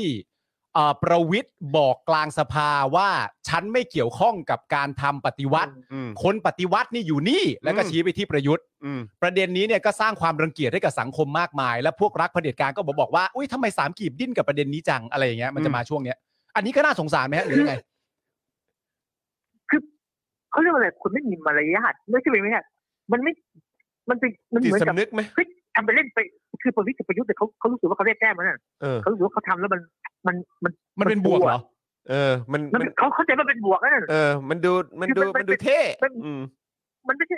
คือมันเป็นมุกแบบ มันไม่ใช่มุกที่จะมาเล่นกันได้แบบ อืม คือคือถ้าเป็นถ้าเป็นเยอรมันเป็นอะไรคือมันเล่นเป็นเป็นมุกที่แบบต้องต้องต้องประนามกันอ่ะ เออเออ เอ คุณ อ คุณเอาเรื่องเอาเรื่องการเยอรมันน่ามาล้อเล่นอย่างเงี้ย อืม ไม่ได้ อืม คือถ้าเป็นอยู่ในประเทศที่แบบเป็นสัญลักษณ์อะไรที่แบบทำนาฟิวนาเซีย อืม คือต้องโดนประนามอะฮะอย่างเงี้ย อืม คือแบบ แต่ว่าเขาเขาไม่รู้สึกผิดเพราะว่าคนพวกนี้เขาเขาไม่รู้สึกว่าเขาต้อง ต้อง รับผิดชอบ ต้ง อะไร ต้องงอใช่ต้องงอประชาชนอ่ะ อืม ต้องมา อ่า โดยไม่ต้องงอประชาชนอะ อืม อ่า แหม มึงจะอะไรมากก็วันที่เขาเยือนหน้าจะมีคนจัดปาร์ตี้อะไรเฮียอืม กินไวน์ด้วยนี่ เออ ใช่ไง เอ เอ อ อ ใช่ ใช่ไหมเพราะฉะนั้นพวกพวกพวกสนับสนุนยังกรี๊ดขนาดนี้ อ่า แล้วคนลงมือทำอ่ะเขาจะขนาด ไหน อืม ใช่ไหมล่ะ เข้าใจเข้าใจ ก็ตามนั้นไปนะครับ โอ้โห ทนายฮะ อ้าววันนี้โอ้โหนี่เราคุยกับทนายมาเกือบครึ่งชั่วโมงนะครับ ครับ ต้องต้องขออภัยทนายด้วยที่เมื่อสักครู่นี้แบบเอ่อติดต่อแบบดีเลย์ไปนิดนึงนะครับต้องต้องขออภัยมากๆครับที่ ค โท รับ รไป ครับ ช้า ไม่เป็นไรครับไม่เป็นไร นะค ค รั รั บบ แล้วก็หวังเป็นอย่างยิ่งว่าเราจะมีโอกาสได้คุยกันแบบเป็นเทปยาวๆอีกสักนิดนึงเพราะว่านี่ขนาดคุยกันรอบแรกนี่ยังสนุกขนาดนี้ ใช่ ถ้าเกิดว่าได้อยู่ด้วยกันใน ครั ส บ ตูดิโอเดียวกันน่าจะแบบเมาส์กันมันเข้าไปอีก ครับ เออนะครับยังไงอ่ะอาจจะต้องขอรบกวนอีกนะครับ ทนายครับนะฮะ ได้ครับได้ครับยินดีครับ โอ้ยขอบพระคุณมากเลยนะครับผมขอบพระคุณจริง ๆ ครับ แล้วเดี๋ยวยังไงต้องโอกาสหน้าต้องขอรบกวนอีกนะครับ ครับครับ ขอบพระคุณครับ ผม ทนายอานนท์ครับสวัสดีครับ สวัสดี ค ค รั รั บบ สวัสดีครับสวัสดีครับ โอ้โห โอ้โห นี่คุยครั้งแรกปาล์ม โอ้โห คุยครั้งแรกเรายังเมาส์กับทนายได้มันขนาดนี้ เออนะครับ แล้วก็เมื่อสักครู่นี้ก็อาจารย์ประจักษ์ อา ด้วย จารย์ประจักษ์ โอ้ ด้วย โหอาจารย์ประจักษ์นี่เดี๋ยวเราก็จะมีคิวกันใน ใช่ เร็วๆนี้นะครับแต่จะมาในรูปแบบไหนเดี๋ยวอดใจรอนิดนึง ครับ ส่วน ผม ทนายอานนท์นี่โอ้โหดีใจมากเพราะว่าคือ ใช่ จริงๆเราก็เป็นแฟนคลับทนายอยู่แล้วเนอะ ใช่ นะครับแต่ไม่เคยมีโอกาสได้สัมภาษณ์หรือว่าพูดคุยกับแก คือเราอะตามงานพิมพ์ ตามงานตลอด ของ เ ของทนายอานนท์อยู่อยู่ ใช่ เป็นประ ตาม จำอ โพ ยู่ สต์ แล้ว ตามหรือว่าแม้กระทั่งเห็นแกอยู่บนเวทีอย่างเงี้ยเราก็ ใช่ ไปร่วมการชุมนุมเราก็ไปอะไรแบบนี้เราก็เห็นแกอยู่บนเวทีไงแต่ว่าก็คือแบบเต็มที่ก็อาจจะแบบได้ไหว้ได้สวัสดี แต่ว่า อ่า อาจจะแบบไม่ได้มีโอกาสได้พูดคุยกันแบบยาวๆแบบนี้ขอบคุณมากๆเลยนะค โอ้ รั โห บ ไม่น่าเชื่อนะว่า อืม ผ่านระยะมามาขนาดนี้เราเพิ่งจะได้คุยกับทนายอานนท์เป็นครั้งแรก นั่นน่ะสิไม่แล้วก็ ก็มีตอนที่แกโดนคุมขังโดนอะไรอย่างนี้อยู่ด้วยไง ใช่ แกก็ ใช่ ไม่ได้ไงแล้วแบบบางทีก็เหมือนแบบมีเรื่องของเงื่อนไข อะไรต่างๆด้วยใช่ไหม ครับ ล่ะ ผม เออนะครับนะฮะอ่ะโอเคนะครับแหมโอ้ดีใจวันนี้ มาก แขกทั้งสองท่านของเรานี่เราคุยกันแบบ เจ้มจนมากนะ เฮ้ยแล้วมุมมองนี่ อืม ดีมากนะ จริง มุมมองนี่ ทั้ ทั้ ง ง ส ส อ อง ง ท่า ท่าน น ด้ว นะ ทั้งสองทั้ท่าน งอา ด้ จาว ร ย ย์ประจักษ์ทั้งทนายอานนท์นะ ครั คือบ มันมีมุมมองที่แบบว่า ที่เราอาจจะไม่ไม่ได้คิดถึงด้วยซ้ำอะ เราไม่ได้เก่งทางนั้นไว้ ใช่อืม โอ้โหสุด นะ ยอด ครับ แล้วก็ตามมุมมองของธนาโนนท์นี่แล้วคือสิ่งที่ผมรู้สึกว่าอ่าโอเค ของอาจารย์ประจักษ์เนี่ยเห็นชัดมากคือว่าเราได้มุมมองที่เราอาจจะไม่ได้แบบว่าเก่งกันเอาไว้ หรือว่าอาจจะไม่แบบไม่ ไม่ได้ไม่ได้ไม่ได้ไปแบบเหมือนแบบมองว่าเป็นเรื่องที่แบบใหญ่มากหรืออะไรแบบเนี้ย อืม แต่ว่าแบบพออาจารย์แบบแบบสะกิดตรงนี้ขึ้นมาแล้วเออว่ะแม่งสำคัญ ใช่เลย เราเราไม่คำนึงถึงก็ไม่ได้ อ่า แต่ว่าในพาร์ทของธนาโนนท์นี่ก็เป็นอีกพาร์ทหนึ่งที่ผมรู้สึกว่า ไม่ว่าจะเป็นน้ำเสียงเขา อ่า ใช่ไหมฮะเรื่องของ energy อืม นะฮะเปิดมาก็บอกว่าโอ้ยฟิตครับร่างกายแข็งแรงอะไรต่างๆเหล่านี้เราก็แบบ สนุกครับ ใช่แล้วสนุกครับกับการต่อสู้กับอะไรต่างๆเหล่านี้ ดีครับ เก็สึก ท้า ว่า ทายครับ มันเป็นการเติมพลังให้กับพวกเราด้วยเหมือนกันนะ ใช่ เออ นะครับ อันนี้สำคัญนะคุณผู้ชม อันนี้สำคัญจริง ทนายอานนท์คือคนที่ขึ้นศาล ๆ ครับ ทั้งในฐานะทนาย และ และ จำเล ผู้ ย ถูกฟ้อง เอ อะ อ ใช่ โอ้ สุดจริงๆ เขายังว่าสนุกเลย ครับผมนะฮะ โอ้โห ขอบพระคุณแขกรับเชิญทั้งสองท่านมากๆนะครับผมโอ้โห ใช่นะครับขอบพระคุณจริง ๆ เลยนะครับนะแล้วก็คุณผู้ชมครับก็อย่าลืมนะฮะช่วยกดไลค์กดแชร์คลิปนี้กันด้วยนะครับ ครับ นะฮะอ่ะแล้วก็ไหนๆก็เมื่อกี้เราก็บอกกันไปแล้วนะครับพูดถึงเอ่อพูดกับทนายอานนท์กันไปในประเด็นของคดีความต่าง ฮะ ๆงั้นก็ขออัปเดตหน่อยละกันนะครับสำหรับเอ่อคดีเอ่อแล้วก็เรื่องของความคืบหน้า ครับ นะครับของเอ่อผู้ที่ถูกคดีทางการเมืองกันหน่อยดีกว่านะครับ กับผม ศูนย์ทนายความเพื่อสิทธิมนุษยชนนะครับรายงานว่าวันนี้เนี่ยศาลแพ่งยกฟ้องในคดีที่นักศึกษายื่นฟ้องประยุทธ์และพวกนะครับ จากกรณีประกาศสสถานการณ์ฉุกเฉินที่มีความร้ายแรงในพื้นที่กรุงเทพ ช่วงวันที่ 15 ถึง 22 ตุลาคม 63 ที่มีการสลายการชุมนุมที่แยกปทุมวัน เป็นการกระทำที่ไม่ชอบด้วยกฎหมายนะครับนะฮะแต่ว่าวันนี้ศาลแพ่งยกฟ้องนะครับนะฮะในประเด็นนี้นะ ซึ่งไอเหตุการณ์นี้เนี่ยเปิดโอกาสให้เจ้าหน้าที่รัฐใช้อำนาจตามอำเภอใจในการสลายการชุมนุม ศาลเนี่ยก็มองว่าการออกข้อกำหนดและประกาศเป็นการเป็นการชอบด้วยกฎหมายนะครับ มีการประเมินสถานการณ์เร่งด่วนได้อย่างเหมาะสม เพื่อป้องกันสถานการณ์โควิด และเหตุที่จะกระทบต่อภัยความมั่นคงของชาติ และการออกประกาศของประยุทธ์ไม่เป็นการกระทบต่อศักดิ์ศรีความเป็นมนุษย์นะครับ ครับ ศาลแพ่งยกฟ้องนะครับ ครับ ก็บอกว่าที่เกิดขึ้นทั้งหมดอะมันชอบด้วยกฎหมายแล้วอะครับ ครับ ผมไม่เป็นไรครับดูออกครับ ครับ ครับผม นอกจากนี้นะครับศาลมองว่าเหตุที่ยกฟ้องเนื่องจากประกาศของประยุทธ์ไม่ได้ละเมิดสิทธิเสรีภาพสิทธิการชุมนุมและสิทธิในการเดินทาง โดยการประกาศปิด BTS MRT บางสถานีไม่ได้เป็นการปิดทั้งระบบ รวมถึงไม่ได้ละเมิดสิทธิเสรีภาพในการรับรู้ข่าวสาร ที่สำคัญ แม้โจทย์จะอ้างว่าการจับกลุ่มทำร้ายร่างกายและจิตใจ ในช่วงที่ประกาศพรกฉุกเฉินร้ายแรง แต่ไม่ปรากฏว่าเจ้าหน้าที่ปฏิบัติงานโดยการกลั่นแกล้ง มีการเจรจาให้ยุติการชุมนุม ดำเนินการตามขั้นตอน สอดคล้องกับคู่มือตำรวจตามหลักสิทธิมนุษยชน และประกาศสำนักนายก เครื่องมือการควบคุมฝูงชน ทั้งหมดนี้จึงเป็นเหตุผลให้ยกฟ้องนะครับ คุณผู้ชมเห็นด้วยไม่เห็นด้วยก็แสดงความคิดเห็นเข้ามาได้นะครับ แสดงเห็นเข้าเอ่อแสดงความเห็นเข้ามาได้ครับ ครับ ขณะที่วันนี้นะครับศาลอาญาพิพากษาจำคุกพัชระเป็นเวลา 4 ปีในคดีม .112 นะครับจากการแชร์โพสต์ของปวินชัชวานพงษ์พันธ์ ที่วิพากษ์วิจารณ์และประชาสัมพันธ์กิจกรรมต่างๆ ของสถาบัน ซึ่งพัชระเนี่ยแชร์เพียง 1 โพสต์เท่านั้นนะครับครับ โดยไม่ได้เขียนข้อความใด ๆ ประกอบเลยนะครับ อืม ซึ่งคดีนี้นะครับมีสุรภพจันแปล่งจันเปล่ง เปล่งนะ นะครับ รับมอบอำนาจจากกระทรวง DES เข้าร้องทุกข์กล่าวโทษที่ปอทเมื่อเดือนพฤศจิกายน 63 ทั้งนี้ศาลเนี่ยสั่งให้ลงโทษจำคุกเป็นเวลา 4 ปีนะครับ แต่เนื่องจากพัชระให้การรับสารภาพเป็นประโยชน์ต่อคดี จึงลดโทษกึ่งกึ่งหนึ่งเหลือจำคุก 2 ปี และเนื่องจากไม่เคยรับโทษจำคุกมาก่อน และกระทำไปโดยไม่โดยรู้เท่าไม่ถึงการ จึงให้รอการลงโทษไว้ 3 ปี และให้รายงานตัวต่อพนักงานคุมประพฤติทุก ๆ 3 เดือนเป็นเวลา 2 ปีค ครั รับ หนึ่งโพสต์นะครับ ไม่ได้ใส่ข้อความใด ๆ นะครับ โดนลงโทษจำคุกเป็นเวลา 4 ปีนะครับ ครับ ขณะที่วันนี้นะครับยังคงมีผู้ถูกคุมขังจากคดีการเมืองอย่างน้อย 22 ราย แบ่งเป็นคดีม .112 จำนวน 4 รายนะครับนะฮะคดีม็อบดินแดงซึ่งถูกขังมาแล้ว 102 วันจำนวน 12 ราย และคดีอื่นๆจำนวน 5 ราย โดยคุณภูมิศัสลักษณ์และคุณโอมใบบุญนะครับนักกิจกรรมที่ถูกคุมขังจากคดีม็อบดินแดง ได้ยุติการอดอาหารแล้วนะครับ โดยทั้งสองให้เหตุผลว่าเพราะถูกกดดันจากเพื่อนผู้ต้องขัง ซึ่งทุกคนต่างห่วงใยว่าทั้งภูมิและเอ่อคุณโอมเนี่ยมีปัญหาสุขภาพตามมา ในส่วนของคุณคิมธีรพิเอ่อคุณคิมธีรวิทย์นะครับยังไม่มีรายงานนะครับว่ายุติการทานอาหารวันละหนึ่งมื้อนะครับ โอ้โห ก็ หลายวันมาก อาจจะ เลยนะ แปลว่าก็ยังคงทานแค่วันละหนึ่งมื้ออยู่ ครับผม นะครับ นี่ก็คือประเทศไทยครับคุณผู้ชม นี่ ค คื รั อประเทศไทยครับ ครับ แล้วก็อย่างที่ทนายอานนท์พูดนะครับว่าเอ่อหลาย ๆ คนก็ไม่ได้เห็นด้วยหรอกนะครับ ว่าพรกฉุกเฉินมีหน้าที่เอาไว้ดูแลกำกับป้องกันโรคระบาด นั่นแหละสิครับ นะครับ มันก็ชัดเจนนะเนอะ ใช่ครับ มันก็ชัดเจนนะนะครับอืม อื้อหือ คนแชร์เป็นล้านทำไมโดนแค่คนเดียววะคุณ ครั ธ บ นาโนนถามมานะครับนะฮะไม่ได้ฆ่าใครตายโดนขนาดนี้แล้วทหารที่พกปืนไปยิงเพื่อนร่วมงานจะโทษขนาดไหน อืม นะครับคุณทีบอกว่าขนาดรัฐประหารเท่ากับรักชาติชุมนุมเท่ากับหมิน หมิ่น อ่า นะครับ โอเคก็ไม่ต้องพูดแล้ว อืม เออนะครับ คุณจูบอกว่าไม่ต้องแปลกใจทำไมไบเดนไม่อยากมา อืม โอ้โหไบเดนไม่มานี่ เรื่องใหญ่นะ ลดคุณก็ที่อาจารย์ประจักษ์บอก เอ เนี่ย อ ลดคุณค่าไปนะ ลดคุณค่าไปเยอะเลยนะ แล้วพอไบเดนไม่ไม่มาเสอกประประยุทธ์มีความรู้สึกว่า โหแม่งไม่เจ๋งแล้วว่ะแล้วก็เลยแบบ สีจิ้นผิงจะมาไหม ก็ต้องแก้เรื่องเฟกนิวให้ได้ไป ต้ ก่ อ อง น ต้องดูก่อนไหมว่าโดนกักตัวจริงหรือเปล่า เออ โดน แก้ กัก เฟ บ ก ริเวณ นิว จ ให้ ริงห ได้ รือ ไป เป ก่อ ล่าน โอ้โห โอ้ครับ ผม เฮ้ย เราเอาข่าวแลนสไลด์ปิดท้ายหน่อยไหม ได้ครับ อย่างรวดเร็วนะค ได้ รับ ครับผม อ่านะฮะแลนสไลด์นะครับคุณผู้ชม landslide แลนสไลด์นะครับผม landslide ครับ ผลเลือกตั้งซ่อมนะครับนายกอบจร้อยเอ็ดนะครับ เพื่อไทยแลนสไลด์ทิ้งอันดับ 2 มากกว่าแสนเลยนะครับผม อืม เอ่อคุณแพทองทานชินวัตรนะครับหัวหน้าครอบครัวเพื่อไทยนะครับ โพสต์ขอบคุณเอ่อคะแนนเสียงนะครับ และแสดงความยินดีนะครับ กับคุณเสกสิทธิ์วัยนิยมพงศ์นะครับ ผู้สมัครจากพรรคเพื่อไทยที่ชนะการเลือกตั้งซ่อมอบจร้อยเอ็ดนะครับที่มีคะแนนนำผู้สมัครรายอื่น และชนะขาดแบบแลนสไลด์ อืม ทิ้งห่างอันดับ 2 มากกว่าแสนคะแนนเลยทีเดียวนะครับผม มาดูคะแนนกันบ้างนะครับเอ่อการเลือกตั้งซ่อมนะครับ นายกอบจร้อยเอ็ดนะครับ ที่จัดขึ้นเมื่อวานนี้เนี่ย มีผู้ไปใช้สิทธิ์ทั้งสิ้น 576,017 คนนะครับผม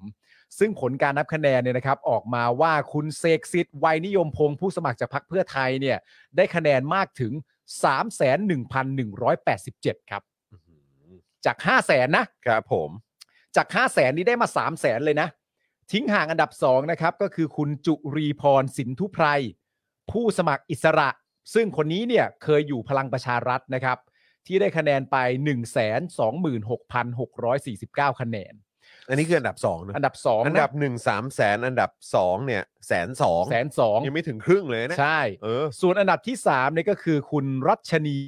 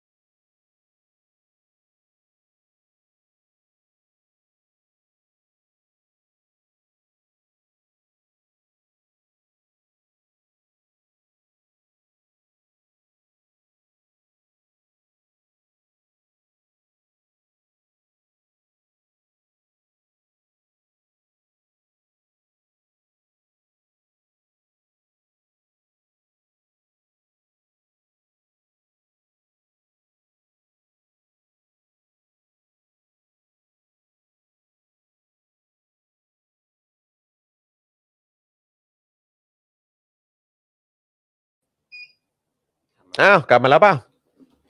กลับมายังฮะคุณผู้ชม ฮะต่อได้เหรอ คุณผู้ชม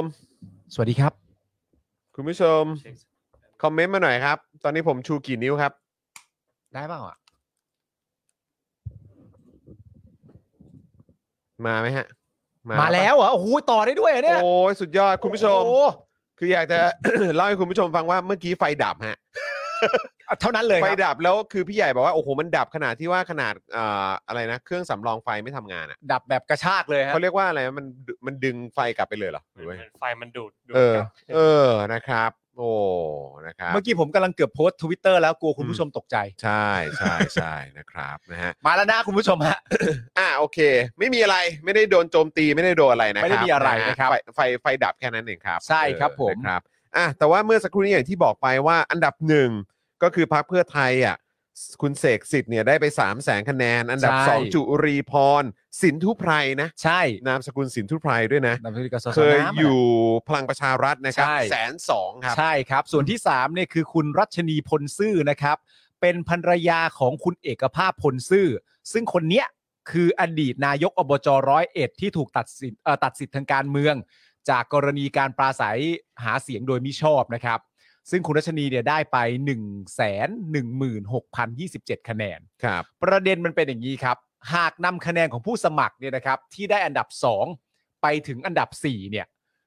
รวมกันเรียบร้อยแล้วเนี่ยนะครับ อืม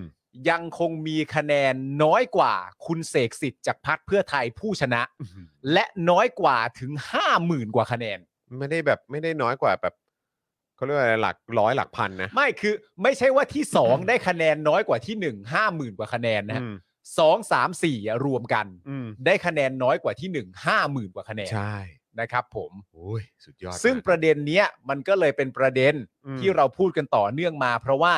ประเด็นเรื่องเกี่ยวกับอาการเลือกตั้งซ่อมที่เกิดขึ้นในช่วงหลังมาเนี่ยนะครับ ไม่ว่าจะเป็นการเลือกตั้งซ่อมสสที่เขตหลักสี่เขตคุณจรเนี่ย อืม นะครับผมที่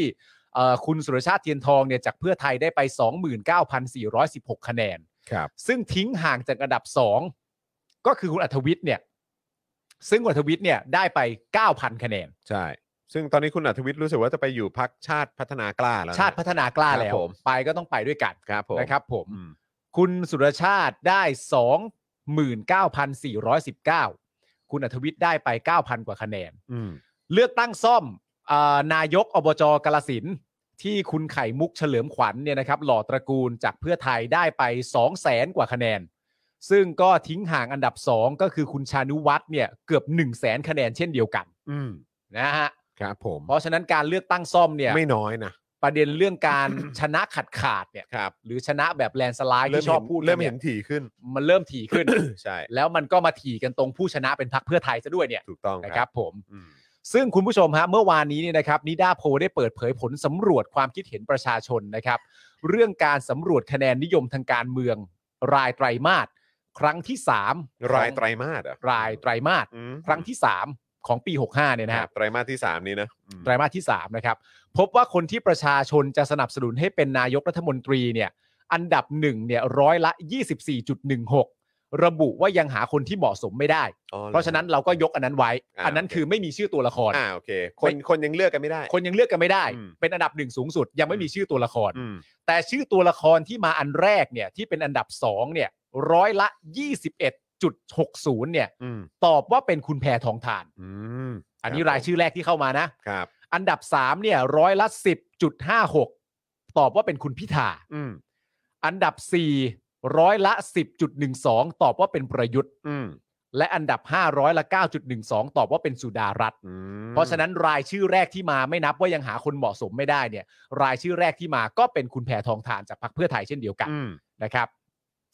ส่วนพักการเมืองที่ประชาชนสนับสนุนในวันนี้เนี่ยนะครับจากโพลเดียวกันเนี่ยนะฮะ ครับ อันดับหนึ่งคือร้อยละ 34.44 ก็ระบุว่าเป็นพักเพื่อไทย ครับ นะครับผมอันดับ2ร้อยละ 24.00 เนี่ย อันนี้มาแปลก เออเนี่ยผมก็แปลกใจ เพราะเพื่อไทยเนี่ยมาเป็น 34.44 อันดับหนึ่ง อืม อันดับ 2 24.00 เนี่ย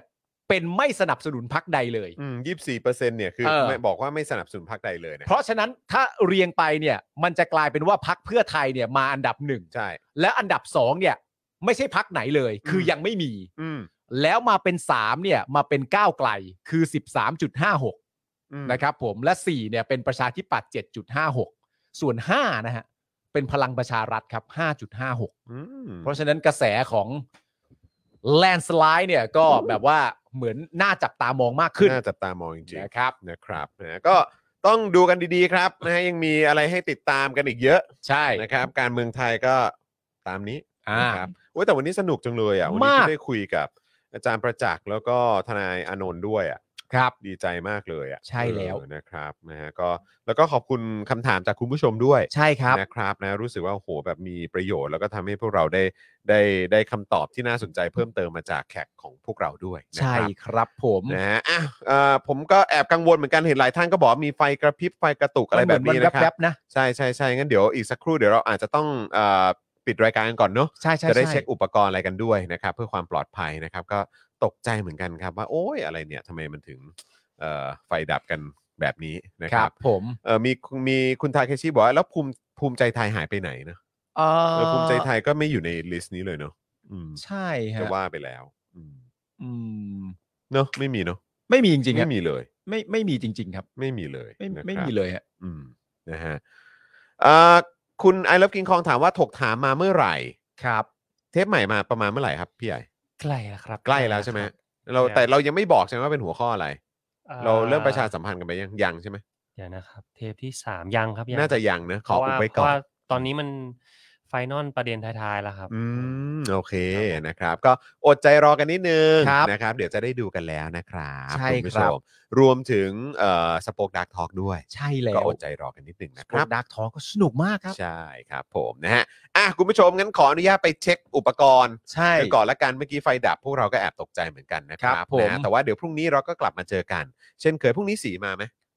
พรุ่งนี้สีมาไหมสีตอบ มาปะ ยัง ยังยังยัง วันพฤหัส วันพฤหัสโอเคได้เลยนะครับ แต่สีส่งเข้ามาโปรโมทว่าสำหรับใครที่ยังไม่ได้ดูละครนะครับ เออ ก็ตอนนี้ YouTube ลงครบแล้ว ลงครบแล้วใช่ไหม ครับผม เออ เหมือนเมื่อวานอ่ะ ของผมอ่ะ ได้ดูตอน 1 ตอน 2 แล้วผมก็กระโดดมาดูตอน 4 เลย อ่า เออ นั่นแหละ ผมเองไม่ได้ดูตอน3 แสดงคุณยังไม่ดูตอนสามเหรอ ยังไม่ได้ดูตอน จอห์น สาม คุณต้องไปดูตอนสาม ก็นี่ไง ะค ก็เดี๋ยวจะไปดูเมื่อวานผมก็นั่งแบบเอ้ยทำไมตอน 3 ยังไม่ออนวะอะไร รับย่ง ต เงี้ย อนสามนั่นนะครับที่ถ่ายทำสองวันนะค ก็ รับ นั่นแหละเอออันนี้แหละ เดี๋ยวผมดูไปแล้วก็เอนเตอร์เทนไปแน่นอน ได้ครับ นะครับนะอ่ะยังไงฝากคุณผู้ชมติดตามกันด้วยนะครับนะฮะสำหรับเอ่อเรื่องอะไรนะบ้านนี้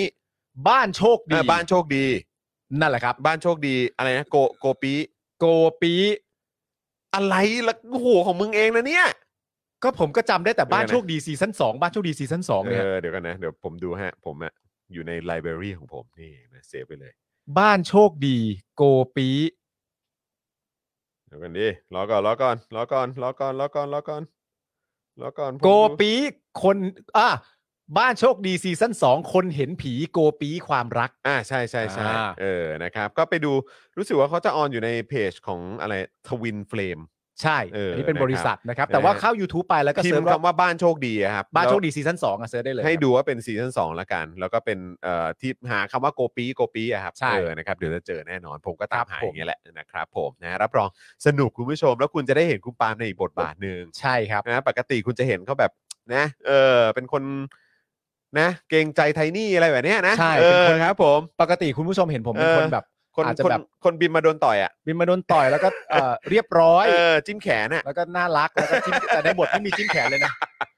บทไม่มีจิ้มแขนแต่ไหลทะลุเลยนะ โอ้โหยอยากให้ดูอยากให้ดู ครับ ผมเนี่ยรอดูตอน 3 ด้วยแต่แนะนำให้ดูตั้งแต่ตอนหนึ่งเลย ใช่ นะครับ นะมันจะได้ต่อเนื่องกัน เห็นเขาในหลากหลายรูปแบบด้วยนะครับ คุณผู้ชมครับนะฮะอ่ะแต่ว่าเดี๋ยวพรุ่งนี้เรากลับมาเจอกันพรุ่งนี้ก็เดี๋ยวได้เจอพี่ใหญ่เหมือนเดิมเนาะ ใช่ นะครับ ใช่ ผมนะแล้วก็เดี๋ยวเจอกับเรา 2 หนุ่ม ครับ ส่วนใครคิดถึงสีหรือว่าคุณไทนี่เนี่ยเดี๋ยวเจอกันได้วันพฤหัสนะครับ ครับผม นะแต่วันนี้หมดเวลาแล้วนะครับ ขอบพระคุณคุณผู้ชมมาก ๆ เลย อย่าลืมทิ้งท้ายด้วยการกดไลค์กดแชร์กันด้วยนะครับ สมัครเมมเบอร์สมัครซัพพอร์เตอร์กันได้ ทั้งทาง YouTube Facebook เอาที่คุณผู้ชมสะดวกนะครับ แล้วก็ยังสามารถเติมพลังแบบรายวันให้กับพวกเราได้นะครับ ผ่านทางบัญชีกสิกรไทย 0698975539 หรือสแกน QR Code กันก็ได้นะครับคุณผู้ชมครับ ครับ นะวันนี้หมดเวลาแล้วนะครับ พวกเรา 3 คนลาไปก่อนนะครับ ผมจอห์นวินยู ครับ ณปาล์มนะครับ แล้วก็พี่ใหญ่ด้วยลาไปแล้วนะครับ สวัสดีครับ สวัสดีครับ Daily Topics กับจอห์นวินยู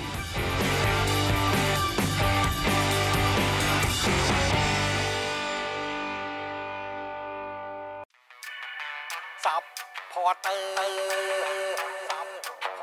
เมมเบอร์ชีพซัพพอร์เตอร์ซัพพอร์เตอร์ฉันอยากเป็นซัพพอร์เตอร์ซัพพอร์เตอร์ซัพพอร์เตอร์ฉันอยากเป็นซัพพอร์เตอร์กดง่ายๆ แค่กดจอยด้านล่าง หรือว่ากด subscribe ก็ช่วยสมัคร กันหน่อยซัพพอร์เตอร์ซัพพอร์เตอร์ฉันอยากเป็นซัพพอร์เตอร์ซัพพอร์เตอร์ซัพพอร์เตอร์ฉันอยากเป็นซัพพอร์เตอร์ซัพพอร์เตอร์ซัพพอร์เตอร์ฉันอยากเป็นซัพพอร์เตอร์ซัพพอร์เตอร์ซัพพอร์เตอร์ฉันอยากเป็นซัพพอร์เตอร์สมัครซัพพอร์เตอร์